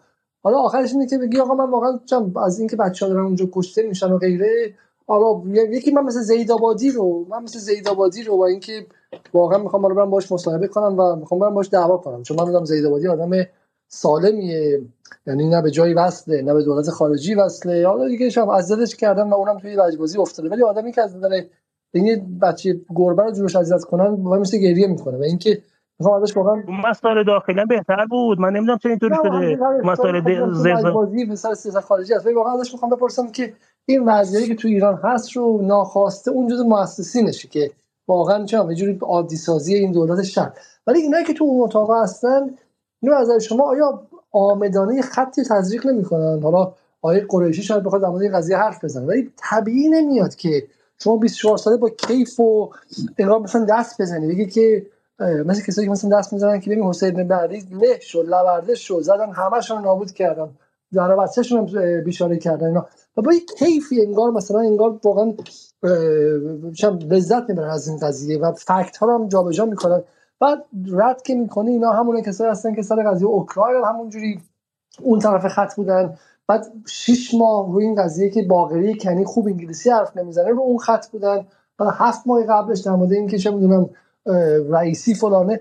و, و به نظر میاد که یه خط مشخصیه. من نمی‌خوام وارد تئوری توتیشم ولی اصلا بالا برید پایین بیاد اصلا به عقل من جور در نمیاد که 800 نفر 900 نفر 2000 نفر 3000 نفر از خانه منیجه حکمت و غیره نمیگم اونا باهاشونن ها ولی اونا رو همراه کردن. خب که یه خط مشخص حزبی منسجم رو به اذهان ها تزریق کنن. اون آیه مصطفینا مثلا آیکیوش در اون حد نیست می‌خواد تصمیم گیر اون باشه. ولی به نظر من واقعا اون پشت کسایی که این کار دارن می‌کنن حالا خیلی معتقدم فکر کنم خبر آنلاین و اون آقای مهاجری و اینها من فکر خیلی بزرگتر از اونها باشه. من واقعا فکر می‌کنم که این به خارج از کشور وصله. یعنی خط عادی سازی اسرائیل در فضای فارسی محسوب میشه این. و و خیلی مشخصه. و همین شما مراقب باشید اون فضاها هستی یه موقع ناخواسته بهشون مشروعیت ندید من واقعا فکر می‌کنم که پشت قضیه نیروی داخلی نیست نیروی خارجی. ببینید آقای علیزاده حالا اینکه من بخوام بگم اینا همشون یه خط فکر واقعا کم لطفیه می‌دونید؟ چون که دوست من خیلی خود همون اعضای متا اصلا امثال منجه حکمت اینا که آره آره آره یعنی سیاست نمی‌دونم. اونا رو میرن تو این بازی همراه می‌کنن. خب نه اون کسایی که خط میچینن این اتاق رو میچینن. حالا من به قول معروف به قول میگن که پشت که نمی‌دونیم نمی‌دونیم چه خبره حالا هر اتفاقی باشه. ولی اونی که اون فکت اون واقعیت که من تو اتاق می‌بینم اختلاف سلیقه زیاده. حتی من خیلی مثلا مثل آقای جلایی پور تو سرشون می‌زنم. تو سر آقایی مثل مثلا نامور حقیقی و نمی‌دونم دانشگر و اینا می‌زنم و و به خود مثلا آقای مصطفی حالا بنده خدا حالا نظرش حالا اصلاح طلب تحت تاثیر غرب هم هست. همش تعارف که نداریم. خیلی هم به قوم رو ظریف پرسته و نم چی حالا پرست حالا شاید درست نباشه کلمش خیلی ظریف دوسته و اینا. ولی مثلا من در مورد اینقدر متاسفانه مرعوب غربن که من دیشب گفتم زلنسکی دلقه که غرب آقا ما یک ساعت ما رو چرا تو توهین کردی؟ حالا همین آقای مصطفی دوستمون هم هست رفیقمون هم هست. حتما هم میشنوه این حرفایی که ما اینجا می‌زنیم. بعد اومده میگه که توییت زده که اتفاقا خیلی دوستان به قول معروف نقدش کردن توییت زده آقای امیر عبداللهیان هم. ببخشید ما مجبورم اینجا بگم نمی‌دونم یا جاهل یا خا... و یا خائن و بعدم شفاهی میگه که خائن فلان اینا. بعد حالا خائن گفتم وزیر خارجه خودمون اشکال نداره. ولی یک کسی که حالا تنزم بوده آخه آقای زنسکی بازیگر تنز بوده. ما من تو تا گفتیم دلقه که اصلا دلقه که غربه اصلا دلقه غرب شده. اینا رو هم بهشون اینا هم نمی‌تونن تحمل کنن متاسفانه بعضی از دوستان. حالا نمیگم در این حال چرا از سه صدر هم در خدا آقای مصطفی خدا خیرش بده به نسبت خیلینا که اصلا زمین تا آسمون فهم کنه. رفیق تعارف نداره این شما ببین همونطوری که موقع من بی بی سی دعوت می‌کرد فکر می‌کنم چقدر سه صد داره. ولی بعدا فهمیدم که من بخشی از اون دستگاه و ویترینم و به اون تون ویترین نیاز دارن که یکم باشه که چپ سکولار ضد ضد اسرائیلی باشه. اون لازمه. خب همین مراقب باشید. چون بالاخره شما نمی‌تونی هر شب تو زندگی بیای و اگر منفعتی نباشه و غیره بخوای مثلا چم فقط مثلا واقعا آره. آقای امیر عبداللهیان و بعد مثلا نمیگم در صورت بحث از ظریف دوستی خیلی خیلی فراتره و مثلا آقای جرایی پور که خیلی ما خودم دعوتش کردیم در جدال نیامد البته ولی خط سیاسیش خط درستی یه تلفیقی اونجا از درست و غلط. ولی در نهایت دقیقاً ولی ببینید اینقدر آقای من یه جمله یه جمله یه جمله بگم بله خواهش می‌کنم. من یه که خیلی عجیب بود برام مثلا یا آقای حسن حالا مثلا اسمش دیگه نمی‌خوام بیارم. حالا می‌شناسید هم خیلیشونو بعد در خیلی راحت شب شبای اول که من دیگه اونو اینقدر زدمش که خود دوستان که حالا تو همون مجموعه هم هستن حالا بگم اصلاح طلب فلان حالا میگه زری اونا هم دیگه کم آوردن. گفتم آخه یعنی چی؟ تو داری میگه حماس گروه تروریستی بعد یک کلمه از اسرائیل نمیگه میگه میگه که آیلیر شالون نمی‌دونم فلان وقت غزه رو ترک کرد یه جور محترمانه انگار لطف کرده. اصلا هیچ این ور اونور تاریخو نمیگی. من خدا رو شکر موثر حالا می‌فهمید که حواسم باشه در اینها تاثیر خودشو داره تو منشن. مشخصه خیلی بعضی موقع ناراحت میشن بعضی اون کسایی که هستن. ولی در عین حال ماها باید در این حال که اینجا هستیم. خب اونجا باید باشیم. حالا اگه به معروف بتونیم یه اثرگذاری داشته باشیم. ما در آقای ببخشید من آقای رئیس گفتم شما پریشب خیلی خیلی محکم وایستادیم که باید دفاع از اسرائیل جرم انگاری شه و یا حالا خیلی وصلین یا اینکه واقعا شانس بودش یا اینکه صداتون شنیدن. با حدود 14 15 سال بعدش دادستان کل کشور و کمیته تعیین مصادیق جرایم جرایم فضای مجازی جرم انگاری کرد. خب حالا ما به این قانون میگیم قانون قریشی از این به بعد. ولی شما به من بگید که این تلاش ها برای عادی سازی اسرائیل برای تروریست سازی حماس برای اصلا حیولا سازی از یه نیروی مقاومتی که اونجا هستش و همینطور تطهیر اسرائیل شما اینها رو آیا عادی می‌دونید؟ یا اینکه نه این فقط به خاطر بغض معاویه است؟ بغض علی اینها. این که مثلا از جمهوری اسلامی عصبانی هن. باید بریم سراغ تحلیل جامعه شناختی. جمهوری اسلامی اذیت کرده. خب این بخشی هم رفتن مثل مردم عادی راه تاکسی و دانشجو و غیره هم یه فوشی مثلا چند به حماس میدن میان گروه بابای همشون با هم دیگه. آیا این بحث بحث جامعه شناختیه؟ نه واقعا یه خط و خطوط سیاسی پشتشه. آقا علیزاده البته این جریان من چند هفته بود که تا هم واقعیتش اینه که همین می نوشتم آقا ما یه به حال چالش امنیت ملی در, در آینده ممکنه داشته باشیم و این دست باز آدم ها توی دفاع از دشمن مخصوصا بخش بخشی که اسم خودشون یا از دانشگاه می‌ذارن یا یا نخبه نخبه سیاسی می‌ذارن. اصلا خطرناکه یعنی واقعا کار خطرناکی بود و خدا رو شکر انشالله که حتی سخت گیرانه تر بشه. ببین یک موضوعه. موضوعی که تازه جامعه هم همراهه. یعنی اصلا این به نظرم میاد من شبم خدمت شما عرض کردم به نظر میاد چیز هزینه داری باشه. به خاطر اینکه اصلا قبه دفاع از دشمن همه جای دنیا همه جای دنیا. یعنی هر جا چه می‌دونم ما اگر بگیم ایران بده بعد تو بدتر از ایران هم این قب وجود داره. یعنی تو کشورهایی که بدتر از ایران هم هستن این قب وجود اگر بگیم ایران خوبه تو بهترین تو بهترین کشورهای بهتر از ایران هم این قب وجود داره. که شما هیچ جا نمی‌بینید. شما یه مثلا تا همین الان آقای علیزاده شما می‌دونید به 300 سال پیش 400 سال پیش یه جنگی بین انگلستان و فرانسه در گرفته تا همین الان این ارق فرانسوی ها حداقل دیدید دیگه چه حاضر نیستن انگلیسی صحبت بکنن. و اصلا یه, یه طوری به هر زاویه دارن یعنی این به این راحتی به این راحتی از دشمنی که هفته ای ماهی چه می‌دونم دو ماهی یه بار منور نظامی علیه کشورت برگزار می‌کنه. دفاع بکنی واقعا خیانته یعنی من نمی‌دونم اسمش اگه دوستی کسی واژه بهتر از این می‌خواد یعنی بهتر از این نرمتر از این می‌خواد توش بذاره به من بگه منم کمک می‌کنه از این بعد این واژه رو به کار ببریم. روی حساب خدا رو شکر واقعا خدا رو شکر به نظرم کار اصولی انجام شد. من فکر می‌کنم اگر یاد من فکر می‌کنم ایده ها شنیده میشن دیگه. حالا من که واقعیتش که بس کسی ما رو قبول نداره ولی احتمالا ایده ها شنیده میشن مخصوصا حالا تریبون شما هم باز تریبونی که شنیده میشه. حالا بحث دوم که فکر که این تلاش ها طبیعیه یا اینکه واقعا داره ترکیبه. ببینید ترکیب آقای علیزاده. ببینید ما, ما, ما ممکنه ممکنه تو یک جمعی با با حفظ القاب و با احترام به هر من تو خیلی هاشون دوستای منم ولی یک ترکیبی می‌تونه باشه. بخشش اینه که آدم هایی که اینا دیده نمیشن شنیده نمیشن. معمولا تو این آدم ها می‌دونید علاقه زیادی به صحبت کردن و بالانشینی دارن. یعنی بدون تخصص ها. یعنی من کسی تو حوزه تخصصش هیچ اشکالی نداره بالا بشین ولی که مثلا کسی هیچ مثلا یک مشکلی که من توی بین این دوستان دیدم اینه که مثلا یه کسی مثلا روحانیه یا مثلا پزشکه. میاد مثلا ازش سوال می‌کنه آقا نظر در مورد مثلا جنگ اوکراین چیه؟ میاد میگه ببخشید من این کاری نیستم. و و درست است که من نظر بدم. بعد نیم ساعت در مورد جنگ اوکراین صحبت می‌کنه. یعنی من واقعا من یه چیزی خودم شخصا و کمتر آدم درست حسابی دیدم که توی حوزه غیر تخصصیش زیاد حرف بزنه. یعنی اصلا گستاخی آقای علیزاده. یعنی اصلا منطقی نیست. مثل اینکه شما برید دکتر مثلا بهت بگه چکم درد داری یا مثلا چه می‌دونم سردرد داری یه ژلوفن بخور یه نوروفن بخور. بعد بشینی روبرو دکتر تو چشمش زل بزنی. بهش بگی که نه من به نظرم من باید مثلا یه دونه قرص مسل بخورم برای اینکه سرم درد می‌کنه.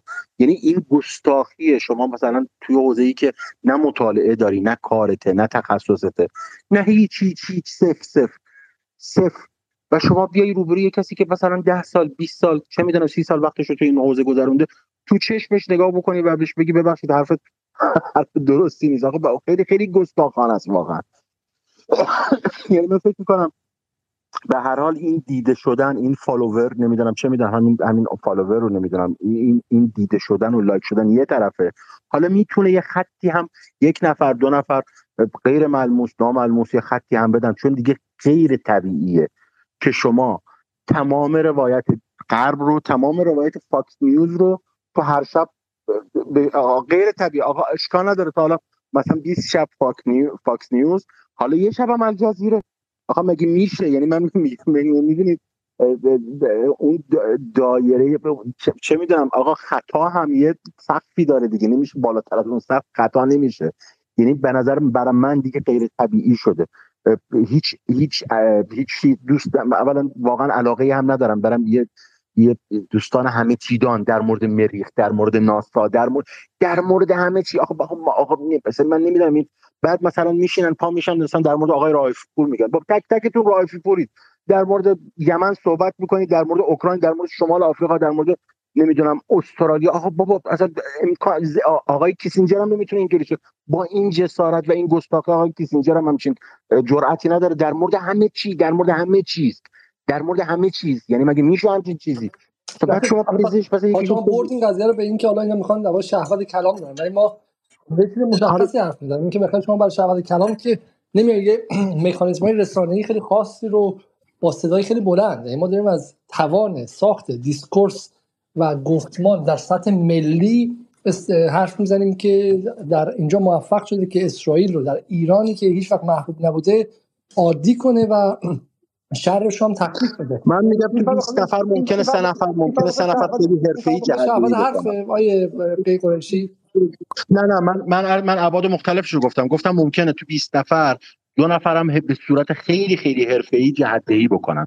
و همین شما در سال در طول سال گذشته روایت روایت نئوکانهای آمریکاست. می‌دونی چی میگم؟ یعنی روایت اسرائیل اصلا عجیب غریبه نمی‌خونه. ببین شما تو تو اوکراین سینه می‌زنید. تو درگیری ایران توی افغانستان سینه یعنی هر چیزی که هر چیزی که اولترا راست های آمریکا. می‌خوان شما میگید. من به نظرم دیگه غیر طبیعی یعنی اینجاش دیگه من نمی‌تونم. اینو یه پدیده طبیعی نمی‌دونم. پدیده طبیعی اینه که به هر حال یعنی به هر شما مثلا پنج بار از توی اتاق روایت فاکس نیوز در بیاد. حالا دوباره روایت الجزیره در بیاد. طبیعی هستم این هیچ مشکلی نداره. ولی اینکه صد درصد روایت روایت غربی از توی اتاق در بیاد.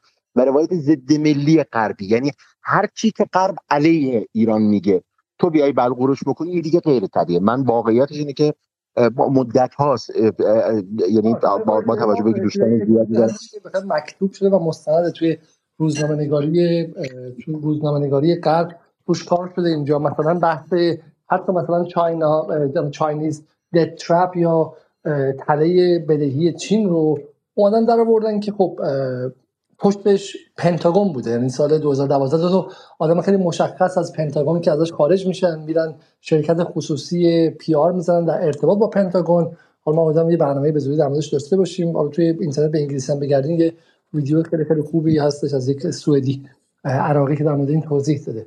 و و بعد می‌بینی که خب چیزی مثل تله بدهی که یه یه trope به قول انگلیسی من فارسیش حالا دقیقا نمی‌دونم ولی یه انگاره فکری که قشنگم به همه نگاه می‌کنه ای پس چین رفته اینجا این کارو کرده این کارو کرده. همش بر اساس یه فقره اتفاقی که در سریلانکا افتاده میاد و یک گفتمانی می‌سازه. بعد میره میگه این گفتمان مهندسی شده است. حالا اینو حسین آقا شر... حسین شریعت مداری اگه بگه شما به شکلی تعجب میگه که آقا دارن تئوری توته می‌ذارن و متوهمم و غیره ولی واقعا در در کتاب های دانشگاهی و غیره میان اینجا نشون میدن با مستندات. در مورد اینجا ما یه روندی داریم. سال 88 اون کسی که میگه نه غزه نه لبنان جانم فدای ایران یا میگه سفارت روسیه لانه جاسوسیه و خط رو می‌بره روی زدن روسیه و چین. دقیقا سال 88 که چرخش به شرق ایران می‌تونست اتفاق بیفته می‌تونست ایران رو علیه تحریم ها مسوم کنه. نه اینکه حالا من عاشق روسیه و چین باشم. خب به هیچ وجه. ولی توی فضایی که ما بودیم میگه دو تا چهار تاست دیگه. خب ایرانی که زیر فشار آمریکاست با آمریکا دو طرف مرزش حضور نظامی داره می‌تونست با روسیه و چین تعادل به خرج بده. همونطوری که اگه سال 2100 چین بیاد بشه یه ابرقدرت نظامی یک تنه ایران شاید مجبور بره اونجا مثلا با یه حکومت دیگه به تعادل به خرج اون موقع می‌تونه اتحادیه اروپا باشه. من نمی‌دونم. خب ولی بحث دو تا چهار تا بود.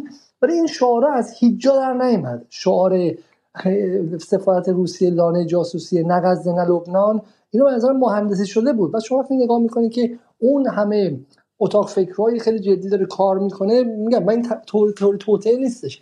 اینجا هم خط عادی سازی اسرائیل فقط به خاطر من میگم می‌خوره چند می‌خوره واقعا شاید نمی‌دونم شاید حالا شما آدم مهربونی هستین نمی‌خوام وارد درگیری شید. ولی یه مقدار ساده انگاری و یه مقدار شاید ظلم باشه به ایران. که ما بگیم آقا به خاطر اینکه آدم ها اومدن در چیزی که نمی‌دونن دارن حرف می‌زنن اونا سیاه لشکرایی هستن که توی بازی اینها میافتن یعنی شما بازی رو میچینی یه هم که می‌خوام بیام خودشون نشون بدن نماده هر همه چی حرف بزنن می‌زنن. ولی چرا باید توی ایران نمیگم جمهوری اسلامی ها توی ایران سال 1402 با این همه رنجی که شهروندای عادی کشیدن با بیان شما بتونید کشتار یه سری زن بچه مردم توسط اسرائیل عادی سازی کنه این نه به تاریخ اینجا می‌خوره نه به فرهنگش می‌خوره نه یعنی شما در بدترین شرایط هم با جمهوری اسلامی اصلا دشمنی پدر کشتگی هم داشته باشین نه این خط وایسی. چرا میاد این خط رو هی هول میده هی هول میده هی هول میده تا طبیعی کنه؟ من به نظر من این اصلا اصلا طبیعی نیستش. یعنی نه منم آقای علیزاده من من گفتم عرض کردم خدمتون من اصلا طبیعی نمیدونمش. اصلا این این این همه ببینید من عرض کردم خدمتون صد درصد روایتی که غرب فاکس نیوز و سی ان ان و نمی‌دونم واشنگتن پست داره حقنه می‌کنه به ناخودآگاه ایرانی رو شما یک جا هر روز و هر شب از هرگز طبیعی نیست.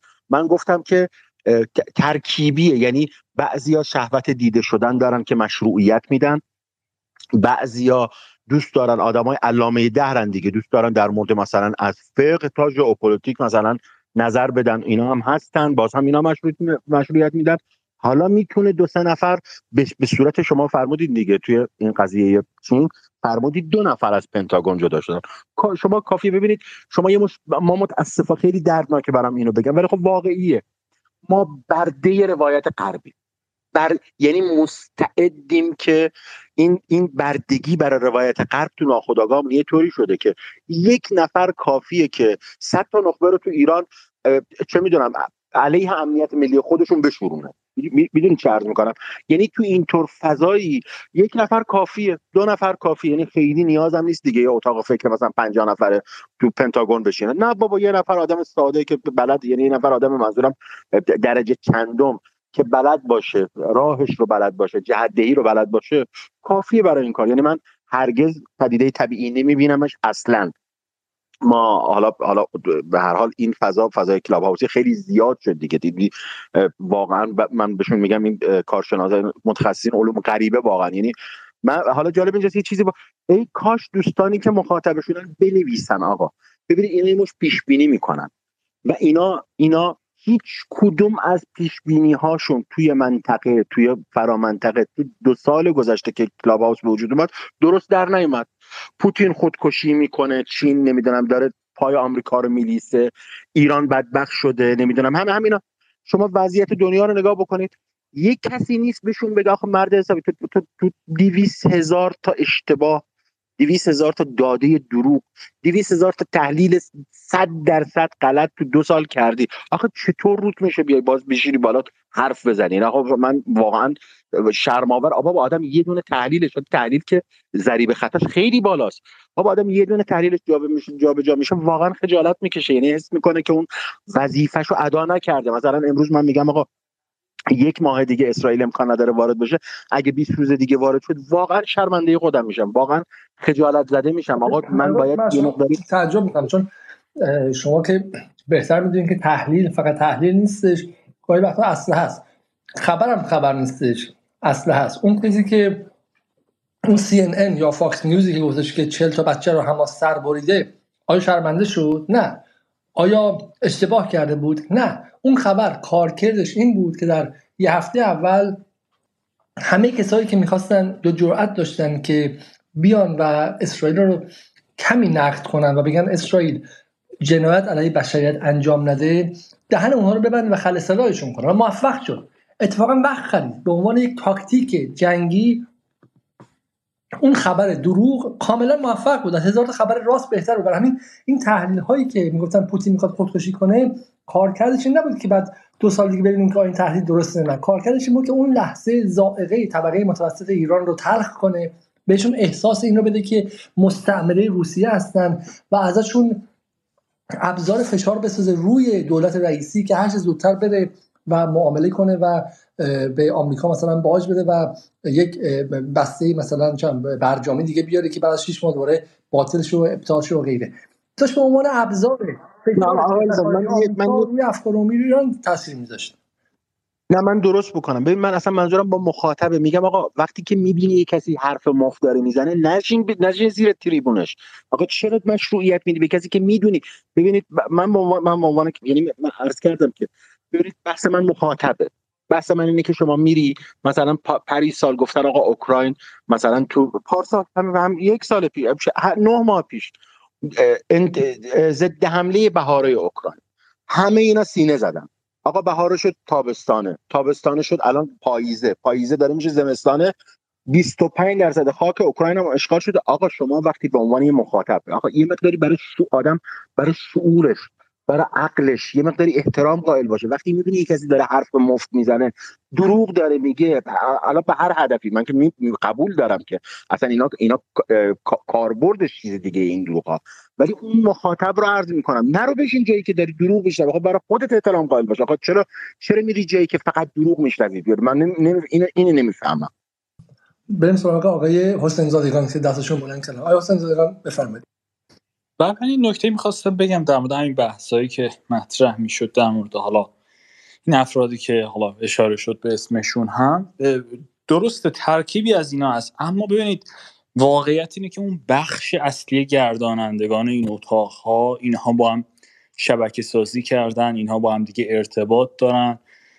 اینها اصلا کارشون هر شب این است که بیان یه سری از خطوط خبری رو دنبال کنن و کسی که اینها رو دنبال کرده باشه. از اونورم این اندیشکده آمریکایی همین کشورهای transatlantic اصلا خود مثلا Atlantic Council که نزدیک به ناتو هست چرا اینا همش میان مثلا اینا رو ریتویت می‌کنن برای اینا mention می‌ذارن؟ دقیقا اونا هر حرفی اونجا می‌زنن اینا همینجا همین حرف رو عینا می‌زنن. یه بارم مثلا اونا یه حرف دیگه بزنن اینا یه حرف دیگه بزنن دیگه. این حجم از انتباق رو که آدم می‌بینه و افرادی که دعوت می‌کنن تو اتاقهاشون مثلا آقای مهدی نوربخش مثلا. اصلا ببین خود باربر اسلیوین رو مثلا دعوت می‌کنن تو اتاقشون تو علی واعظ رو دعوت می‌کنن تو اتاقشون انقدر از این دست مثال ها زیاد هست که اصلا نمی‌خوام وقت اتاق رو بگیرم. به نظر من اینکه یه مقدار ساده نگاه کنیم بگیم نه آقا ایشالا گربه است و مثلا کاملا اتفاقیه. کار اشتباهی. بحث توری توتر هم اشاره که ببینید واقعیتش اینه که غرب همیشه یک قدم از شرق جلو بوده در این چند قرن اخیر و علت موفقیتش هم همینه. همیشه اون چیزی که خودش به عنوان اسلحه استفاده می‌کنه از قبل به طرف مقابلش یعنی شرق میگه آقا اسلحه رو بذار زمین هر سری به یه روشی وارد میشه. یه سری با ایده های روشنفکری وارد میشه میگه آقا تو خشونت پرهیز باش نه به خشونت نه به جنگ خودش بیشترین حجم از خشونت استفاده می‌کنه. خب خودش میگه که مثلا پشت پرده برو توته کن هر کاری دوست داری بکن. به ما که می‌رسه میگن آقا این توری توته است درگیر توری توته نشید. یعنی اصلا که جمله داره آقای خامنه‌ای میگه توری توته خودش یه توته است. واقعیتش اینه که خیلی از این حرفایی که ما امروز می‌زنیم دور هم.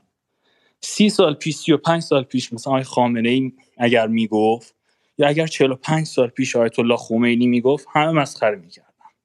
گفتن آقا مثلا آخون چه سر در میار از سیاست؟ مثلا کسی مثلا با عبا و نعلین و اینا مثلا بیاد یه حرف بزن ولی امروز می‌بینیم به چشمون اتفاق میفته در دنیای امروز هم همین. آقا همین تحلیل های در مورد جنگ رو یا مسائل سیاسی مختلف. یکی از واشنگتن یه انگلیسی زبان بزنه. یه حجم از ضریب اهمیتی برای ماها داره تو مخاطب. میگم واو مثلا فلانی تو بی بی سی اینو گفته. همون حرف رو مثلا یه چینی بزنه اصلا خیلی اهمیت بهش نمیدیم. یا مثلا یه ایرانی از لندن یا واشنگتن یا توکیو یه حرفی بزنه یه حجم از ضریب اهمیتی داره. مثلا از دمشق بزنه یه اهمیتی داره. تو ایران مثلا از قوم بزنه عین همون حرف رو یه اهمیتی داره. حالا اون فرد اگر یه فرد سکولاری باشه اهمیت بیشتری بهش میدیم. اگه یه مذهبی کت شلواری باشه یه اهمیتی بهش میدیم. همون حرف رو عینا یه فرد مثلا روحانی بزنه که کسی هم نمی‌شناسه هممون گارد می‌گیریم. واقعیتش اینه که ببینید آقای علیزاده تو همین بحثای فلسفه پسا استعماری شما بهتر می‌دونید. این غربی ها در چند قرن اخیر موفق شدن که اصلا ذهن ما رو استعمار زده کنن. یه سری پیش ها رو توی ذهن ما بکارن که ما همش ببینیم که آقا غرب چه شکلی به ما نگاه می‌کنه. اصلا کل هویت ما رو از ما گرفته و دلیل اینکه همیشه همیشه یه قدم از ما جلوترن و هر سری ما باید یه بار گول بخوریم یه بار به حرف اونا گوش بدیم بعد بفهمیم سرمون کلا رفته. دوباره فایده نداره. دوباره همون اشتباه تکرار می‌کنیم چون یه قدم جلوتر. یعنی می‌خوام بگم خیلی وقتا شما برگردین نگاه کنید خیلی از همین تحلیلایی که الان شما گفتین توری تو تو اینا. همین مثلا سی سال پیش 25 سال پیش خیلی این حرفا رو زدن. ما بودیم که جدوشون نگرفتیم. چرا؟ چون مثلا شاید سبک زندگی من من شما مخالفت کنم تئوری با غربگرایی و غرب زدگی و حالا ذهن پسا استعماری غیره همه سر جا شده. بالاخره آن چیزی که مهمه قوه بقاست قوه بقا که بر اونها غلبه می‌کنه. ما در دهه 60 هر چقدر آدم‌ها از جمهوری اسلامی هم ممکنه بعدشون میومد به مثلا نیروهای ملی نیروهای سکولاری که حذف شده بودن ولی صدام که داشت سرشون بمب می‌زد قوه بقا بهشون می‌گفت که دشمن صدامه. خب دشمن صدامه. اون خط رو نیست گم کنه. خیلی از نیروهایی که به شکلی مثلا غیر از مجاهدین خلق بقیه کسایی که اومدن خارج همشون تو ایران حذف شده بودن و اعدامی داشتن و غیره نرسن بغل صدام وایسن الان سوال اینه که بالاخره اسرائیل به صورت خیلی مشخصی در مورد ایران تا آستانه جنگ اومده ترور کرده و برای بخش عمده جامعه ایران خیلی واضحه که این دشمنه. یعنی این حالا ما نباید با دشمنی کنیم. خیلی معتقدن که اصلا به ما چه ربطی بحث اسرائیل و قدس و اینها قبول. ولی اینکه دولت اسرائیل می‌خواد ما رو بزنه تو بتون تحریم برای ما بیاره غیر و اینها این رو جامعه ایران با شامش حس می‌کنه با شهودش حس می‌کنه با حس با غریزش حس می‌کنه. این اتفاقی که داره میفته منیپولیت کردن دستکاری کردن غریزه است. یعنی اون غریزه بقا هم داره از ما می‌گیره که آقا طرف می‌خواد ما توی این نیستش که مثلا توی یک جنگ نامربوط به ما ما فقط یک کنش اخلاقی کنیم که درست و غلط چیه. این چیزی که بعد از اینکه اونجا زد ممکن بیاد سر ما بمب بذاره بیا تو اینجا ترور کنه. جنگ داخلی را بندازه از تجزیه طلبمون دفاع می‌کنه و غیره اینها. من میگم که این به خیلی آمدانه ای داره میاد و ذهن ها رو به خیلی مشخص دستکاری می‌کنه و من فکر نمی‌کنم این فقط غربگرایی بشه از غربگرا بودن ذهن های ما استفاده می‌کنه. حالا بریم سراغ آیه حساس و بعد خانم نصرآبادی هم می‌خواستن چیزی اضافه کنن. آیه سید حساس کوتاه بفرمایید. خواهش می‌کنم. ببینید بله اینکه دوستان فرمایید در عین حال می‌خوام بگیم که بعضی دوستانمون فکت های واقعیت هایی که توی این مجموعه دیدم بعضی از دوستان. ببینید مثلا گفتم که مثلا اسرائیل. ببینید خیلی بده ها. یعنی همه چی اونطوری تا قرن فکر رژیم کردم خب خب 1400 تا کشته اگه مثلا می‌خواست تله بکنه که برای با 20 تا اسیرم کافی بود نمی‌دونم با 50 تا کشته اسرائیل هم کافی بود اگه می‌خواد تله بذاره برای همه چرا این وضعیت اینا که برای کشتهشون برای استخونه کشتهشون 50 تا اسیر آزاد می‌کنن. اون وضعیت عملیات تموز نمی‌دونم بعد می‌گفتن که حزب الله فلانجا گفته من شگر همه رو جواب می‌دادی. بعد اینکه میگن مثلا من بعض موقع برام سوال میشه که اینو شاید مثلا هدفمند باشه بعضا نمیگم همشون واقعا همین بود. فردا شب دوباره دقیقا میاد همینو می‌گفت. خب آخه من که این شب گفتم شما مود تحلیل از سکوت کردم میگن سکوت نشان رضا اگه جواب داشتی که 100 درصد جواب می‌دادی. به راحتی می‌زنی به وسط حرف همه. خب اینجا همشون اذعان می‌کنن ساکت میشن چون که دیگه دلیل نداره. آقا ما میای فردا دوباره همین حرفو می‌زنه. با ذوق زدگی از زدن موشک های یمن و نرسیدنش به ایلات میگه. با ذوق زدگی ها یعنی مثلا یه جوری میگه انگار مثلا ببخشید برعکسش. خب من هزار میگم بابا شما یه ذره اون ژن ایرانی بودنتون اینجا کجاست؟ من نمی‌دونم اصلا جوری از سی ان ان و نمی‌دونم خبرگزاری غربی صحبت می‌کنم. من مثال رویتر دروغ 1500 تا کشته یا آبان 98 شو براشون میگم که بعد عفو بین الملل گفت 200 خورده 300 تا کشته. اینا رو میگم میگم این دروغ میگن عملیات فریب برای جنگ عراق رو میگم مثال می‌زنم. اون false flag operation هایی که سالها به خورد مردم همه هم می‌دونن که بعد چند سال بعدش لو رفت. و الان همه اینا رو امشب میگی. بعد فردا با آب لب و لیستشون میچکه و در خبرهای سی ان می‌خونن با افتخار با یه جور از حتی بعضی هم کشته های اصلا اسرائیلی که خودش هم گفتن بعضی دوستان نمیگن. اینا رو آدم می‌بینه بعد می‌خواد بعد تکرار می‌کنن همون حرفا رو. من شک می‌کنم. خب چرا در این حال بعضی دوستان میان؟ آقای فرید مدرسی میان مثل ما یه مناظره کردیم با آقای نامور و دوستانشون. ما هم اینور بودیم 7 نفر ما بودیم 7 نفر اونا بودن و مناظره هست شما می‌تونید این گوش کنید. شما تو کلاپاس هم خیلی گوش کردن. ما بالاخره تکلیف سه چیزا مشخص شد. یعنی برای خارج از رتوریک به مثل مسائلی بود که دیگه تناقضات درونیش مشخص شد. من نمیگم ما درست میگیم و اونا درست میگن. بالاخره بین نیرویی که لیبرال و نیرویی که مثلا ضد سلطه تا ابد دعوا خواهد بود و از نظر فلسفی هم بینشون نقطه ای نیستش که یکیشون تسلیم شه یکیشون تسلیم نشه. نه اونا بالاخره می‌تونن دفاع کنن از خودشون. و یه سری چیزاست که فکتوال غلطه. یعنی تناقضاتش خیلی راحت میاد بیرون. و ما بعد از اون فکر تموم شد. و باور نمی‌کنید که هنوز اتاق تموم نشده بود یه افتر پارتی گذاشتن. رفتن همون حرف ها رو همون ساعت همون دقیقه تکرار کردن. و شما می‌تونید بفهمید مثلا خود آقای نامور قرار علیرضا من شخصا هم با دوست قدیمی دوستش دارم آدم خیلی جذابی هم هست ولی واقعا یک گرامافون شکسته است که یه حدود 15 دقیقه حرف رو هر روز روزی سه یا چهار بار تکرار می‌کنه. خب در مورد اینکه ایران دو تریلیون دلار ضرر کرده توسعه ایران فلان بوده فلان بوده همون رو تکرار می‌کنه. من اصلا نمی‌فهمم گفتگو دیگه کجاست. چون اینا یه سری ابزارهایی دارن که هر روز تکرار میشه و و وظیفه تکرار چیز دیگه است. برای همین برای تک برای گفتگو و شنیدن حرف برای همین که اولش اینقدر تعارف می‌کنن. که خیلی خیلی خوشحالم از شنیدن صدای شما. اون تعارفای که من یاد عمه بزرگای خانواده مادری من تهرانی خیلی قربون صدقه ها اینا یاد مثلا عمه ملوک و اینا میافتادم که خیلی همشون با هم دیگه خیلی دوستانه و اینها. بعد میان دوباره ضبط صدا شروع میشه. شروع میشه 5 دقیقه ده دقیقه همون حرفا رو می‌زنن. باز فردا از اول همون حرفا رو می‌زنن. برای همین نظر من واقعا فکر که یه سلاح این. یه سلاح داره کارکرد خیلی واقعا واقعا. می‌دونی چرا؟ آقای الزاد 20 هزار نفر مثلا توی اتاق تلگرام و مجمع کلاب هاوس و اتاق تلگرام کانال بعض تا 20 چند میره. خب اینا من از اون طرف میگم که اون شنونده اون پایین خب همشون که مثل اون فکر نمی‌کنن. قطعا حرف ما تاثیر داره. در عین حال اینا یه سریایی داره اون پایین. که شنونده یا بگو معروف پیاده نظامشون هستن. انگار می‌خوان رو هر شب تقویت کنن. یا یا یادشون نره. طرف اومده حرف می‌زنه. من دارم بهش میگم شما داری میگی حماس تروریستی رفیق رفیقای نوکان توی آمریکا. بهش بر می‌خوره میگه چرا به من میگی نوکان آمریکایی؟ میگم خب تو حرفای اونا رو داری می‌زنی. آخه من چجوری من حتی خود عربای کجام نمیان بگن حماس تروریستی؟ تو یه ایرانی با لهجه تهرانی داری صاف در میاری میگی حماس تروریست ولم نمی‌کنی. هزار تا فکت برات میارم که دفاع مشروع بوده بعد در های سازمان ملل آقای امیر عبداللهیان ده بند اشاره کرد. اینا رو دارم میام دوباره میام میگه حماس حالا دیگه ما این ادانش انداخت حداقل جلوی ما دیگه نگفتش دیگه. ولی میگم اینا اثر داره دوستانی که میگن قطعا اثر داره اون پایین هستن اینا پخش میشه ضبط و پخش میشه اینا قطعا توی سطح جامعه موثره. ما باید تا جایی که بتونیم فرداش توی تیتر صفحه اول روزنامه‌های رسمی چاپ تهران میاد. شما روزنامه‌های رسمی خدا خیرتون بده. دیشب همینو می‌گفتم گفتم به شما فلان کسه کسک و کسکی صلح نوبل گرفتن ایرانی خانم عاطفی هم هستن. اینا یک سال برای یه خانم که بعدا مشخص شد که همش دروغ بوده فلان بوده فلان بوده چنان گریه کردن.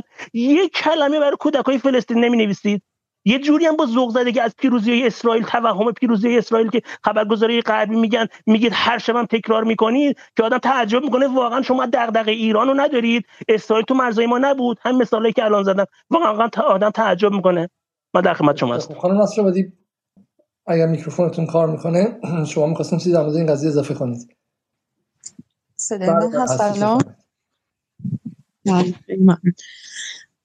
والا حالا این اتاق خاص که در واقع یک پدیده استثنایی نیست به نظر من. یعنی ما با یه شبکه مواجه هستیم که حالا تا یک سری اتفاقاتی که به حال پشت سر هم افتادن. اول ریاست جمهوری بایدن بود و بعد از اون ریاست جمهوری آقای رئیسی بود و بعد از اون هم اتفاقاتی که سال گذشته افتاد اینها مجموعاً باعث شد که در واقع ما یک شبکه ای از روابط شبکه ای از رسانه ها شبکه ای از محافل و جریانات سیاسی که اینها نمیشه به هیچ عنوان این قضیه رو انکار کرد که اینها در واقع یک پروژه پروژه های معینی رو از سالیان از دهه های گذشته داشتن و تا به امروز هم دارن و اون رو در واقع در سطح لایه های مختلفی که دارن توی این محافل و گروه ها و شبکه هایی که در داخل و در خارج از ایران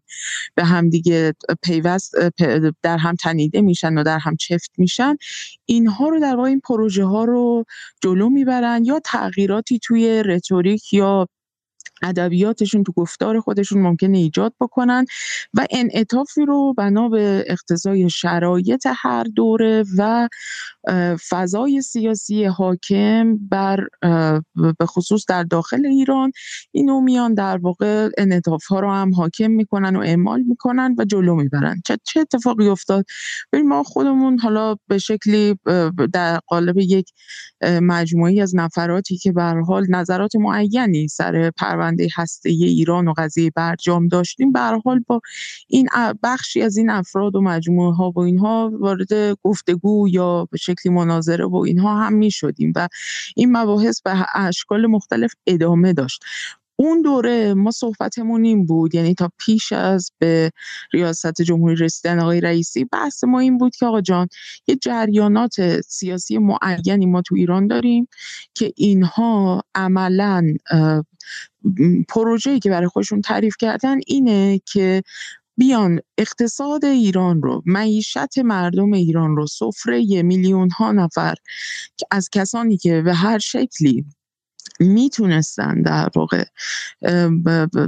در صورتی که در واقع اداره اقتصاد ایران به شکل دیگری و به شکل دیگری بود و به گونه دیگری مدیریت می‌شد می‌شد که در واقع این اقتصاد و این معیشت گروگان گرفته نشه. اما جریان سیاسی معینی که حالا یک طیفی هم هستن یعنی اینجوری نیستش که قابل تقلیل به یک گروه یا یک حزب یا یک به حال مثلا یک گرده سیاسی معینی هم باشه.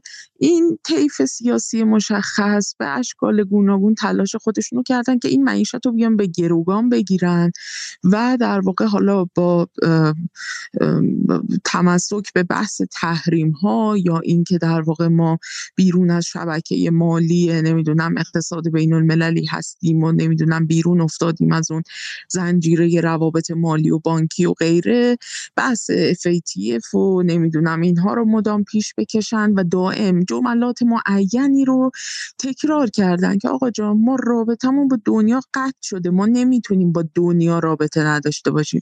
ما باید با دنیا وارد گفتگو بشیم ما باید برای اینکه بتونیم اقتصادمون سر و سامون بدیم برای اینکه این تحریم ها رفع بشه برای اینکه بتونیم در واقع شرایط مردم رو بهتر بکنیم باید بیایم و سر پرونده هسته با دنیا وارد گفتگو بشیم و این قضیه رو حل و فصلش کنیم دنیا هم که خب مشخصه دیگه. در واقع همون سه به علاوه یک و حالا باقی زمان ما متعلقاتشون هستن دیگه. ایالات متحده و ترویکای اروپایی و غیره. خب اینها در واقع تا اون دوره بحثشون این بود که ما باید در واقع اقتصاد ایران رو به شکلی به گروگان گرفته بودن برای اینکه این اقتصادی که می‌تونست به حال با همه اون شرایط دشواری که تحریم ها بهش تحمیل کرده بود به هر حال به یه شکل درونزایی می‌تونست یک سازوکارها و مکانیزم هایی رو در درون خودش داشته باشه برای اینکه اون چه که ازش به عنوان اقتصاد مقاومتی ازش یاد می‌شد رو بتونه محقق بکنه که حقیقتا اینها خودشون جز مهمترین ترمزهایی بودن که چنین اتفاقات اتفاقاتی نیفته و البته تنها هم نبودن توی این قضیه. خب بعد از اینکه در واقع اقتصاد و گروگان گرفتن ما رسیدیم به وقایعی که سال گذشته اتفاق افتاد و اون قائله زن زندگی آزادی و غیره که اینها در این بره اومدن و وارد یه سطح جدیدی شدن. یعنی این بار اومدن امنیت ملی رو اومدن گروگان گرفتن. کاری که اینها کردن یعنی این طیف به طور مشخص در سطوح مختلفی وارد صحنه شدن. یعنی بخشی از اونها با سکوتشون در قبال اتفاقات به حال بسیار ناگواری که داشت میافتاد و بسیاری رو نگران کرده بود و فضا رو به شدت ملتهب کرده بود و امنیت روانی بخشهایی از جامعه رو واقعا ازشون سلب کرده بود.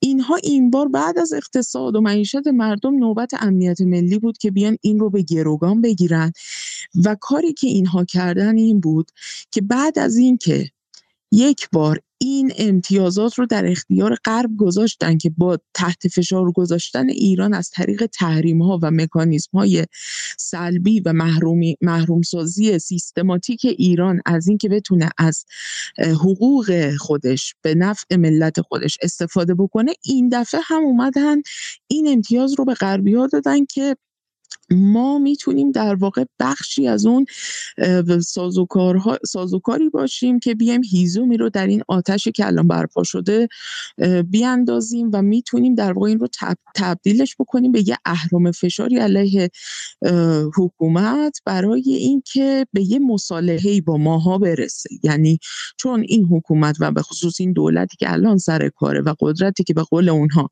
یک دست شده و نمی‌دونم مجلس و دولت همه از یک قماش هستن و اینها. حالا اینها نمی‌تونن بیان با این بخش های ناراضی و شورشی جامعه که عمدتا هم لایه های فوقانی طبقه متوسط بودن و به لحاظ ایدئولوژیک کاملا با این جریان سیاسی مشخص هم همسو و همجهت بودن.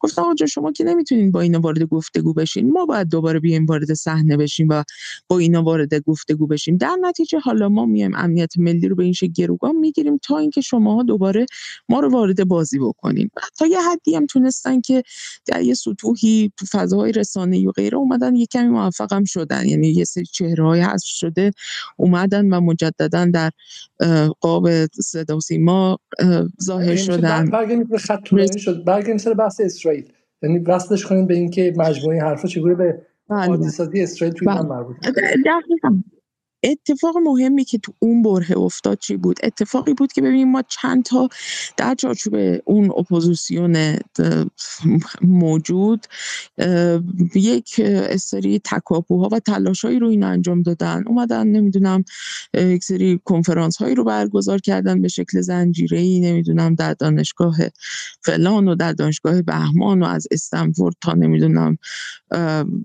نشست دانشگاه بهمان تو کانادا. و فلان و غیره. بله در جاهای مختلف.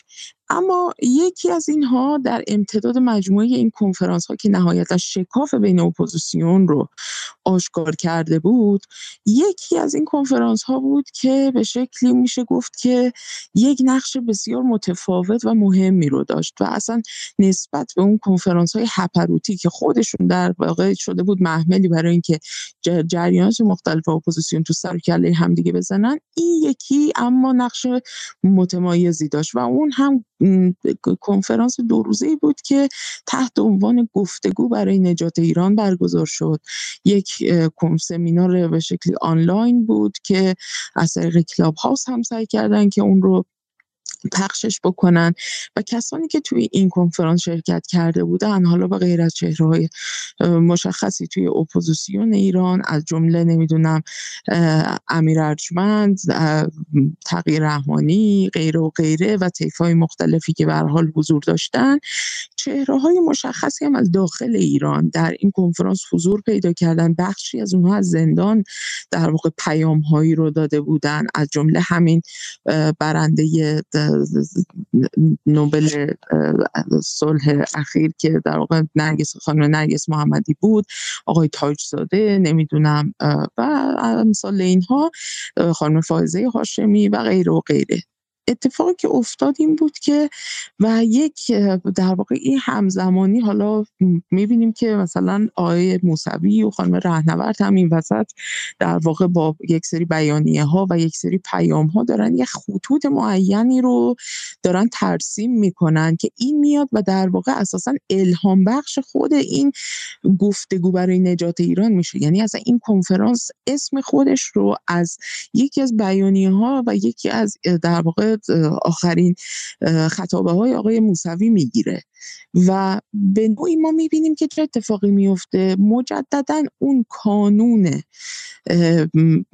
در واقع مشروعیت و کانون به نوعی اون جریان اپوزیسیونی که خودش رو همزمان منتقد مخالف یا حتی به شکل خواستار تغییرات بنیادین و اساسی در جمهوری اسلامی می‌دونه. این از خارج از ایران یعنی از درون اپوزیسیون خارج کشور منتقل میشه مجددا به داخل و این چهره های داخلی هستن که به طور مشخص این مشروعیت رو میدن.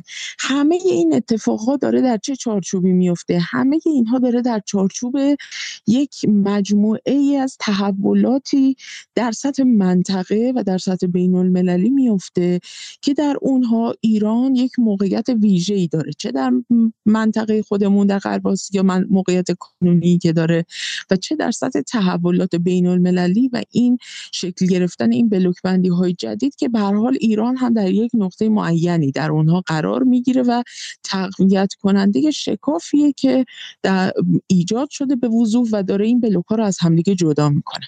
خب کسی در واقع مح... یکی از مهمترین در واقع میشه گفت دولت هایی حالا دولت که حالا همین نادولت هایی که در منطقه ما متضرر میشه از این مجموعه از تحولات با وجود نقشی که ایران داره ایفا می‌کنه مشخصا اسرائیل ما در همون دو هفته اول شروع شدن همین قائله زن زندگی آزادی ما تو چارچوب جدال در مورد این قضیه دست کم به سراحت و به وضوح صحبت کردیم. که جان یک اتاق عملیاتی علیه ایران شکل گرفته که خطش داره از تلاویو میاد.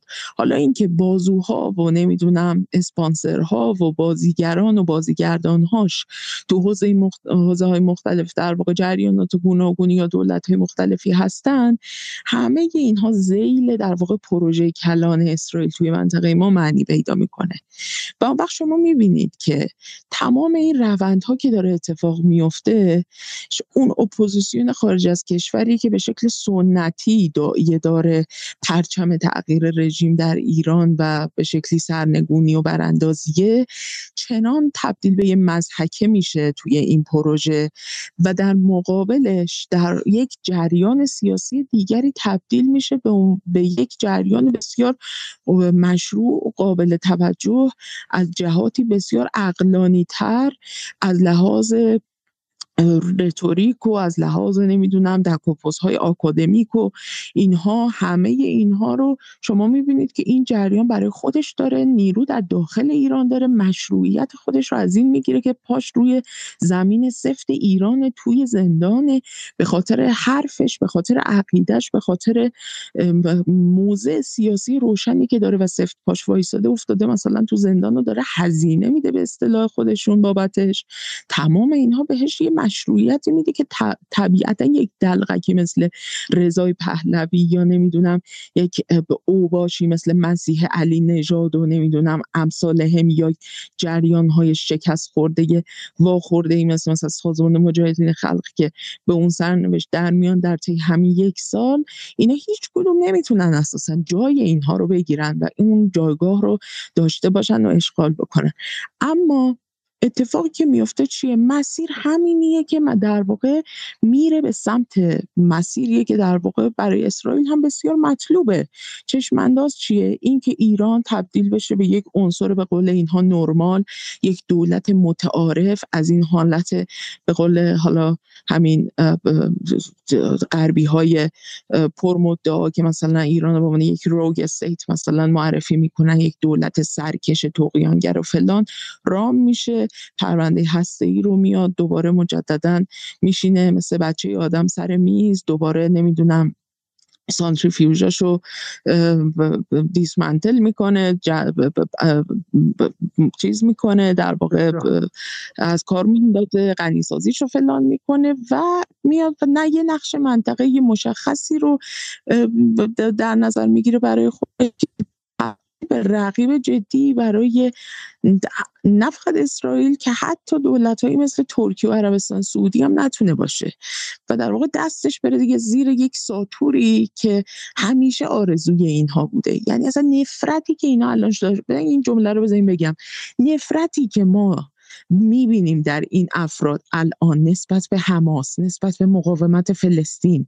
وقتی که اونجوری با نفرت در مورد آرمان فلسطین حرف می‌زنن و اینکه یک چیز هپروتیه اینکه ایران باید بره به سمت تنش زدایی عادی سازی روابط با اسرائیل همه اینها تمامش نفرت از اون نقطه که ایران توش ایستاده. ایرانیه که به یه سر با همین توان موشکی و در همین جایگاهی که ایستاده به لحاظ تسلیحاتی و یک قدرتی که یک جایگاه خودش رو به شکل مستقل و درونزا به دست آورده توی این عرصه و به یه سطحی از بازدارندگی رسیده. تمامش نفرتشون از این ایرانه که در واقع دارن پروژکتش می‌کنن یا در واقع به شکلی فرافکنیش می‌کنن روی مسئله فلسطین و روی حماس. و در واقع این شما اینه که تضاد اینها با با تضاد دو جناح در داخل ایرانه که تعیین کننده است و این ربطی حالا واقعا به جناح های خارجی اینها نداره و این جناح در داخل در ادامه اون پروژه‌ای که می‌خواست به شکلی نورمالایز کنه و بره تن صدایی کنه با آمریکا و به دنبال این بود که بخشی از نظم اقتصادی آمریکا محور شه و منافع اقتصادی سر این قضیه داشت خب مسلمان ترجیحش اینه که بتونه ایران رو ضعیف کنه و برای این کار واقع داره از نیروی خارجی یارگیری می‌کنه. حالا خودشون بگین این حرفی که شما خیلی طولانی بود ولی من فکر با شما مخالفت کنن. یعنی اوغلاشون خواهند گفت که بالاخره ما باید از اینجا نیرو بیاریم دیگه. جمهوری اسلامی که اجازه تجمع ما نمیده و ما بالاخره میریم با آمریکا و اسرائیل.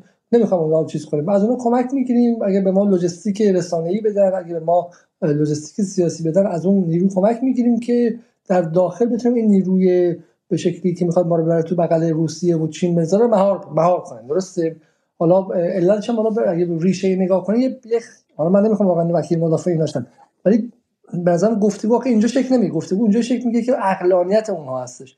حالا من اون گفتگویی که توی جدال با خانم الهی کولایی داشتیم از من از این نظر مهمه چون حرف عقلانیشون زده میشه. میگن که بالاخره ما در پروژه دموکراتیزاسیونی که از قبل از مشروطه داشتیم به این سمت می‌خواستیم حکومت قانون هم داشته باشیم. استقلال می‌خوایم ولی حکومت قانون هم می‌خوایم و حکومت قانون و حکومت مردم هم می‌خوایم و رفتن به سمت چین و روسیه این اجازه رو به ما نمیده.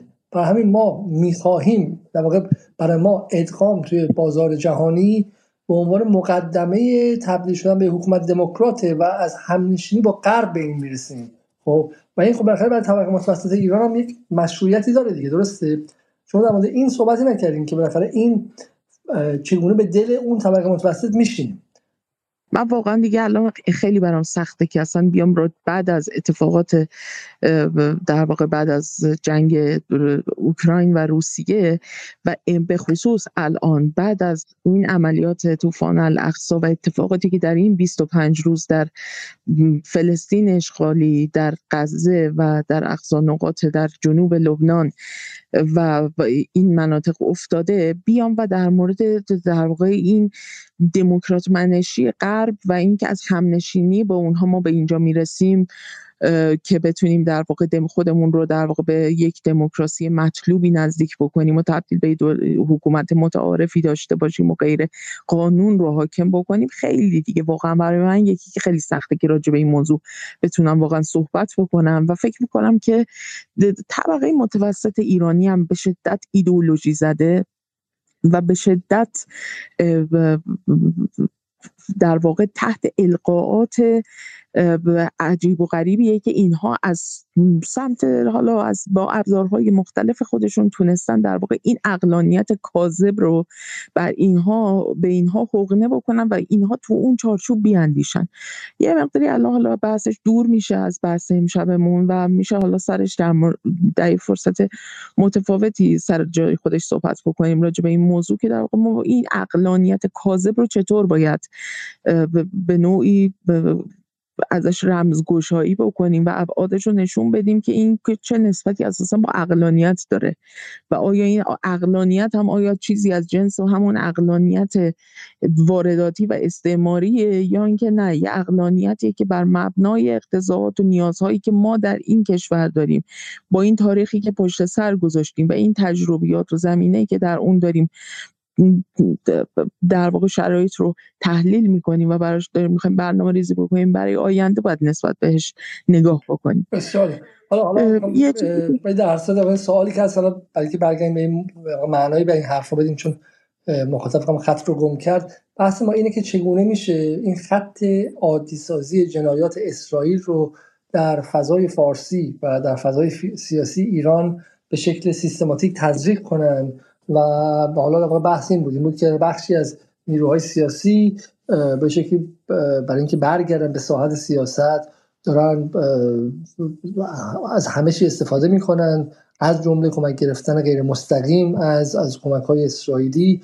و برای همین هم هستش که اینجا هم تلاششون اینه که تلاششون اینه که ادامه محور مقاومت رو بزنن و ازش هیولا سازی کنن. این کلیت کلیت این خط بود که در واقع دوگانه برای اینها حول این قرار می‌گیره که تا محور مقاومت محوری که ما رو از پیوستن به WTO و به بانک جهانی و غیره محروم کرده از پیوستن به برجام محروم کرده و برجام اگه می‌خوای FATF اگه می‌خوای و بری سراغ برجام منطقه‌ای. برجام منطقه‌ای یعنی قطع ارتباط با حماس.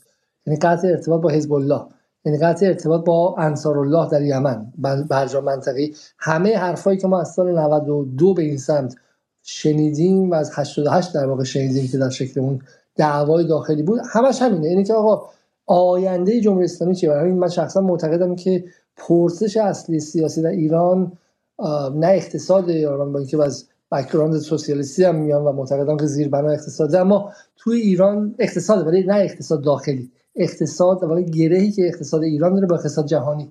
این سال زیربناییه اینکه ما می‌خواهیم با نظم جهانی غربی چیکار کنیم؟ می‌خواهیم اول وارد شیم یا اول مثلا برای خودمون یه امنیت اولیه به عنوان یک نهاد ملی بسازیم بعدا وارد شیم.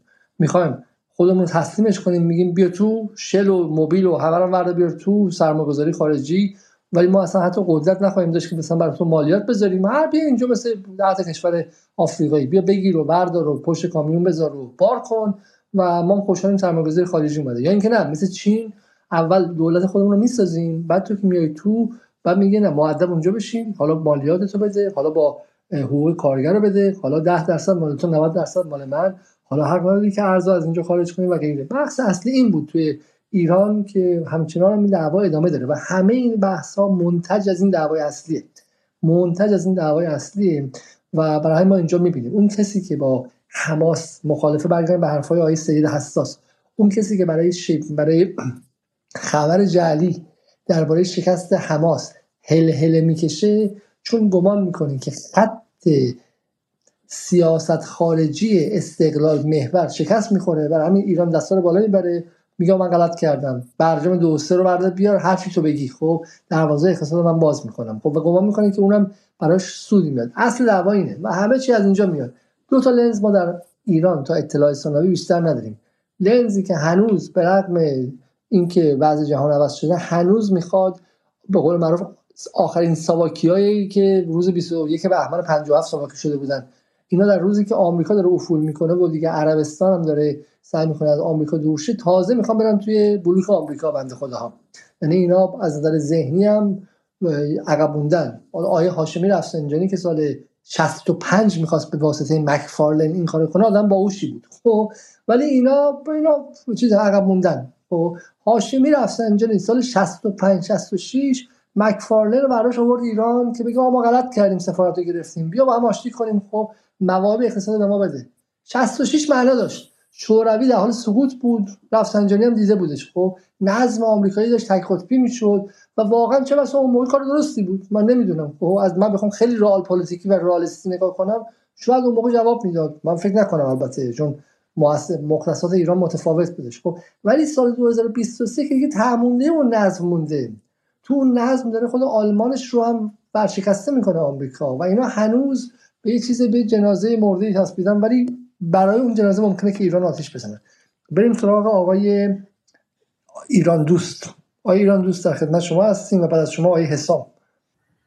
با سلام خدمت همه حضار. صدا من هست؟ آقای علیزاده؟ بله بله هستید من حقیقتش دو تا قبل از اینکه صحبت خودم بگم دو تا نکته می‌خواستم روی هم صحبت شما هم جناب قریشی بذارم. یکی اینکه این صحبتی که شما کردید گفتید که این حساسیت جمعی در جامعه ایران روی حتی مسائلی که به در واقع وجود و بودن خودشون هم هست کمتر شده. حالا من فکر می‌کنم بین علما اختلافه که این حساسیت بین چه مقداری از جامعه کم و زیاد شده. ولی فکر می‌کنم کار خاصی تو این مسئله یه, کار خیلی ساده باید انجام داد. یکی اینکه من فکر نمی‌کنم اون جمعیت نادان اسلش خائن که به هر حال یه جورایی خودشون رو هم سرنوشت با آمریکا و اسرائیل و اینا می‌دونن. من فکر نمی‌کنم اونا قابل توجیه کردن و این چیزا باشن. به خاطر اینکه اونا مغزشون به قول شما یا عقب موندن یا اینکه کلا منافعشون یه چیز دیگه است. یه کاری که میشه کرد اون قسمتی که در واقع من اسمشو می‌ذارم ایران دوستا رو اونا رو تقویت کرد. از اون طرف هم سعی کرد که این جامعه ایران ستیز که حالا یا از نادانی یا از خائنیه اینا رو نفی و ترد کرد. در واقع شما مثلا حالا من نظرم به اتفاقا که دوستانی که الان اینجا هستن شما نمی‌تونید 364 روز سال پستای مثلا سارا معصومی رو ریپوست کنی یا مثلا سیاوش اردلان رو ریپوست کنی بعد مثلا دو روز سال پرچم فلسطین در بیاری. خب اینو نمیشه. به خاطر اینکه کسی که در شعبه MI6 در واقع کار می‌کنه خائنه. حالا می‌خواد آدم قشنگی باشه محیط زیستی باشه یا کسی که در واقع یه جورای کانال علی واعظ در ایرانه نمی‌تونه. حالا اون دیگه علی واعظ دیگه چه می‌دونم اردشی راپورتر قرن 21 و یکی اینم می‌خواستم روی صحبت جناب قریشی نکته بذارم که من فکر می‌کنم جمله بندی میشه با کلمات جمله قشنگی ساخت. اما یه مقدار به منطقش من نمی‌خوره اینکه حداقل به نظر منطقی نمی‌رسه که ایران می‌خواد بذاره که این برنده این بازی حماس باشه نمیاد مثلا یه چک بزنه. من فکر می‌کنم دلیلی که ایران این کار حالا فعلا نکرده به هر حال این قضیه قضیه بسیار پیچیده و جنبه خیلی مختلفی داره. و اون آدمی هم که اون طرف هست حالا اسرائیل یه توانایی داره که من فکر نمی کنم لحظه که بخواد ازش استفاده کنه خیلی نگران جامعه جهانی و نمی‌دونم افکار عمومی اینا باشه. بنابراین من فکر کنم ایران یه ملاحظاتی غیر از این داره غیر از این جمله مندی قشنگی که حالا می‌خواد برنده بازی مثلا برنده بخوره به اسم حماس. حالا یه نکته که دو تا نکته حالا خودم می‌خواستم مطرح کنم یکی این که کلا حالا این چیزی که من می‌بینم حالا من تخصصی در این چیزا ندارم کل زندگی مهندسی بوده. مثل مهندسایی که حالا فضول چیزای سیاسی هستن منم احساس می‌کنم حالا نظری دارم اون قدی که دیدم در این طرف فکر می‌کنم کلا که این از این اتفاقات و اتفاقاتی که داره در واقع پیش میره به ایران فلسطین حزب الله حماس اینا خیلی پیچیده است خیلی هم خطرناکه و من واقعا فکر می‌کنم ایران من فکر این چیزی که من می‌بینم حداقل ایران تو این مرحله فعلا استراتژیش اینه که بازدارندگی رو روی مرزای اسرائیل روی همین مرزایی که فعلا هست نگه داره و اگر واقعا حماس خدای نکرده از بین بره اون موقع باید دید که حالا ایران بعد از اون نقشش چی می‌خواد باشه چون اون موقع یه مقدار ممکنه حتی اسرائیل بتونه از مرزایی که الان هم هست خارج بشه. و یکی یه مسئله که می‌خواستم بگم که دو تا دو تا مورد خیلی در واقع چیز وجود داره تو این قضیه که من دیدم بعضی خیلی بهش وزن زیادی به, نظر من میدن. یکی میگن چون من فکر می‌کنم ایران واقعا ایران و محور مقاومت بسیار تنهاست. اما من می‌بینم یه سری وزنی قائلا برای افکار عمومی توی مخصوصا غرب حالا یا شرق حالا بیشتر غرب. یکی هم این که حالا چقدر اون بازی چین و روسیه می‌تونه مثلا اینجا کمک بکنه. افکار عمومی غرب که من فکر می‌کنم اولا دوباره اینکه این این افکار عمومی که تو خیابوناست چند درصد جامعه است. همین پیروز من یه نظرسنجی میدم. جامعه آمریکا چهل خورده درصد همدرد با اسرائیل احساس می‌کنن مثلا. اولا اینکه چند درصد جوامع غرب تو خیابونان. دوما اینکه تو خیابون میان برمیگردن برای جنگ عراق افغانستان بعدش با همه این تجارب توی لیبی بعدش با همه اینا توی سوریه اینا چه تأثیری گذاشت که حالا الان بخواد بذاره؟ یکی تاثیرگذار به نظر من چه بعد ببینیم چقدر است. دوم از اینکه حالا توی بلند مدت اصلا فلسطینی نابود بشه افکار عمومی غرب غیر از شیون و شم روشن کردن چه کار خواهد کرد؟ دوم روی روسیه و چین هم این چیزی که من می‌بینم واقعا روی شبکه آرتی رو شما برید اون حداقل وبسایتش رو که من اینجا می‌تونم ببینم وبسایت آرتی رو من می‌بینم. من فرقی در لحن گزارش وقایع در آرتی با بی بی سی فارسی نمی‌بینم. نمیگم بی بی سی انگلیسی چون بی بی سی انگلیسی مقدار رادیکال تره به سمت اسرائیل تازه. حالا حداقل این چیزی که من احساس می‌کنم. ولی واقعا من فرقی بین اون از اون زاویه‌ای که در قضایا رو حداقل گزارش می‌کنه توی آرتی و بی بی سی فارسی نمی‌بینم. دوم حالا کلا چین و روسیه من فکر می‌کنم این چیزی هم که توی rhetoric و توی زبان حالا یه چیزایی میگن. خب من فکر می‌کنم دو تا دلیل خیلی مشخص داره. یکی اینکه به حال جامعه جهانی حالا در اون حدی که باید نشون بدن حالا فلسطین بین اونایی که حالا طرفدار فلسطینن. یکی هم خود عرب. به عرب درست کاری ازشون بر نمیاد یا کاری نمی‌کنن یا هر چیزی اما از نظر ذهنی به هر حال آدمایی هستن که براشون قضیه مهمه و جمعیت بالایی دارن. من فکر می‌کنم این صحبت ها رو اینا می‌کنن. فلسطین هم خدا نکرده از بین بره هم اینا صحبتشون رو کردن و یه چهار تا یادبودی می‌ذارن و در واقع میگن ما اون موقع طرفدار بودیم دیگه. حالا بودیم گذشت نشد.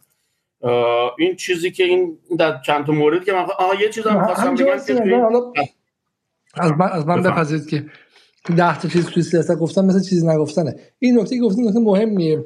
و جای بحث داره بقیه هم خواستم واردش شم مثلا بحث مهمیه که آیا چین و روسیه اصلا کاری کردن یا نکردن؟ شما میگی که آرتی چیزی نگفتیم پس به این معناست که روسیه سمت فلسطین نیستش.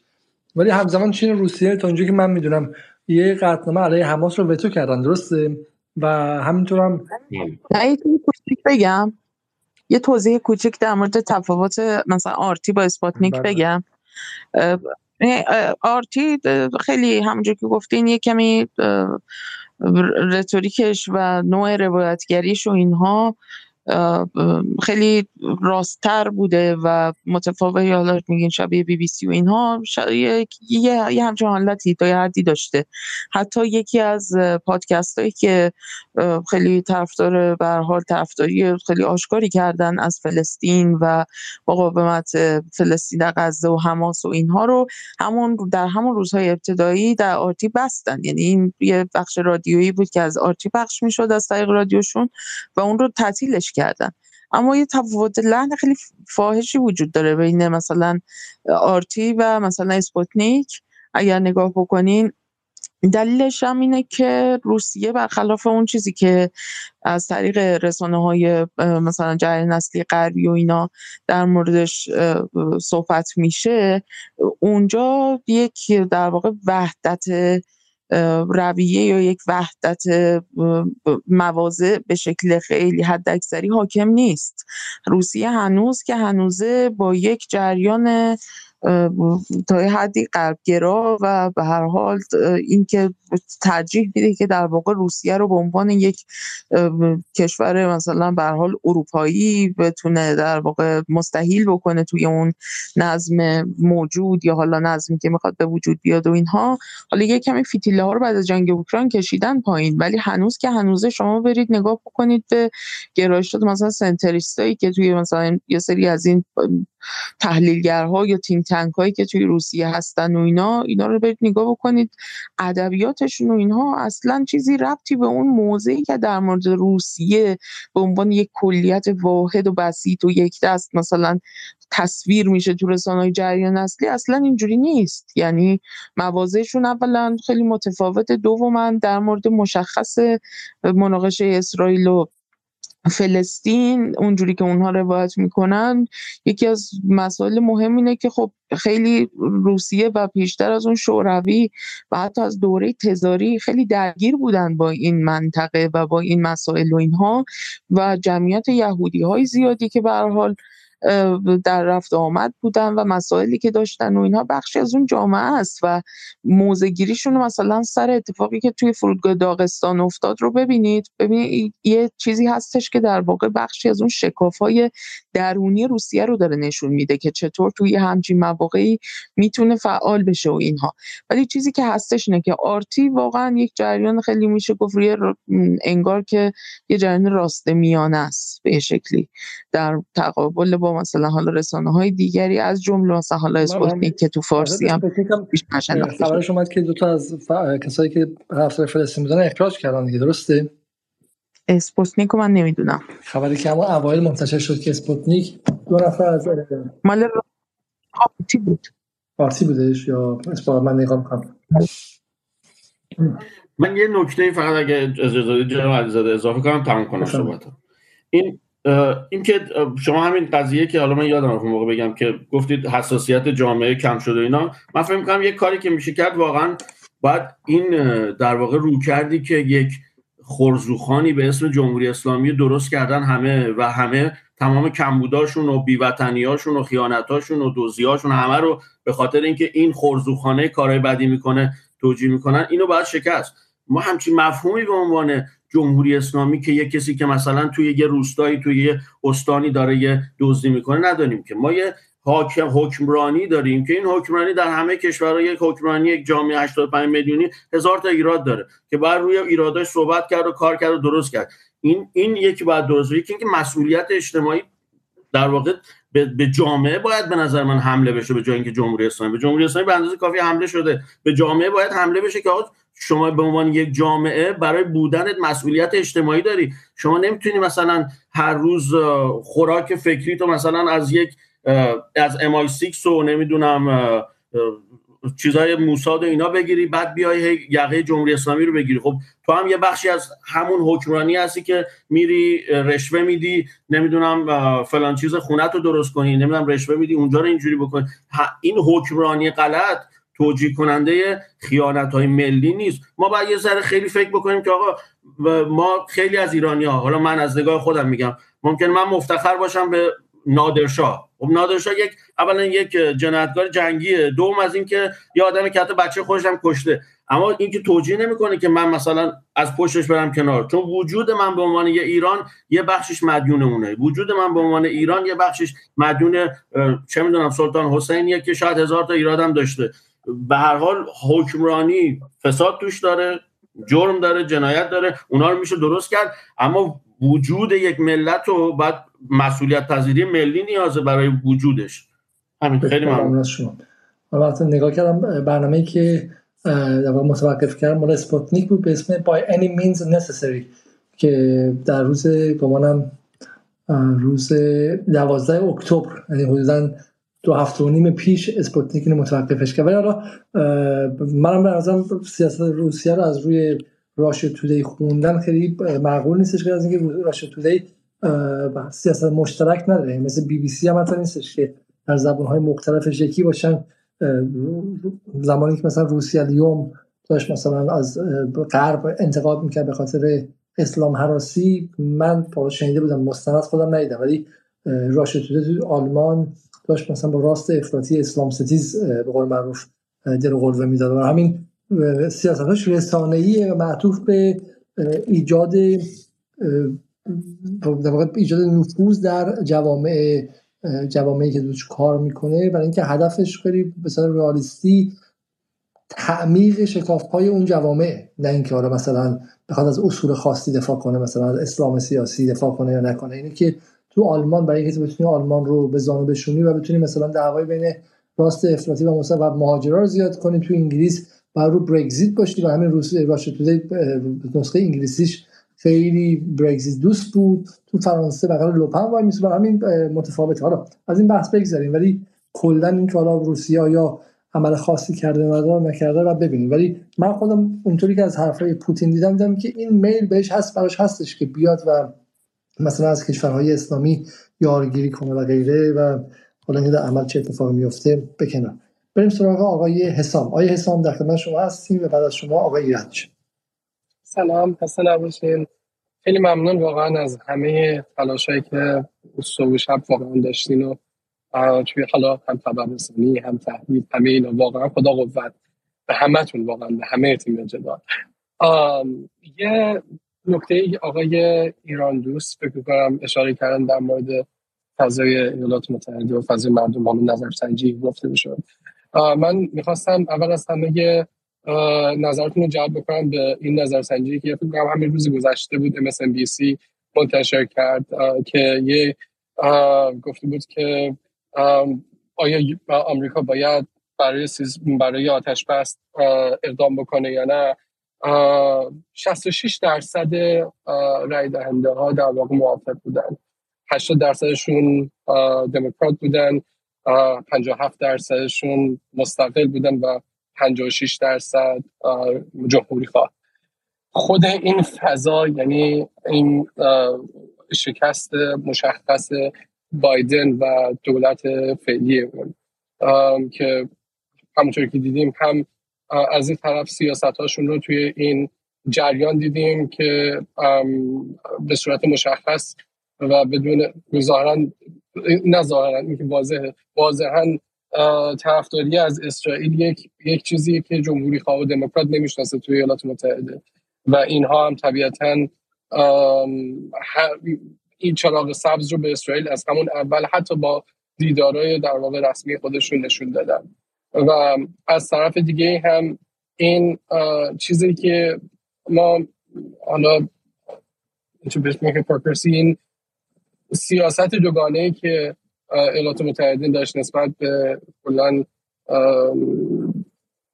تلفات یا کشته ها و مجموعه که ما توی مثلا اوکراین می‌دیدیم به چه صورت در واقع از اون یاد می‌کردن و توی اینجا داریم می‌بینیم که بهش میگن که یه, چیزی بهش تودی توجیه می‌کنن که این به قول معروف غیر غیر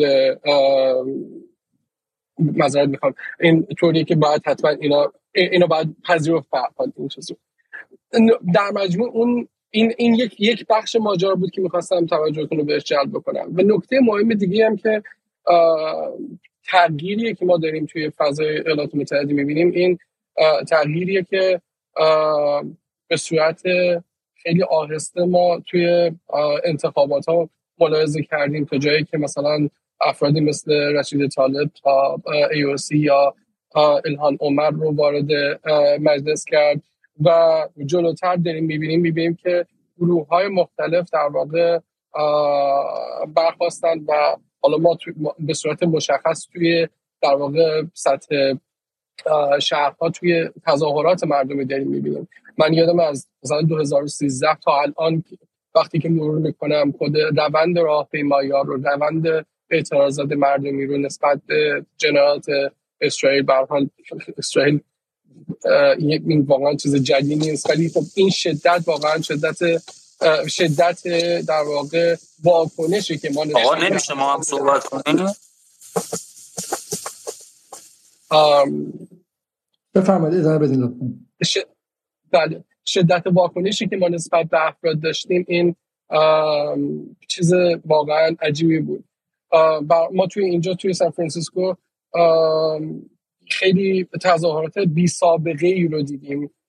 نه, هم سه هفته گذشته هم هم همین هفته هفته پیش که مردم شاید از جاهای از گروه های مختلف از کمیونیتی های از جمعیت های مختلف اینا اومده بودن و در واقع هم درخواست آتش بس رو داشتن از نماینده های خودشون و هم هم اینکه جنایات اسرائیل رو در واقع تکرار می‌کردن و درخواستشون این بود که شخصی مثل نتانیاهو باید محاکمه بشه.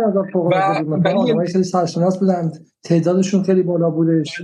شما چیز از سان اونقدر بله. ندیدیم خیلی جالبه که ما در مورد این به صورت مشخص خیلی بلکات رسانه ای رو داریم می‌بینیم. یعنی چه چه در سطح در واقع محلی چه در سطح ملی در سطح خود کشور ما داریم می‌بینیم که علا رقم این که مردم خیلی در واقع نسبت به این بقول معروف وکال هستن و خیلی فریاد بلندی رو دارن می‌زنن. ولی خب توی رسانه های داخلی حداقل اون چیزی که ما داریم دنبال می‌کنیم چیزی ازش نشون داده نمیشه. من یه نکته خیلی جالبی رو می‌خواستم اشاره بکنم که من اینو خودم از نزدیک دیدم که اوکلند اوکلند هم طبیعتا یکی از شهرهایی هستش که توی شمال کالیفرنیا هست. بین خیلی فاصله زیادی نداره با سان فرانسیسکو. شهری که خب اکثرا سیاه ها اونجا جامعه زیادی دارن و از اون طرف هم جامعه مسلمان سیاه هم اونجا حضور دارن. به قول معروف افریکن اونجا هستن. یکی از امام های این مساجی که افریکن امریکن هم بود. خیلی نکته جالبی رو می‌گفت. میگفتش که اون کاری که اسرائیل داره می‌کنه یک مثال جالبی می‌زد و می‌گفت اون کاری که اسرائیل داره می‌کنه مثل کاری که در واقع گرگ یک گرگ به گله می‌خواد بزنه و گرگ به گوسفندا میگه که من با شما کاری ندارم با سگ در واقع گلت میکار دارم مشکل من با سگ گله شماست. و اون دقیقا کاری که الان اسرائیل داره با حماس می‌کنه و اینا می‌خوان به ما بگن که حماس تروریسته. در حالی که با تروریست کسیه که داره این جنایات رو انجام میده. اینو توجه داشته باشین. این صحبت ها در جایی داره انجام میشه که ایالات متحده حماس رو به عنوان یک گروه تروریستی مشخص کرده و صحبت هایی که این صحبت ها می‌تونه بسیار گرون برای فردی یا کمیونیتی مثل این بخواد تمام بشه. ولی تو این فضا تو این شرایط علا رقم همه این پوشش وسیع رسانه ای که علیه حماس داشتن شما الان داریم می‌بینید چه چه فاکس نیوز چه سی که از ظاهر دو سر متفاوت در واقع جریان رسانه ایالات متحده هستن. ببینیم که صحبتاشون کاملا یکی شده. این این تغییراتی بود که من می‌خواستم به قول معروف به نظرتون برسونم. خیلی خیلی ممنون از شما. حالا من اون دوست قبلی دعوت کرده بودم بالا ولی واقعا اتاق به هم زدن. اونم چیزه چون اول حالا ما برنامه رو وقتی شروع می‌کنیم دوستان هیچ تقاضا نمیدن بیان بالا. به پایان برنامه که می‌رسه حرفای بقیه هم که گوش می‌کنن همه دوست دارن که بیان. و اون ساعت اول اگر واقعا بیان خیلی استقبال می‌کنم من هم دعوت کردم ولی الان که به ساعت 3 و نیم 4 ساعت رسیدیم و دیگه بعد برنامه رو تموم کنیم و همین من دیگه یه نفر بیشتر رو نمی‌تونم صحبت کنم. برنامه کنیم با قریشی و یه جنبندی کلی انجام بده. ولی میگم من دوست دارم که همه صحبت کنن حتی مخالفان هم بیان صحبت کنن. ولی در اون ابتدا این چون برنامه بعدی ما جمعه خواهد بود ولی این دفعه واقعا میشه دو ساعت و سه ساعت نخواهد بود. در همون ابتدا اگر تقاضا کنیم برای همین در طول روز شما فکر کنید که چه چیزی می‌خواید بگید که بیاین مستقلا بگید تا اینکه فقط در واکنش به دیگران باشه. و حالا کسایی که نتونستن صحبت کنن من عذرخواهی می‌کنم. میرم سراغ آقای مسعودی چون از ابتدای برنامه دستشون بالا بود و شرمنده شون آقای مسعودی شما بفرمایید صحبت کنید من برم سراغ جنبندی اتاق آقای قریشی. خواهش می‌کنم. ممنون که ماک دادید. سلام از من خدمت های علیزاده و همه دوستان. خدمتتون ارز کنم که من یه بحث خیلی مهمی رو خواستم مطرح کنم. سعی می‌کنم خیلی کوتاه بگم. اینکه جبهه مقاومت الان توی زمانیه که یه تصمیم خیلی تاریخی باید بگیره به نظر من.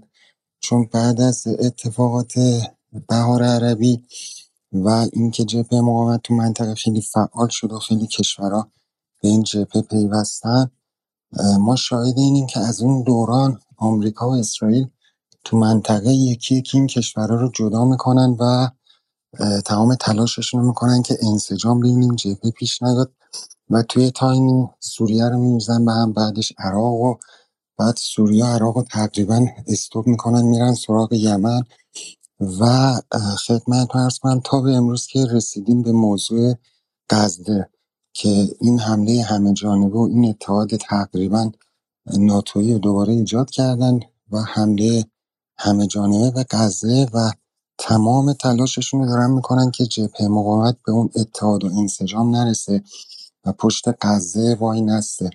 که داریم الان ملاحظه می‌کنیم با اینکه یمن سه چهار بار حملات همه جانبه موشکی و پهبادی داشته اسرائیل اصرار داره می‌کنه که ما با یمن جنگی نداریم و اعلام جنگ هم نمی‌کنه و به همین شکل تمام تلاشش داره می‌کنه که با حزب الله وارد جنگ نشه جبهه جولان فعال نشه. من فقط می‌خواستم این نظریه رو بدم که جبهه مقاومت حتما الان باید یه تصمیم تاریخی بگیره و یک بار برای همیشه این انسجام رو ایجاد کنه و این پیغام رو به غرب بده که اصلا مهمی شما به کدوم کشور و به کجای این جبهه حمله می‌کنید. این جبهه یک دست منسجم از این به بعد از این تاریخ به بعد. از 7 اکتبر اکتبر 2023 به بعد متحد جوابگوه حالا شما به یمن می‌خوای حمله کنی به غزه به لبنان به هر جا به ایران فرقی نمی‌کنه. من فقط خواستم این کامنت رو بذارم و نظر شما هم در مورد این موضوع بپرسم که موافق هستید با در واقع نظر بنده یا نه؟ در ساعت سه و سی و هشت دقیقه اومدیم و سوال اصلی شب مطرح کردیم و سوال اصلی روز رو مطرح کردیم و واقعا ما باید از ابتدا در این سه ساعت در مورد این حرف می‌زدیم. سوال اینه که سطح حملات اسرائیل طوریه که آیا حماس به تنهایی می‌تونه جواب بده یا نمیده؟ آیه قریشی میگن که جبهه مقاومت نمی‌خواد وارد شه. برای اینکه فکر می‌کنه که حماس می‌تونه به تنهایی پیروز شه و این می‌تونه افسانه اسرائیل رو بیشتر در هم بشکنه. چون مثلا فکر کنید که اگر سال 1967 مصر و سوریه نه مثلا فقط لبنان وارد شده بود. خب مثلا به تنهایی اسرائیل شکست می‌داد خب حیمنه اسرائیل میشکست. ولی اسرائیل چم مصر و سوریه و لبنان و اردن و همه وارد شدن و همگی با هم شکست خوردن خب این واقع اسرائیل رو اسرائیل کرد. یعنی از چیزایی که توی قلب و ذهن مردم منطقه اسرائیل اسرائیل اون ترومای تاریخی و اون مرعوب شدن شکست بر اثر بر اثر شکست 67 شکست سنگینی بوده که همه عرب ها هر چقدر به شکلی نفس و به شکلی کرامت و احساس قدرت تاریخی و اعتماد به نفس تاریخی داشتن ریخته شد در سطح آشغال و اسرائیل نابودش کرده. برای همین اینها که اصلا جرأت ندارن تو ذهنشون با اسرائیل درگیر شن و غیره. آقای قرشی رو اونو میگه و شما اینو میگه مثلا این واقعا سوال 20 میلیونی امشبه که آیا تو این لحظه این لحظه لحظه کلیدی لحظه لحظه بحرانی که باید انتخاب کرد لحظه مرگ زندگی که قبل از اینکه اونها بشه توانشون رو بیشتر کنن این برام باید توانشون بیشتر کنن یه سوالی از شما دارم. حالا به فرض محور موقع توانش زیاد کنه خب اونورم می‌تونه توانش زیاد کنه دیگه. اونورم آمریکا رو وارد می‌کنه. درسته؟ اونورم اتحادیه اروپا رو وارد می‌کنه دیگه درسته؟ از در توازن قوای نظامی واقعا چه اتفاقی میفته یعنی اگر قرار باشه که الان به شکلی حزب الله و انصار و ایران هم وارد شن و هشت هم وارد شه خب اینا مقابل اسرائیل نخواهم بود دیگه. آمریکا رسما ناو آورده تو منطقه. اتحادیه اروپا رسما میگه که بزن ما پشت هستیم و الان فقط داره حمایت معنوی می‌کنه. ممکن اون موقع لوجستیک هم بکنه و اصلا بهانه بیارن اصلا ناتو رو وارد کنه غیره. این سوال سوالی که مطرحه. حالا دوستان همیشه میگن که چون آمریکا گیره توی اوکراین نمی‌خواد چه این کاری انجام بده. ولی مثلا این سوال حالا شاید فردا با اون سوال بذاریم یا برای برای جمعه شب سوال بذاریم. سوالی که واقعا هست اینه. اینه که آیا محور مقاومت با وارد چی وارد نشه؟ آیا قرشتی می‌خوام شما به این سوال وارد چی ورود کنید؟ اگر وقت داشته باشم آره می‌تونم داشته باشم. ولی کوتاه سه دقیقه چهار دقیقه بفهم. حالا من سعی می‌کنم خلاصه من آدم پر حرفی هستم تلاش می‌کنم سه چهار دقیقه. ببینید واقعیت اینه که ما یه اسفند ماه یه به قول معروف یک جلسه مجازی با سید حسن برگزار شد. سید حسن نصرالله معتقد بود که خیلی سراحتا این چیز مخفی و محرمانه هم نیست. یعنی کلی تحلیلگر عرب و اینا حاضر بودن تو جلسه و یه چیز محرمانه نیست. سید حسن نصرالله معتقده که تا زمانی که اسرائیل تو بدترین شرایطش هست و تو ضعفش هست و این لعنت هشتاد سال به قول معروف بنیان فکری و ناخودآگاه رهبران اسرائیل رو آسیب زده و نگران کرده. یک طوری که شما تقریبا تمام نخست وزیرهای سابق رؤسای ارکان سابق رؤسای جمهور سابق و فعلی حتی شخص آقای نتانیاهو به هر حال از این لعنت 80 سال صحبت کردن یعنی دولت سوم یهود که به قول معروف باز هم گرفتار لعنت بشه و دچار فروپاشی بشه. آقا سید حسن نظرش این بود که با اگر قرار اگر قرار باشه که اسرائیل با این شیب ضعف یعنی این شیب ضعف حرکت بکنه ما باید قبل از 80 سال کارش رو تموم بکنیم. یعنی قبل از 80 سال دنبال بهانه بگردیم. حالا جنگی ما درست بکنیم اونا شروع بکنن ما جواب بدیم. یعنی این وحدت ساحات یا به قول معروف آیست حساس شما می‌خواین چیزی بگید؟ بفرمایید که دیگه بحث تموم شه. شما ببخشید. حالا دیگه اتاقم پرید اینا. من یه جمله در راستای حرفای خانم اینا که زدم می‌خواستم یه اسمی از یمنی بیارم. جبهه مقاومت یمن که حالا خیلی این چند روز دیدم که هم به معروف نسبت به عربای دیگه که حالا به معروف پشت درشون حرف می‌زنن که شیکمند و دنبال خوردن و اینا هم چه این جسارت رو بهشون می‌کنم. یعنی خالص ترین عربایی که مواجه مواجه هستیم. مردم یمن که جاش جا داشت که یه تشکری ازشون بکنم. الان یه پستی ازش میدم. خلیج فارس. حتی خلیج فارس ما هم خیلی تاکید دارن که برخلاف اون فارس فارس زبانان ایرانی صهیونیست مثل نمی‌دونم اسم نمی‌خوام بیان ابی و فلان و کوفت و خوره که به خاطر دور یار پول و دوم تکون دادن برای سعودیا. و و و خودتون هم می‌دونید خلیج فارس هم کتمان می‌کردن یعنی می‌گفتن یه اسم سیاسی روش میذاشتن. اینو من خواستم تاکید کنم از مردم قیور یمن تشکر کنم به نوبه خودم.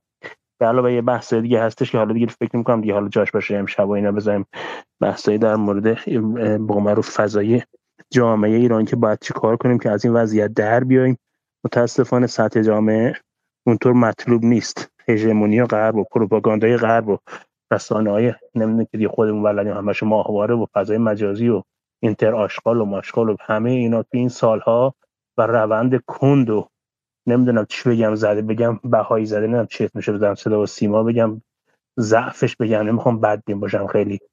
اونجوری عمل کرده که متاسفانه سطح جامعه اونجوری که می‌خوایم تو جامعه ایرانی در این حال که 6 میلیون حرکت منم پیام میدن همه اینا هست. ولی تو کوچه و مغازه و اینا میریم. حالا در این حال که وضعیت مردم رو در اقتصادی اونطور بد نیست ولی خیلی متاسفانه اونجوری که باید باشد نیست. توی استادیوم‌های فوتبال می‌بینیم.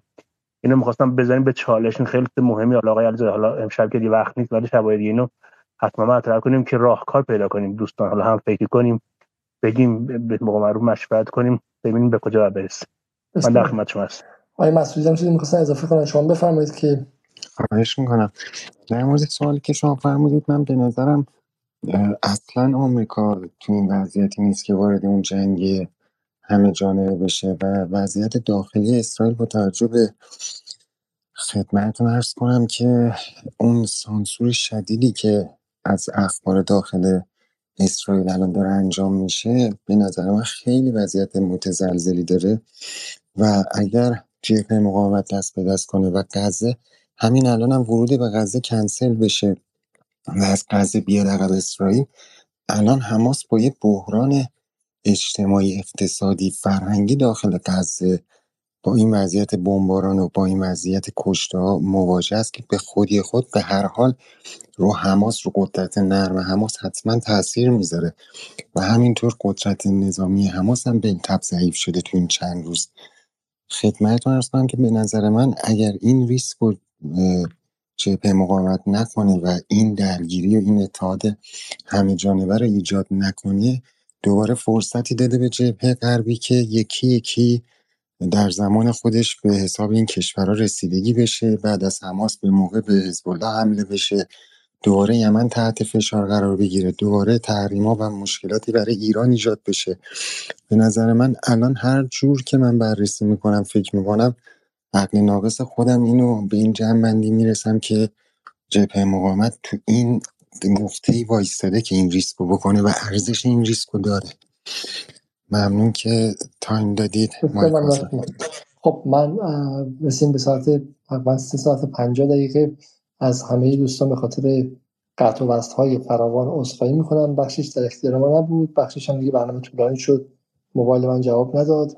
برای روز جمعه اگر من بتونم حالا نمی‌دونم اگر دوستان دیگه بتونن بیان کمک کنن و در اداره اتاق کمک کنن شاید ولی بازم من سعی می‌کنم که بتونیم ولی چون دیگه در این 25 روزی گذشته دیگه من با در شخصا خودم زندگی خانوادگی نداشتم. و یه مقدار دیگه از نظر بدنی و فیزیکی هم دیگه دارم کم میرم. ولی اگر بتونیم جمعه باشه ولی از قبل از صبح من آگهی میدم که دوستانی که می‌خوان صحبت کنن اونها بیان و به موقع اسمشون رو بذارن که ما بتونیم یه مقدار سریعتر و یه مقدار منظمتر جلو بریم و آدم‌های بیشتری هم صحبت کنن و بحثی خود بیشتر دور بخوره. به اینکه بعد از سخنرانی سید حسن خواهد بود و نظام بررسی اون مهمه. شاید اصلا جمعه ظهر بذاریم بلافاصله بعد از سخنرانی که تا بحث داغه و اینها نتونستن منحرفش کنن این کار انجام بدیم.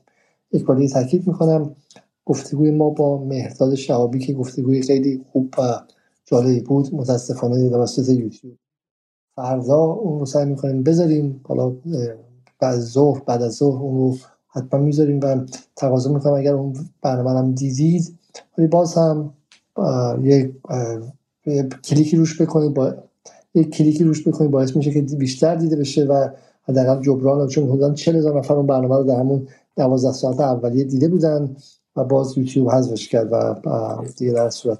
با این تقاضا می‌کنم کمک کنیم اون ویدیو دیده شه و فردا هم احتمالا ما با علی عبدی هستیم درباره عملیات موز اسای موسا و عملیات حکی خیلی خیلی قوی که اتفاق افتاده.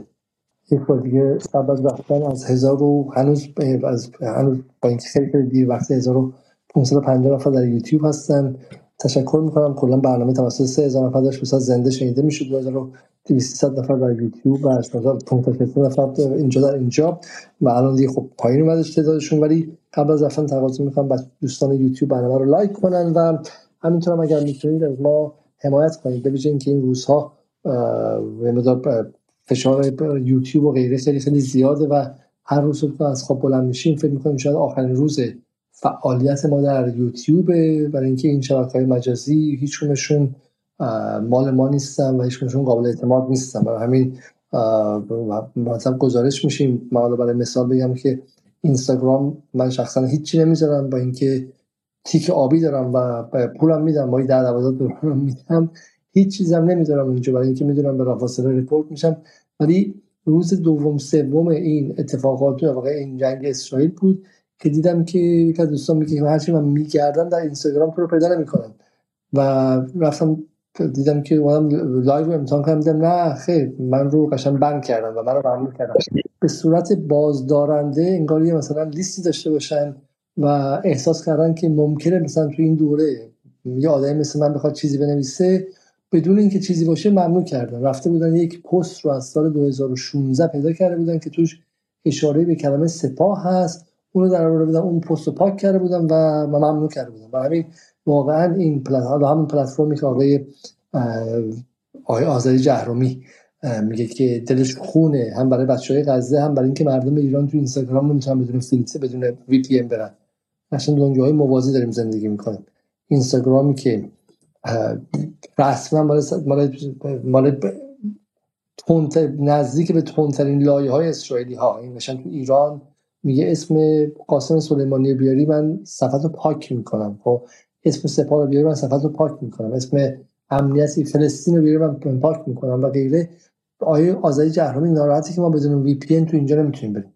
و این نشون میده که ما چه دنیایی زندگی می‌کنیم. و همین همین اگر می‌تونید از ما کمک حمایت کنید که ما داریم سعی می‌کنیم که در وبسایت خودمون بخش از این برنامه ها رو اونجا اجرا کنیم یا اینکه بریم سمت رامبل سمت این سایت های دیگه و اسباب کشی کنیم باز مرتب و اینا همشون کارهای دشوار و پرهزینه است و ما کاملا مستقل تنها و حالا دیگه ما خیلی افتخار می‌کنیم که با اینکه مثلا شبکه افق بخش از برنامه های ما رو پخش می‌کنه اما کل برنامه رو در یه اتاق هشت متری درست می‌کنیم که بدون هر گونه کمکی از هر کسی و هر جایی و این فقط به نظر من یه جور پیروزی برای کسانی است که جدال رو در پترون و در جاهای دیگه در داخل ایران مشترکینی که حمایت کردن. یعنی شما اجازه دادید که ما چیزی رو بسازیم که بعد شبکه های رسمی صدا سیما با بودجه هفت هشت همتی بیان و حالا مهم هم که اجازه نگرفتن. بیان و اون برنامه رو پخش کنن و به نظر من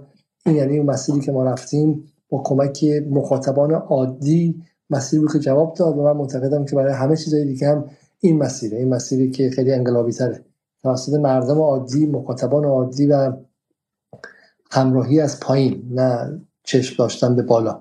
و امیدوارم که همچنان هم از ما حمایت کنید. شبتون بخیر و تا برنامه بعدی. خدا نگهدار.